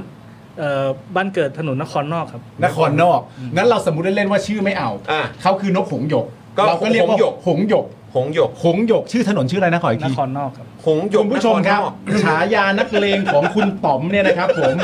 คือหงส์หยกนครนอกเอาแล้วไงล่ะน่ากลัวจะตาย ใครบอกเขาเป็นหมีใครบอกเขาเป็นหมีโคล่าไม่ใช่นะฮะ อย่าไปหาเรื่องเขานะ คนนี้คือหงหยกนครนอกนะฮะ เอ โออ้โหเอาแล้วไงล่ะคุณผู้ชม ฟังดูเก่ามากะ เอาคุณผู้ชมพิมพ์พิมพ์เรียกฉายาของคุณต๋อมก็มาหน่อย นี่ไงมาแล้ว นี่เหรอหงส์โยกนครนอก หงส์โยกนครนอกะ เอาแล้ว เป็นนันรู้กันนะ แต่ ครับ แต่ เวลา ว่ามี มีประเด็นอะไรก็เรียกฉายาได้ นี่ นะฮะ มันนักเลงสงขลาชัด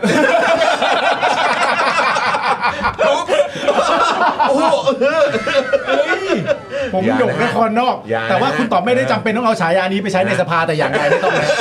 ไม่ต้องแบบฟังผมผมหงหยกนครนอกไม่ ฟั ต้อง งผมนะครับ ไม่ใช่ ผมหงส์โยกนครนอก เอาแล้วครับ เอ้ยวัยรุ่นเดี๋ยวนี้ลึกนึกไม่ออกแล้วก็เลยนกหงส์หยก เลย เขาเล่นทางนี้กัน มาทางนี้กันนะ ต่อจากนี้ไปถ้าเกิดว่ามีใครมาทักคุณต๋อมว่าคุณต๋อมคือหงหยก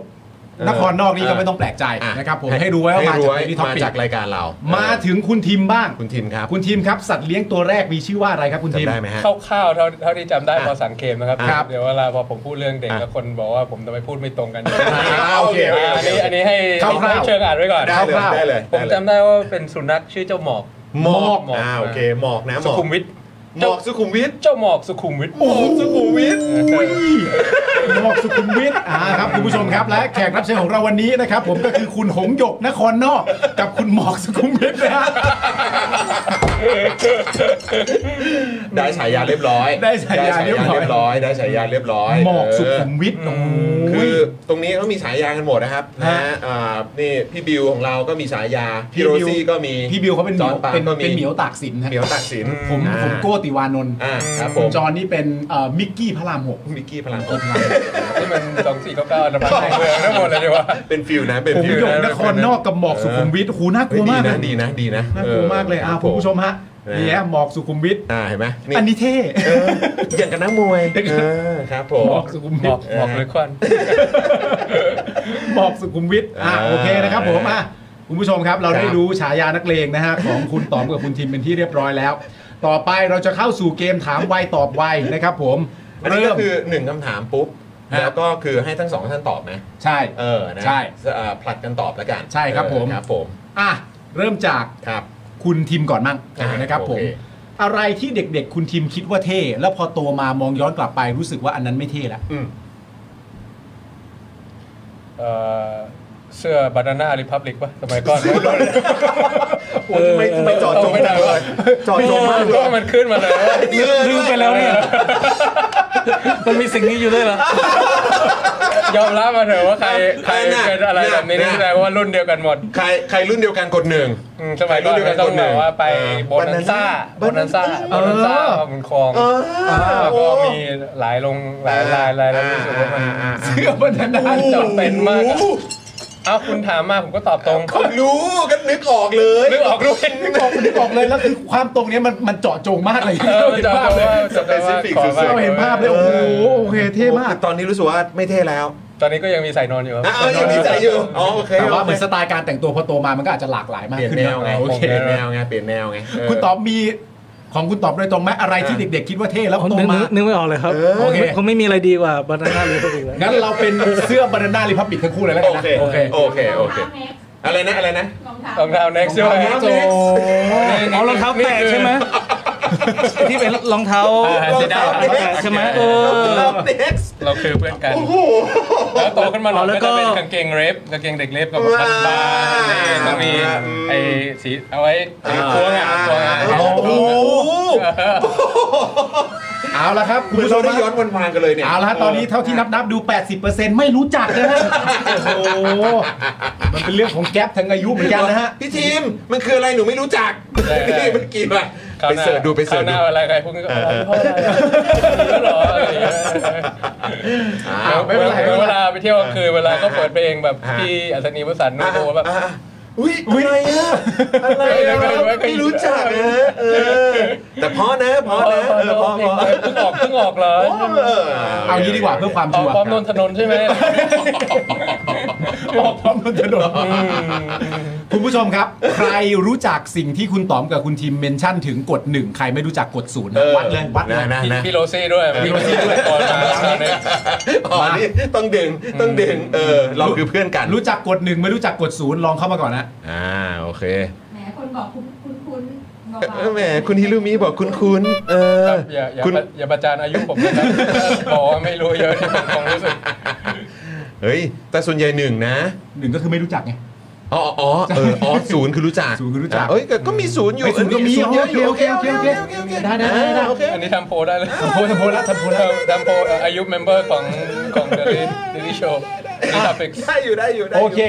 ระหว่างที่คุณผู้ชมตอบนะครับเอามาตั้งใจฟังคำถามต่อไปกันก่อนนะครับผม มา ถามคุณต๋อมก่อนบ้าง ครับ ดาราหรือนักร้องที่เคยกรี๊ดตอนเด็กๆครับ เอาตอนเด็กๆนะ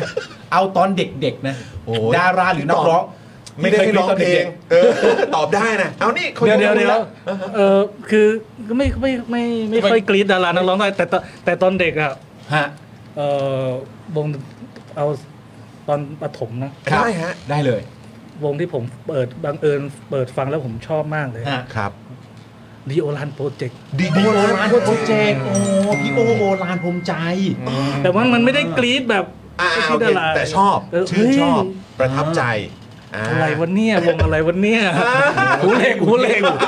เฮ้ยผมชอบมากเลยเวลาพูดปุ๊บแล้วแบบ อันนี้ก็เป็นอีกครั้งที่ตาเขาเป็นประกายนะ ใช่ เหมือนเวลาแบบวันย้อนย้อนวันวาน ดิโอลานโปรเจกต์ เออ แสดงว่า เด็กๆเด็กๆนะ อ่า ประถมอะไรเงี้ย อ่า แสดงว่าคุณต๋อมก็เป็นคนฟังฟังเพลงฟังดนตรีคนหนึ่งเหมือนกันไหม ต้องฟังเปล่ะครับ มี ต้อง ค ฟัง นไม่ฟังเพลงด้วย เอามีคนเขาไม่ติดใจนะ คือแบบมีคนขึ้นขึ้นรถก่อนของฟัง มีคนไม่ฟังเพลงด้วยเหรอ ไม่ มี ใช่ ปะวะ หมายถึงแบบ เอาจะโพลหนึ่งศูนย์ เลยมีใครไม่ฟังเพลงกดศูนย์ เอาคุณผู้ชม ถ้าใครเห็นด้วยกับคุณต๋อมว่ามีคนไม่ฟังเพลงด้วยเหรอกดหนึ่ง คราวที่แล้วไปกับพี่ตรยุทธ์ตาบอกว่านี่คุณเป็นแฟนลิเวอร์พูลเหรอครับแล้วทำไมไม่มีใครรู้เลยบอกแล้วผมต้องบอกด้วยเหรอในตอนนั้นผมก็แบบไอพี่มันต้องมีมีเดีย relationship บ้าง ใช่ใช่ใช่ใช่ การบริหาร อย่างนี้อะไรอย่างนี้เราชอบอย่างนี้เราชอบอย่างนี้เราชอบ ครับแต่คุณคุณคุณผู้ชมชอบฮะเออคุณผู้ชมชอบคุณผู้ชมชอบ มัน นี่ มันก็ต้องฟังปะครับมีคน คุณนายรัตินคองต๋อมขาร็อก ต๋อมขาร็อก ต๋อมขาร็อก คราวหน้าคุณน่าจะมีอย่างนี้นะไอ้ อะไร กดติ๊งติ๊งติ๊งติ๊งติ๊ง อ่า แล้วเวลาคุณถามว่าให้แย่งกันต่อ ตอบได้ อ๋อแย่งกันตอบอ๋อโอเค ได้ได้ได้ โอเคโอเคเดี๋ยวเดี๋ยวเราเอามา โปรเจกต์ อันนี้เขาอยากตอบเขาอยากตอบ อ่าโอเค อ่ะคุณ จ ทีม ริง ค ครับ รับ พี่โตซิลลิฟูลส์ พี่โต พี่โตซิลลิฟู ที่ต้องตอบแบบนี้ก็คือเพราะว่าคุณถามว่าในอดีตถูกไหม ถูกต้องอ่าอ่า แล้ว ใช่ ตอนนี้ ตอ คุ น ณ เด็ก ก็ยัง ไง ชอบเขาอยู่แต่ว่าเพียงแต่ว่าเขาไม่ได้เป็นศิลปินแล้ว อ่าใช่ เขาขายเนื้อ เขา แล้ว เป็นอีกบทบาทหนึ่ง เขาขายเนื้อไปแล้ว อ่า เพราะฉะนั้นเนี่ยมันก็ต้องตอบให้ตรงคำถาม อ่า ว่าในอดีตมีปัจจุบันชอบอยู่หรือเปล่า ครับ ถ้าชอบอยู่ก็ไม่ได้เพราะเขาเลิกแล้ว อ๋อ ใช่ แต่ตอนนั้น ค ก็ รับ ยังอยู่ตอนที่มันเริ่มเอ่อเมื่อรักฉันเกิดกับใครเข้าแกรมมี่ครั้งแรกตอนแรกก็เป็นใต้ดินอยู่มัน ครับ ก็จะอยู่กับดอนฟีบินดิเซมเบอร์ อืมฮะ ซีเปียอะไรพวกเนี้ย ครับ เออตอนนั้นก็ตาม ผมโอ้ยคือตาม ดู ตั้งแต่ยังอยู่ใต้ดินเหรอ ได้ยิน ใช่ใช่ อ๋อเหรอฮะ ตามดูตามไปดูตาม อ๋อ ก่อนมันต้องเปิดหน้า Imagine สยามอะไร หุ เงี้ ย คอนเสิร์ต อีแมจิน คนกับมันได้เพราะเองแล้ว เกาผมเกาหุยโหนี่พูดแต่แลนด์มาร์ค พูดแต่แรกมา คอนเสิร์ตที่ไปดูอันแรกเนี่ย นั่ มาน ไง มาบุญคอคือ มา Green บุญคลอง Day เออ ออก Green Green Day Day โอเค แล้วก็พี่ต้า โอค บาร์บี้ อ่าเป็นวงเปิด ป็นวงเปิด อ่าครับ มีค ผ น ม พารองเท้าขึ้นไปบนเวที ตอนวงวงบาร์บี้เหรอฮะ ก็ Green Day อ่า b a s k e t Case มาเล่นที่รามบุญคลอง อ่า แล้วก็ให้บาร์บี้เป็นวงเปิด อ่าครับผ แล้ว ม ก็แล้วก็ขาร็อกทั้งหลายมันก็โยนรองเท้าโยนอะไรแบบวุ่นวายอะไรกัน โอ้โห สนุกสนาน โอ้โห วัยรุ่นสมัยนั้น โอ้โหแต่นี่เขาพูดแลนด์มาร์คหมดเลยนะฮะ เออใช่ไหมมีเมื่อกี้อะไรเอ่อ อะไรนะ โบนันซ่า โบนันซ่า โบนันซ่าอิมเมจิน Imagine สกาล่าลิโด สกาล่าโอ้โห ไทม์สแควร์ เออใช่ไหมแล้วก็มีแบบ Chorus คอนเสิร์ตที่มา Chorus คอรัสด้วย มามามากลับบ้านกลับบ้านกลับบ้าน ได้ เออ เล นี่ ย ผมฆ่าตัวตายกันขอโทษนะครับขอโทษนะขอโทษนะสำสำหรับ New Voter นะครับที่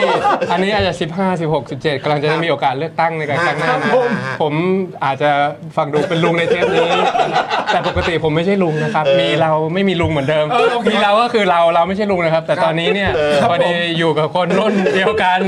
มันก็เลยย้อนหลังไป ก็ ถึง ก็แวะกันไปหน่อย แอนนาสีลมสปีดพลอยสีพลอยอะไร ไป ด้วยกันไหม สีด้วยว่ะเอาเลย หรือจะเอาสกูบ้าซาทีเอ เอาสกูบ้า ว้าว สกูบัสสกู โอ้ยบอกเลยคำเดียวทีเด็ดทั้งนั้น นี่เนี่ยทั้งนั้นโอ้โห เอาเถอะที่หัวเราะกันกันเนี่ยไปกันทั้งนั้นแหละไม่ต้องมาเลยสงกรารนี่ฉี่กันรวมอยู่ข้างหน้าอยู่หน้าสปีดอะไม่ต้องมาเลย ทำไมมันย้อนย้อนอย่างงี้วะ มีคุณผู้ชมนะอ้าวนิ่งนิ่งเลยนิวเจนนิ่งเลย นี่ ขอไป ไง ขอ เจ๊ ไป จริงจริง จริงจริงๆผมผมนิวเจนริมช็อตผมก็ไป อ่า แก้เกมแก้เกม ทันสมัยทันสมัยอยู่ทันสมัยอยู่ เมื่อเมื่ออาทิตย์ที่แล้วเพิ่งไป how to freak- freak out the neighborhood นี่เจนใหม่เขาก็ไปกัน ทำไมต้องขิงอ่ะทำไมต้อง ไม่ ขิง แต่อันนี้จริงๆแล้วมันเป็นกุศโลบาย ในการที่คนเอารุ่นผมที่ตอนแรกอาจจะไม่ชอบมาว่าว่าเฮ้ยจริง ๆ เรามันมีอะไร relate กันได้ อย่างน้อยก็เคยเที่ยวผับเดียวกัน เชื่อมโยงกันนะ เอาเดี๋ยวก็เอสคูโดซะเลย เอสกูด้าโอ้โห เอ่อคราวนี้เนี่ยผมก็จะได้ตั้งแต่ 18 เป็นต้นไปถึง 25 ครับ เนนี้ ใช่ครับผม อ่าแล้วก็ 25 ถึง 45 ครับผม ใช่นั่นไป ใช่ จะพอไม่ได้ รู้แหละว่ามันจะได้แต่เขาไม่คิดว่ามันจะได้กันด้วยวิธีนี้ ไงพี่ตอมรู้จักร้านเหล่านี้ด้วยไหม อ๋อรู้ เอ่ยจักครับ โอ้โหสบายเลย อ่า ตอนแรกเคยไป ไปเลย อ๋อโอ พี่ เค เต๋อเขารู้จักแต่ brown sugar เส้นนั้นแสดงว่าพี่ต๋อมเคยเดินเส้นเหล่านี้สมัยที่เป็นหงหยกนครนอกใช่ไหม ไม่ไม่ไม่ไม่ไม่ อ๋อโอเคโอเคโอเค ต้องรีบดักเลย อ่าคุณผู้ชม โอ้โหรายการเราได้อะไรเยอะฮะวันนี้ได้อะไรเยอะอยู่แล้ว โห นี่คอมเมนต์แต่ละอันนี่ เฮ้ยลืม แบบ ลืมล็อกผับได้ยังไงอะ ก็ เอาพี่ล็อกผ่านด้วยโอ้โห สะพานหัวช้างสะพานหัวช้าง ก็นี่ใช่ไหมฮะ อันนี้ก็คือเป็น หัวช้าง ตามตามแบบสไตล์เออนะเออ ก็คือแบบว่า เอาหน้ามันก็เป็น คือมันมันไม่ได้ดูแบบย้อนวันวานขนาดนั้น มันก็เป็นแบบเออเป็นความทรงจำ แล้วมันจำได้มันจำได้มันจำได้มันรีเลทได้มันรีเลทได้ ใช่ นะครับผม เออนะ แถ ฮะ มแซกโซโฟนก็ไปด้วยเผื่อสาย แซกโซ แซกโซโฟนอันนี้ยังอยู่นี่ก็ยังอยู่ ได้ ได้อยู่ได้อยู่ได้อยู่ได้อยู่ เสร็จเสร็จแล้วกินก๋วยจั๊บต่อ นี่มีคน มีคนถามว่าเออ นี่ต้องย้อนไปถึงเดอะพาเลทเลยหรือเปล่าโอ้ย เกรงใจเดี๋ยวภาคอื่นไม่มี แบ่งเขาบ้าง แบ่งเขาบ้าง เออครับผม อ่ะ นฮ ประเด็นเรื่องดารานักร้องเราไปนะฮะได้ข้อมูลกันเยอะมากแล้วนะครับคุณผู้ชมครับ เอาเป็นคำถามที่สามดีกว่าถามคุณต๋อมก่อนบ้างภาพยนตร์เรื่องโปรดครับ เออเรื่องเรื่องผมไปหลายเรื่องเอาเอาเอาเรื่องที่เพิ่งดูดีกว่า ได้ เชิญ ฮะ แล้วผมว่าเออดีครับเออเรื่องเด็กชายกับนกกระสาปะนกกระสานะ เด็กชายกับนกกระสา จีจีบรี อ๋อ เรื่องอสูรนี่กำลังเข้า อ๋ ที่ ออ๋อ เมื่อวานเพิ่งไปดูครับ เป็น ดี แอ มาก นิ ลย เมชันใช่ไหม ใช่ดีมากเลย อ่อุ้ยเออยังไม่ได้ดูเลย อันนี้ก็ถือว่าชี้ชี้เป้าโดยพี่ต๋อม ชี้เป้าโดยพี่ต๋อม อ่า สมมติว่า ไปดู ใคร ซะ ยังไม่ได้ดูนะครับผมเด็กชายกับนกกระสา พ นะ อพอจะบอกได้ไหมฮะว่าประทับใจอะไรตรงไหนโดยไม่สปอย ยากเลยหนักเล เอย อยากนะ หรือหรือหรือชอบอะไรเกี่ยวกับ โอ้ผมว่าผมว่า อืม เออหนังจีบีมันเล่าเรื่องที่มันแบบโหดร้ายอ่ะ ครับ ได้สวยงามแล้วก็มองโลกในแง่ดีนะ อืม อธิบายบาดผมคิดว่าหนังเรื่องนี้น่าจะอธิบายบาดแผลของของตัวเอ่อเจ้าของใช่ไหม ครับ จีบี ครับผม ในวัยเด็กอะไรแบบเนี้ย ครับ ถ่ายทอดออกมาในเรื่องนี้ ใช่ใช่ อืมครับ ก็เป็น ผม เสน่ห์นะ ผมว่าเป็นเสน่ห์ของ ครับ ฝากร้าน ของ พี่พิมพ์ไปเลี้ยงด้วยเลยนะวันหลังนะไปดูก็ชอบเจมส์เหมือนเหมือน อ๋อ สาว เหรอ อืม เหมือน โอ้ กัน ตัวตัวโตโรเออไอ้พวก แต่คื กิ อ กิแม่ม ก็ ด คือตอนตอนที่แรกก็หลายๆ คนก็จะดูเรื่องอะไรนะแบบเอ่อ Spirit Away อะไรใช่ไหม ใช่ Spirit เออ Away ใช่ไหมแต่ว่ามันก็จะมีอย่างเรื่องนั้นที่ อะไรนะเอ่อ Grave of the เอ่อ Fireflies มั้ย อ่า อืมสุสาน สุสานแห่ แห่ง ง ห้ ห้ อ อย ย โอ้โหอันนั้นนี่คือแบบ ดีนะ เออเออแต่อันนี้อันนี้มันจะแบบดาร์กเท่าเรื่องนั้นไหมหรือว่า ก็ดาร์กอยู่นะ ก็ดาร์ แต่ กอ เอิ่ม ยู่ แต่มันเล่าเล่าได้แบบแฟนตาซีสนุก อืม ไม่มีกลิ่นอายดาร์กเลยครับ โอเค โอเค โอเคเออ แต่ว่าลึกๆ มันน่าจะเจ็บปวด อืม จะถามถึงหนังสือโปรดด้วยไหมผม นะ จะได้ นี่ เล่าต่อไปเลย เออ ได้ได้เอาสมมุติ แล้วก็ตอนนี้มันมีชื่ออะไรสักอย่างหนึ่งมันจะเป็นฝรั่งที่ทำหน้าที่เอา ไอคอนเทนต์ของ Ghibli Studio เนี่ย ครับ ไปขายที่อเมริกาที่ ครับ เพราะฉะนั้นมันก็จะเป็นคนนอกเป็น อืม เป็นไก่จินใช่ไหม อ่า เป็นคนอเมริกันที่ทำงานกับคนที่เป็น founder ของ Ghibli ครับ Studio อืม แล้วเขาก็จะเล่าให้ฟังว่าในมุมมองของคนอ่าต่างชาติเนี่ยมองเข้าไปในการทำงานของ Ghibli Studio เองไง อืม ซึ่งสนุกมาก อืม อันนี่ก็เป็นหนังสือล่ เขาเขียนออกมาเป็นหนังสือ ที่ทางผมอ่านอยู่ใช่ อ่าครับผม เพิ่งเพิ่งออก โอเค ไอสัปดาห์หนังสือไป อ่าครับ ของผมหนังของแต่แม่งหลุดธีมว่ะ แหม เอา ไม่ เอา หมด เอาเอาสมัย ไม่เป็นไร ผมต้องเอารุ่นรุ่นเราตลอด ได้เลยได้เลยได้เลย เอาเนี่ยรุ่น ของแม่ รุ่นคิดรุ่นรุ่นผมนะ อ่ะอ่ะอ่ะ เรื่องที่นึกออกเรื่องแรกๆนะ อ่ะ คอนแทค คอนโอ้โหเออ โอ้ โจนี่ฟอสเตอร์นะเออแมทธิวแมคคอนาเฮนะเออ น่าจะอยู่ อะไรอะไม่ทันไอ้แม่คือแม่คอนเดเคทันแค่ How to Lose the Guy in the Day อันนั้นก็เก่านะ ไม่ได้ช่วยเลยไม่ได้ช่วยเลย เอ้ยมันก็โทนโทนๆเดียวกัน มันก็โทนๆเดียวกัน ครับผมโอ้ คน อ๋อ สัตว์ ชอบชอบเรื่องนั้นเออโรเบิร์ตเออโรเบิร์ตเซเมสกิส ใช่ เออนะครับ นะครับ กำกับฟอเรสต์กัมก็มากำกับเรื่องนี้ด้วย อ่า เออครับผม อ่ะภาพยนตร์ของ ผม พี่ทิม ผมคิดถึงพี่บิวลลิตาเอาปืนเข้าปาก เฮ้ยตลกหกเก้า ตลกหกเก้า ตลกหกเก้า เรื่อง จำได้เลยนี้ดีเรื่องนี้ ไปดู ดี เออ ไปดูโรงหนังวอชิงตัน อ๋อโอ้โห ที่ตอนนี้กลายเป็นสวนไปแล้วปะ ครับผม วอชิงตันนี่ เอ เมื่ อ อก่อนใช่ไหม อันนั้นโอ้โหไปดูในโรงเลย ใช่ใช่ อันนั้นก็ ใช่ เป็นเวอร์ชันออริจินอลซึ่งตอนนี้ก็เหมือนทำเป็นซีรีส์ด้วยป่ะ ใช่ใช่ แล้วผมก็ เป็นซีรีส์ น่าเป็นแฟนคลับแกก็อ่าฝนตกขึ้นฟ้าสมุยซองใช่ไหมฮะก็เดี๋ยวเชียเชียงรายจะมีไปเชียงรายอาทิตย์นี้ก็จะเจอพี่เจ้ยพี่ชาติผมก็สุดเสน่หานะเป็นเป็นสตูดิโอถ้าเป็นหนังฝรั่งก็พวกของบล็อกสต็อกทูสโมกิ้ง โอ้โห แบร์ การริชี่อะฮะ ไฟคลับสแนช ไฟคลับอ่า ครับผมแหม่ เออแต่ตลกหกเก้าดีนะครับ ผม แล้วก็จบด้วยเพลงดวงตาดวงดาวดวงใจใช่ไหม อืม โอ้โหเข้ามากเลยเลือกเลือกเพลงจบหนังได้แบบ ดีอ่ะ ชอบอ่ะ ชอบอ่ะ ชอบเวลาพูด ประกาย อไที่อินเนอร์อะ ประกายประกาย แล้วก็ดูแบบว่าสไตล์สิ่งที่ชอบก็ คล้ายๆกัน เชื่อมโยงกันนะเออ คล้ายๆกัน เชื่อมโยงกันนะ คล้ายๆกัน เยี่ยมเลยครับเยี่ยมเยี่ยม โอเค ยี่ยมโอ้ ภาพยนตร์เรื่องโปรด ใช่ใช่ในญี่ปุ่น always ไอ้ sunset on the Always third street นะมันจะมี ครับผม สองสามตอนแล้วก็ อ๋อเขาบอกดักแก่เหรอครับ ดักแก่กันยา ก็ ว เมื่อกี้เพิ่งพูดหนังใหม่ที่เข้าโรงอยู่ตอนนี้ เออ เออใช่ไหมเออไม่ไม่แก่ แล้วทำไมคุณ เออ ต ไม่ อบ ได้ไปเอสคูโดนะ ไม่ได้ไปทอรัสแล้วคุณตอบก็ไปเลือกอ่านอันนั้นทำไมฮะอันอื่นมีตั้งเยอะตั้งแยะเอา เออ เลือก เนี่ อ่าย นทำไม เนี่ยเอ้ยแม่งดูได้แต้ม เดี๋ยว ได้คะแนนตั้งเยอะเอออุ้ย ๆให้มันผ่านตาพอดีไป คุณ NPC อ๋อเอาไปเห็นลงไปแล้วไม่เป็นไรไม่เป็น โอเค ไร โอเคโอเค สุสานหิ่งห้อยฝนตกขึ้นฟ้าอ่าชอบมากโอเค ชอบชอบชอบ อ่ะโอเค กสองข้อ นะ อี ค ก รัสอบงข้อ อีกสองข้อประเด็นนี้กลับมาที่คุณทีมตอบก่อนบ้างนะครับ อันนี้ต้องวิเคราะห์ตัวเองนิดหนึงนะฮะอะไรที่คุณทีมอยากเก่งกว่านี้ครับ บริหารเวลา บริหารเวลา อันนี้คุณจอห์นน่าจะเข้าใจ อ่าฮะ ผมยังยังคิดว่ายังสามารถที่จะบริหารเวลาในการไม่ว่าจะไปทำงานในนักการเมืองในบทบาทพ่อในการดูแลตัวเอง ต้องยอมรับว่ามันยังทำได้ไม่ดีพออแล้วชีวิตเราสำหรับคนอายุ 40 กว่าเนี่ยมันเหมือนกับกับความรู้สึกมันเหมือนโยนบอลอยู่บนฟ้าตลอดเวลา อืม แล้วมันต้องสมมติมีอยู่ 5 ลูก สุขภาพครอบครัวลูกหน้าที่การงานอะไรก็แล้วแต่หกลูก แล้วแต่คนว่าคนให้ความสำคัญอะไรมันต้องยอมปล่อยให้มันตกไปอะ ครับ มันอาจจะต้องอาเพื่อนฝูนอาจจะต้องยอมให้มันตกไปก่อน อืม สุขภาพต้องยอมให้มันตกลงไปก่อน โอ้ย แล้วเพื่อที่จะโฟกัสเรื่องเอาให้ลูกโตขึ้นมาให้ได้ อ่ะ รวมถึง อ่ะ การทำงานให้มากที่สุดเท่าที่เป็นไปได้ อือฮึ ก็พยายามอยู่แต่ว่า ครับ มันก็ยากที่จะเป็นคนที่สามารถที่จะบริหารเวลาเรียงลำดับความสำคัญ เลือกว่าอะไรทำอะไรให้คนอื่นทำเดลิเกตยังไง อืม แล้วก็ทำยังไงให้มันสามารถที่จะอ่ามีเวลาที่มันเหมาะสมมากกว่านี้น่าจะเป็น อืม จุดอ่อนของผมครับ อืม บริหาร ซึ่ง เวลา ซึ่งคือจริง ๆ เมื่อเมื่อกี้ที่บอกก็คือว่า เหมือนเรื่องสุขภาพนี่คือ ช่วงนี้ก็คือปล่อยไปก่อน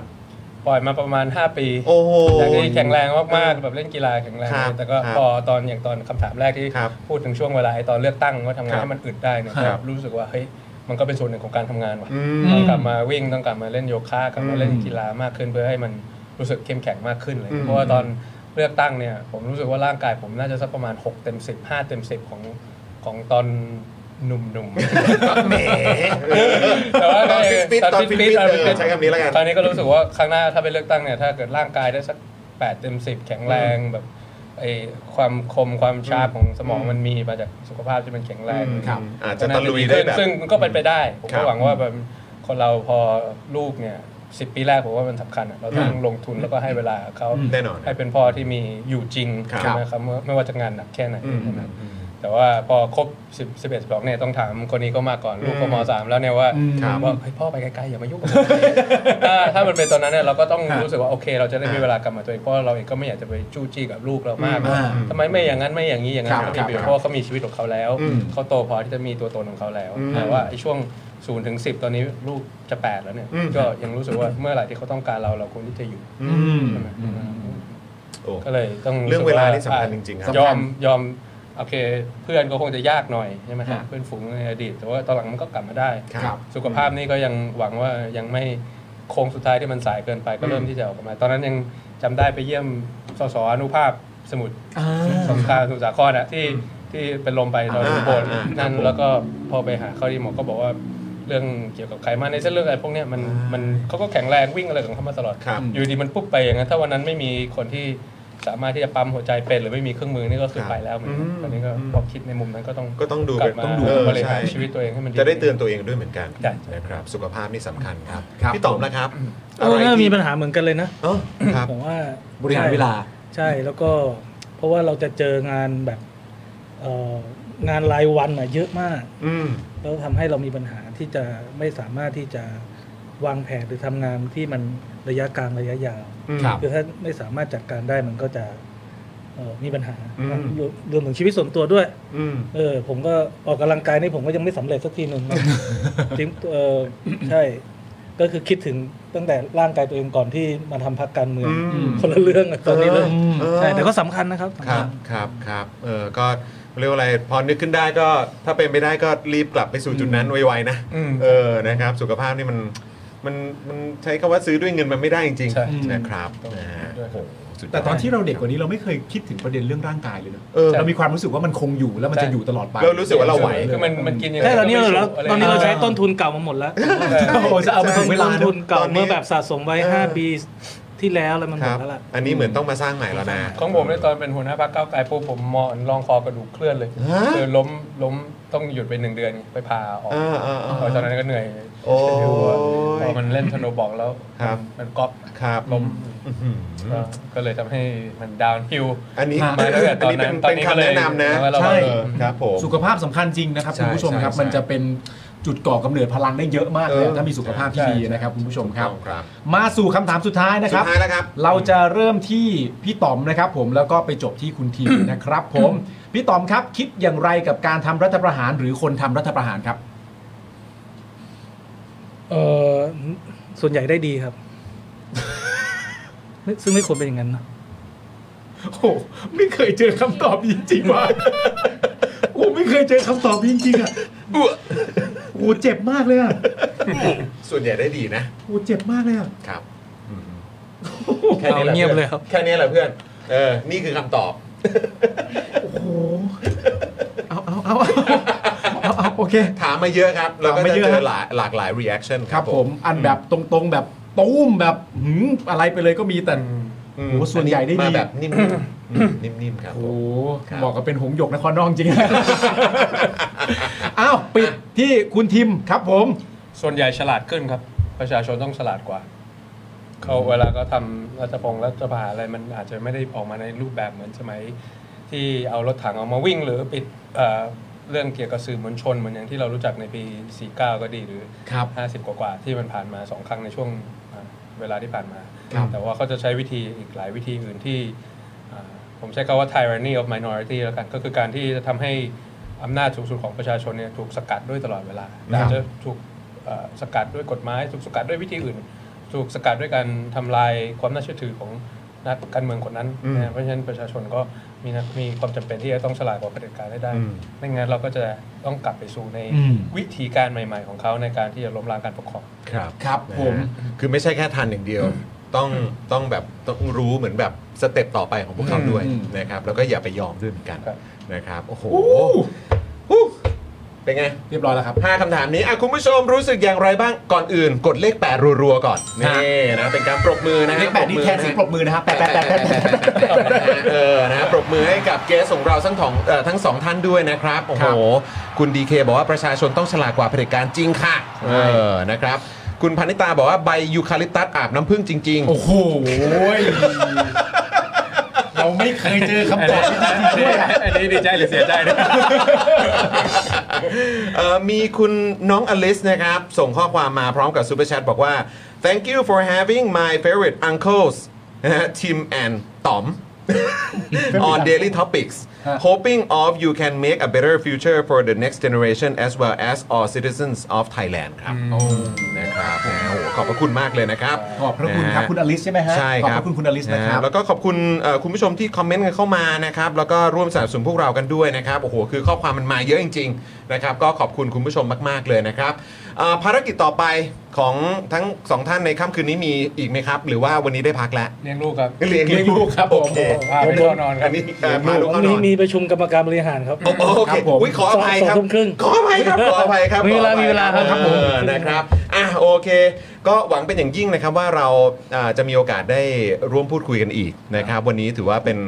อ่าโอกาสที่ดีมากๆ ขอบพระคุณนะครับ ยินดี ที่ ครับ แบบมาร่ขอบคุณวมพูดคุยกันนะครับ ครับ ดีใจมากๆจริง ๆ นะครับ วันนี้ขอบคุณทั้งสองท่านมากเลยนะครับ ค ข รั อ บบ คุณนะค ขอบคุณครั รับ บ ขอบคุณนะครับ ขอบคุณนะครับ เอาละครับคุณผู้ชมครับแหมวันนี้อ่าเดี๋ยวส่งทั้งสองท่านนะครับ ไปปฏิบัติภารกิจกันต่อนะครับ ครับ แล้วก็อย่าลืมคุณผู้ชมถ้าเกิดชอบชอบเทปนี้นะ ฮะ กดไลค์กดแชร์กันด้วยนะคุณผู้ชม ครับ นะฮะแล้วเดี๋ยวพรุ่งนี้ก็กลับมาเจอจอห์นปาล์มได้เช่นเคย ใช่แล้ว 5โมงเย็นกับ Daily Topics นะครับ ครับ นะ ผ ฮะ ม เออเดี๋ยวสรุปผลโพลนิดเดียวได้ไหม เอาได้ได้ได้ได้ นะครับ ผลโพลนะครับ โอ้โหทำโพลกันมาเกือบ 6,000 ท่านนะครับ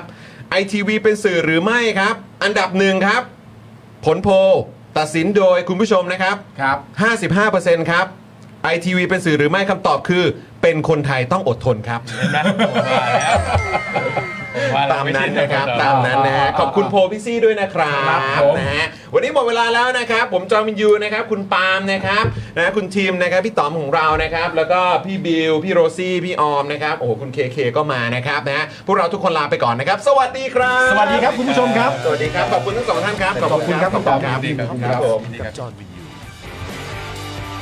อยากจะเชิญชวนคุณผู้ชมนะคะ มาเป็นซัพพอร์ตเตอร์ให้กับช่องสป็อคดาของเราค่ะ ตอนเนี้ยทำง่ายมาก แค่คุณผู้ชมนะครับ กดดอกจันนะครับ แล้วก็ตามด้วยเบอร์ที่ขึ้นอยู่ตรงนี้ แล้วก็กดโทรออก หรือกดโทรออกข้างล่างนี้เลยก็ได้นะครับ แค่นี้เนี่ยคุณก็สามารถเป็นซัพพอร์ตเตอร์ให้กับพวกเราแบบรายเดือนได้เลยนะครับ ผ่านเบอร์โทรศัพท์มือถือนั่นเองครับ เราต้องการซัพพอร์เตอร์ผู้สนับสนุนเท่าไหร่นะครับ 15,000 คน ตอนนี้เรามีซัพพอร์ตเตอร์ 5,000 คน ใช่ นะ ซึ่งก็ได้บอกความต้องการนี้ไปเมื่อประมาณปีกว่าๆที่แล้วแล้ว เราก็พยายามกันนะครับเรื่อยๆเรื่อยๆเป็น 1 3ื่นครับ ตอนนี้เหลือ 5,000นะครับไม่เป็นไร ครับ เรายังสู้ต่อครับอีก 10,000 คน อีก1 ะครับ 0,000 คนเท่านั้นเอง ใช่ค ใช่ รับ ก็คือเราก็พยายามจะทำให้ง่ายที่สุดนะคะ สะดวกที่สุดสำหรับคุณผู้ชมนะคะ บางทีเนี่ยอาจจะแบบว่าเออไปสมัครเป็นซัพพอร์ตเตอร์ไปทำอะไรคือแบบมันกดหลายลิงก์ ใช่ มันวุ่นวายใช่ไหม ใช่ มันบางทีแบบว่ามันไม่ค่อยแน่ใจว่าทำยังไง แต่ว่าอันเนี้ยคือง่ายมากที่สุดเลย แล้วก็ท่านใดที่สมัครแล้วนะครับ ก็สามารถไปติดตามคอนเทนต์ Exclusive นะครับ ได้ที่ Facebook Page Spoke Dark Supporter ได้เลย แล้วก็สำหรับ Supporter ท่านใดที่เป็นผู้สนับสนุนอยู่แล้วทาง YouTube หรือ Facebook นะครับ ก็สามารถทักแชทเข้าไป บอกเป็น Supporter อยู่แล้วอยากเข้ากลุ่มลับ Exclusive สำหรับผู้สนับสนุนเท่านั้นนะครับ รีบสมัครแล้วก็รีบทักแชทกันไปได้เลยนะครับ มากันเยอะๆนะคะ อืมสมัครกันเลยครับผม อีก 1 0,000 คนจะถึงเป้าแล้ว มาสนับสนุนพวกเรากัน